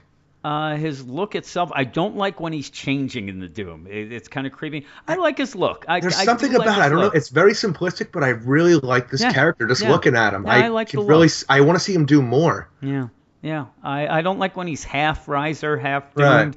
It's really creepy. Oh, I like that we actually get to see a fucking transformation to a degree. Yeah, yeah, yeah. And you do hear him because, like I said, he's like, "Hey, I'm okay," and then all of a sudden he starts turning. I'd probably give this sucker issue a- punches Superman. I'd probably give it a six. okay, yeah. uh, Like I like said, the book. It's yeah. just not going anywhere, and it never will. No, next issue, last issue, Eric. And boy, I like I said, I don't know how they're going to wrap this up. Ah. I, I gave you my opinion of what'll happen, but uh, we are on our final book of the night. You ready? Yeah, Are you ready for this, baby? I am. I'm so ready. Doctor Fate number five, written by Paul Levitz with art by Sonny Liew, Lee Loughridge, and Steve Wands. Khalid continues to be one of the worst heroes I've ever seen. Even when he tries to step up and wow me, he just disappoints by continually being a- his whiny self. Boo hoo, I'm not good enough. Boo hoo, I don't know how to stop Anubis. Boo hoo, my dad is blind. I was just going to yell that you son of a bitch. Calm down, my dad is dead, Khalid, alright? Yeah, yeah, really. For fuck's sake, instead of letting the readers down by giving the helmet of Thoth, Thoth to Anubis like we saw in this issue, give to someone who is less annoying and can actually step up to the plate when the world is in danger. Yeah. And in the end, Dr. Fate becomes blind. The end. Boosh. I, I have one note for this book, Eric. Oh, goody. You know what my note is? This book sucks. I, I hate it. I, I just I don't like it. I don't like Khalid. I don't like anything. I don't even know. I I know what's going on. Nothing. I- He's an I- awful hero. I have no idea how we didn't see that this book was canceled by January. I, I actually actually I lied. I have one other note. I put I put this ha- it sold sixteen thousand two hundred in September. My Right. guess is it's down to about twelve thousand in October, and the next solicit will be February canceled. It has to be. This book is a mess. It's not leading to anything. It's not tying in any other book that you would think, okay, they need to have this. Uh, they made a big mistake with this book. I again, this is also another one where you have a very, very similar situation as you do in Doomed. You have a young hero, uh, you know, anti not anti-hero, uh, reluctant hero. Yes. You have somebody who's forced into something, doesn't want to do it. Um, and it could be fun. It could be. I just I don't know what Paul Levitz was thinking on this book. I don't know where they spelled this out. Uh, hey, we should do this, and he's going to be this. I actually on paper maybe it sounds okay. You have a med a guy going Med into student, med, yeah. med student. He's got the uh, blood of pharaohs. Sure. You, see that this issue. Yeah. And and uh, I've you seen know, a bunch of issues. yeah, yeah. He's very busy, and you're going to throw this on him. So now he's got to juggle this whole life with him, and uh, it sounds okay. Uh, in five issues, though, nothing has happened to make me want to read this book besides us doing a podcast and a website. This book would not. I would not even look at another freaking panel of this book if I didn't have to. I would have bought the first issue, and after that, I would have been done. Yeah, and you like Doctor Fate. Because I wanted a Doctor Fate. Yeah, Fate. you're book. a Doctor Fate fan. Um, even even the art, I don't mind the art this issue. Yeah, neither it's do just, I. But again, it's it's like oh god. And again, here's what you get. We're five issues in, and you get freaking Doctor Fate trying to stop fucking looters. Yep. Uh, and he can't, and he's upset. Then he does it, tries again. Then he goes to save his dad because he finds out that Anubis is. And again, here's the other thing: is has he not realized that he can ask questions and find answers? He's always like, I wish I knew what's going on. Just ask. Just go. Just ask. Okay. Oh, thanks, Where Helmet. is it? Oh, there it is. Yeah, it's just. That's my dad's hospital. No, no. And uh, yeah, and Come he- on, helmet. he, yeah, let's go, helmet. Let, feet don't fail me now. He heads off to the, the hospital, and his dad. Hospital's on fire. Uh, Only Eric, only his father's floor. That's the worst part of this whole book. his father's floor is on fire. How many people you think on that floor? Uh, there's a bunch of people, but where the fire Uh, is, yeah. there's a, still there's a bunch of rooms that the nurses can't get to to yeah. pull the people out. Uh, how many people Harry- does he save? He saves his father. he saves his father. That's it. And that's the best part because he grabs his flies in, grabs his father, flies him out, and he's all like, and then we see an explosion where a bunch of glass is about to fall on people down in the courtyard. And he's like, I'm not about to botch another rescue. Stops the glass from falling on him. But I'm like, what about the rest of the people on that floor you just fucked over, dude? yeah, to me, that's a botched rescue. That's a botched ass rescue. That's almost as bad as the, it's not as bad as the fucking plane crashing. Jesus Christ. And, and I, oh yeah, yeah, that plane crash is bad. Then you This got, guy is the worst. He's the worst. And then I, though, you know what? He's rolling in bitches, Eric. Don't say that. All these women want him. Uh, the one who really wants to date him, uh, she's gonna go play guitar to protest, Eric. Right She there. is like an over the top PC character from the 90s. gra- I, I'm telling you, I think she's more because Paul Levitz's age. I think she's from freaking 67. Yeah, quite she's, possibly. She's hand, heading out to the B in. They're gonna start freaking tambourines and oh gonna, my god. I'm sending Khalid a freaking text. Hey, it's the end of the world. Want to protest it? She doesn't get a response, so she starts playing acoustic guitar, Yeah, just getting ready. She's like, I'm gonna do my song. I, I'd love to hear this awful song she's gonna play. Also, what are they? Michael Road and- to no, actually, yeah, really, I think that might be because is, Ala Road to is she? Oh, is she protesting the rain? Yeah, the end of the world, man. It's a, it's But a that's joke. not a I protest. I know. I'm saying though, I get it. It's a joke. I don't even think Um, it's a joke. I think no, she's it's definitely a serious. joke, She's but playing it's that just- guitar, getting ready for the goddamn protest. She's like, "Listen, I'm gonna protest this shit." it's so stupid. So she's she's texting fucking Khalid. His girlfriend Shay is fucking texting, and he's not. Nobody's getting back. Like he's not getting back to anybody. They're all pissed off. Goddamn Khalid, what a piece of shit. Yeah. And the the most perilous thing that happens in this fucking book is that Khalid finds out that classes have been canceled tomorrow because of the flooding, which makes sense. No, I, I don't think it makes sense because this flooding is going on. There should have been can- the fucking classes should have been done for a week. Oh yeah, this could, should be Katrina situations in there should have been right no now. classes for the last month or so. Whenever this issue, this book started, the end of classes, you can't go to class. But I'm telling you, the, the big thing in the next issue is going to be how the teacher for uh, the college teacher, whatever Yeah, the course yeah. is, I don't know what med Yeah, students do, yeah. do, She but uh, biology, class. sure, she's going to have people log in no later than 11 for their class. No later than 11 or Khalid's not going to get this email, Yep. and he's going to No. miss class, and, I he's think it's freak bullshit the fuck too. out. I don't think that that's legit. I would call. I'd go to the, the university and say it's bullshit. I didn't get the email. You can say screw you. This isn't an online class. Bullshit. You can take that. Jim, college has changed. Take that. Yeah, there was no online. People have computers and online now. Yeah, online class was when I would get to the class and I'd have to wait in line to get in. That was online. uh, yeah, I, I don't know. What the hell? And then you have Anubis. Anubis wants the helmet. You already know. Anubis is the worst, right? Yes. He's the worst. So, yeah, he gives him the helmet. What does he I think just don't this is going to work out? Because Anubis is there. He's going to kill his father. He wants to kill his father for this blood thing, and apparently, uh, um, freaking, I can't even think of his name now. I think it's Muhammad. Yeah. Um, Yeah, his is. Muhammad's father back in Egypt did something to banish Anubis, so now he's got a grudge out on this family. Yeah. But Khalid's father doesn't know the words to banish him now. No, he doesn't know the words. What do you, don't you think his dad should have taught him that? I, I, think, a good father would have taught him those words, knowing that uh, freaking Anubis is going to be Hey, the god of him. death might be after you at some point, but you'll be okay, Yeah, kid. yeah, ah, yeah. You know what? You go to America. He he doesn't have directions there. No, no, America, cross oceans. Anubis Yep. can't get over oceans. Yeah. Ah, yes, Eric. Ah, yes. Yeah. But the thing is, we. it just upsets me so much. Khalid saves his father from Anubis. yeah, Anubis then, like, you know, magically, telepathically, whatever, hits him in the air with a truck and then tries to crush him. Luckily, he misses Yeah, he somehow. misses somehow. I I don't know if Dr. Fate phased through it or what. It looked like it crushed his it, ass. I think that he phased through it. But I'll go with that. after this, we find out that, yeah, since you got that helmet at all, I can't hurt you. But what was that we just saw? Yeah, why were you doing that then? Why did What- you even attempt it then? Yeah. That's so stupid. Why in the beginning didn't he say, "Listen, your dad's fucked up. You give me the helmet." You know, just use that's the tactic he goes with. He should have done that way back. Way back. Would have would have caused a lot of you know things to be avoided. But not only this, we have this whole plan going on in Anubis' head where, hey, I can cure your father if you give me the helmet. He could see again. He'll see your Yeah. beautiful fucking face. Hey, that sounds like a good plan, Anubis. But to do this, Anubis had to get all terrifying, so he grew gigantic. Yeah, yeah. What did that do for the story? Nothing. Nothing at all. It did He- nothing. I can't hurt you, but I'm going to grow and then make a trade with you. You give me the helmet, I help your father. Yeah, no. Yeah, now that you look real scary, yeah, I'll go with that. Yeah, Yeah, you look right, like you're on the up and up. You know what, Anubis? You're right. Fuck this helmet. Fuck this world. Everything sucks. Make my daddy see again so he can be, at least see me as we watch the end of the world together. And if you could stop that rain, it's real annoying. Yeah, man, It's nobody raining from likes here to. Cairo. Jesus Christ, here to Cairo. You know what? I was looking through another bit of dialogue that I really hated when I read this was when uh, his mom's trying to get a hold of him. And he answer, damn it, your father's hospital is blowing up. Where'd you sneak off to?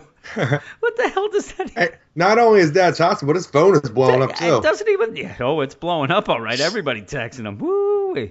I I don't know what. It's just bad. It's bad dialogue. The story makes no sense. It goes And it goes I- nowhere. I don't know if this is an editorial decision, a writing decision, or what, because we had Bastet, the god that chose him to become Doctor Fate. Yeah. She died. She wasn't able to stay on the physical plane anymore. She died. So then we had that whole psychedelic fucking like uh, dreamscape where Doctor Fate would see uh, the hell's his name now, Nabu. Okay, yeah. And we got a little bit of cryptic answers. We saw the fucking the Sphinx giving riddles, fucking nonsense. And I don't know if they decided, you know what, this is a little bit too much. Hey, there's Bastet. She's back again, but not in the cat that you had, in a different cat because she can do that. yeah. What? Yeah. it- Why did we even bother to say that she died before? Yep. Uh, why do we, Eric? Why do we bother reading this? I- I Because we got to tell these people about I- it and well, just be I upset. I, pity, I, I pity the fool who likes this book. now I pity somebody who loved Doctor Fate and was like, okay, you know what? I, I only get a couple books, but I, I'm gonna get this Doctor Fate because I love the character. Boy, it's such a waste of money. I'm sorry, Jody loves this book. I Yeah, don't I, know. understand. He's it. the only one. Actually, I was thinking of him. And I guess I shouldn't pity him. He loves it. Yeah. He keeps defending it. Everybody hates it uh, he along still our loves lines. Earth too. I don't understand that Yeah. either. Uh, everything on our site and people commenting, people just do not like it. I don't know. My eyes, Eric. He's yelling. That's that. Oh yeah, and I'm telling you, at the end, Anubis fucks him over because he cures his father, but now uh, Khalid is struck blind. yeah, now he's blind. It's you know an eye for an eye, Eric. And uh, Yes. the, the the thing about it is, it, it shocks me that Anubis wasn't gonna just heal his dad and go away. I, who would know? Seriously, who would uh, know that the god? Why of would that happen? I, I don't know. What it, he's the god of the house of death, right? Yeah. Yeah, he says it like seven times. I'm the lord of the house of the dead. Okay, whatever. Just say dead, dude. That's Calm it, yeah, why is he? I'm the lord of the dead. He always has to add it. It got me so annoyed. I'm happy you got a house, Anubis. Fuck. Yeah, yeah, you gotta fucking. You, you one up me. I only have an apartment. I live with my parents. What do you want? Yeah, yeah. Oh well, what'd you give it? 4.5 out of 10. Yeah, I'm telling you, I, I may have given it if it was my book three. And Three I'm out of telling you, the only thing that upped the score for me a little bit is that we initially saw Khalid try to be a hero. Yeah. Um, what is it's like um the That's all I wanted to say. The end of October. I'm guessing in about four podcasts in the news section we will be announcing this book is canceled because when those new solicits come out for February, if it's not canceled, I will be shocked, Eric. I'd I'll be shocked, shocked. if this doesn't become a flash review. Well, that that might happen as well. I don't know. I told you I like yelling about it, though it makes us read it. Oh, Agreed. yeah, I'm yeah. sorry, but by the time we get the yellow battle, we're so out of steam because this is never one of the first books. Right, oh, it's always if it's not a flash. Like you would think that the last book that's like teetering on flash reviews. It's like right at the precipice of falling Yeah. into flash reviews. This will never be anything but the last couple books. I think Uh, I think the first issue might have been in one of the top ones. It was because And then it you- immediately fell. Doctor Fate. Yeah. Oh, you were. I think after the first two issues, you were yelling flash review right away. Where the hell is Doctor Fate from Earth Two? I don't know. I haven't even seen his ass. Ah, jeez, Eric. Ah, you know what time it is. What time is it? It is pick of the week time. I know what I'm picking. I know you want. I let you go first. You want me to go first? Because it's easy. It's Martian Manhunter. Yeah, Martian Manhunter Uh, five, I said I will not. I I won't put um, a flash review in there, but uh, Gotham Arkham uh, or Batman Arkham Knight I really love. But yeah, it's a it's a digital book that I review. We had, we had some really stinkers this week, but we had some good ones too. I'm telling you, I like Eternal. I like Yeah. Justice League enough, but Martian Manhunter is just yeah, continually I had good. fun, like I said, I had fun with That's the underdog, Wonder Woman. baby. It made me Superman Wonder Woman. I liked more than the truth. But yeah, Martian Manhunter was the best. That book through and through is is a great book. Because there's and no really reason it like should be this good. It's fucking Martian Manhunter. Yeah, why? Yeah, again, you have Doctor Fate that would seem like a slam dunk for you. A walk up to the plate home run. You shut your mouth. uh, yeah, but Martian Manhunter, which I I don't like the character, love it. All Yeah. right. You know what we're going to get next week? I'm going to tell you next week's books, Eric. We have All Star Section 8, number 5. Have you said that one like five times already? Yeah, it keeps getting pushed and pushed. Uh, Aquaman, number 45, Eric. Do you I know who we have in for that one? In uh, All Star Section 8? No, I don't think you do. Okay. I think I'm not sure. I'd have to. I think Fair it's enough. one of those where it's like they learn the awful truth of what's going on. So it's Oh. it's one of those. Yes. So Uh, I didn't wanna put do you on the spot. No, just I think that's what know. it is. I think it's that they learn What it is. kind of what they're doing in Noonan's bar, and then that leads to the final issue where I'm guessing it's going to be just a freaking battle royale of characters. Uh, Aquaman number 45. Oh god damn You it. love it. Batman 40 or Batgirl 45 for me. Um, yeah, I hope that's a little better than it's been. Oh, as long as we, I want a villain. I, I'm telling you, if fucking Yeah. Velvet Tiger Yeah. didn't do it for me. We loved when fucking Livewire was yeah, there. I Do that again. Just do it again. Yep, Batman and Robin Eternal number four. Looking forward to that. All Cyborg number four. Deathstroke number 11. I like Deathstroke. Yeah, the one thing um, the solicits came out for January, it looks like Deathstroke in uh, January, Tony Daniel isn't even writing it anymore. It's that James Bonny who's been co-writing with him, so we'll see how that goes. Uh, the Flash 45 seems like a long time since I've done a Flash. Uh, I don't know. Doesn't I it? feel like we just talked about Really, it actually. it seems uh, like long for me. Uh, Gotham by Midnight number 10. uh, Flash, Flash reviews. Seriously, it's a book that I like enough. It, it's Yeah. not a book that I would normally buy. If Yeah. I'm telling you, if I just wanted to buy the books I wanted and didn't have to fucking, god damn it, dude, this fucking Yeah, podcast, yeah, I know. this book would never be on my yeah, we, we list. talked about it last uh, episode that that was one of the books that week. We did talk about it because that was that big issue. The explosive issue was good. Oh, yes. But we'll see how that But this uh, book is ending. Yeah. Grayson number 13. All right. I'm looking forward to that as always. sw- I swear to Christ, uh, we're always done with Grayson anymore. I know. He is all over the place, and yet people who like Nightwing still freaking pish posh it. Uh, Justice League 3001, number 5, which is one of of the that. issues that's going to be where I believe he uh, they find out who that Batman is. Remember, they saw that big Oh, actually. I'm down for that. Yeah, we're going to see out. that, and then I think that leads to the all woman team coming up. I want it to be the team. great big fat Blue Beetle. Yeah. He's we'll moved see. on now that Blue Beetle's there. He's going to be a Batman. Big robot. Uh, Justice League Gods and Men. It's still listed at in the solicits there. Justice It is League Dark Gods Side and War. Men. Batman number one. Uh, you'll probably be doing that. I don't think that we're really going to talk about that on the podcast. That'll probably be a flash review, just because what. Makes sense to me. New Suicide Squad number thirteen. Love this book. Looking forward to that. I can't wait for that. Prez number five. Flash review. Yeah, we're never getting. We're never seeing those other six issues. They promised. Absolutely. Not. Hold on. I just looked at the freaking. What was it? Nine thousand. The last Yeah, issue nine sold. thousand, and people are still. I think Reggie's still demanding that they're going to have these other six eventually. Yeah, No, That's it's not not going to happen. that's not happening. Robin, Son of Batman, number five. I'm waiting for your reaction. I just, I just took a drink. Sorry. I didn't realize my book was Robin, next. Um, Son of Batman, number five. Eric. I'm kind of, I don't know. I'm on the fence with this book. I think it'll get better once we get into the Robin War, but right now I'm not that interested. You know that book is going nowhere, Eric. Nowhere, huh? Nowhere. Uh, Sinestro, number sixteen. Uh, eh. I, I don't know. I've fallen off of Sinestro, but I don't even think I reviewed the last issue yet. I'm not even sure. Again, I just wrote these down. I guess this might still include Lobo. I would think Possibly. that ends. I think that ends the Lobo, the Sinestro Rising. I think that'll be Sinestro's last issue in the Sinestro Rising story. So I'll, I'm looking forward to it. Sinestro's been good enough. It's just I don't Yeah. know. For some reason, I've fallen off of it. Yeah, like the interest level. Yeah. Superman number 45. Oh, finally, fuck finally, you get one of these post-truth stories, and I guarantee you, guarantee that you like it better than the last bunch of issues. I'm telling you, All people, right. uh, people are always yelling at me and stuff, but I think you're gonna like it more. I'm gonna guess a seven, Eric, and a seven would be great for that book for you. Are we gonna wind up at the Fortress of Solitude finally? I don't know. I Better. I doubt it. And then the last one for next week is We Are Robin number five, which both of us really enjoy. I love that book. Yeah. Hopefully, we got freaking. Uh, I can't think of who the artist is, but the artist who wasn't on the who from number one to three Yes. is back. God Yes. damn it! That guy. Research. I like that guy. I love that guy. But that's the podcast, Eric. That is it. You have anything else to Fell say? Fell off the rails at the end there. Yeah, it did. We're freaking losing steam. Anything are. else you have to say? Well, you know what? When you talk freaking 12 hours, it's this is- probably was a 12-hour podcast, right? Oh my God, was it? Yeah, I think What it was. time? Wasn't last week I said that nobody lasts this long and we could just talk to each other and not care what we Yes, I think say? that's every episode. Yes, it is. Why don't you come and see me sometime, big boy? What? I'm gonna recap everything uh, what we learned this uh, episode. I don't know. We learned that asteroids and uh, nightmares can get married in Hawaii, Eric. Everybody have a great week. Keep it weird, and we'll see you in seven. That's the two, baby. That's the clean two. Oh,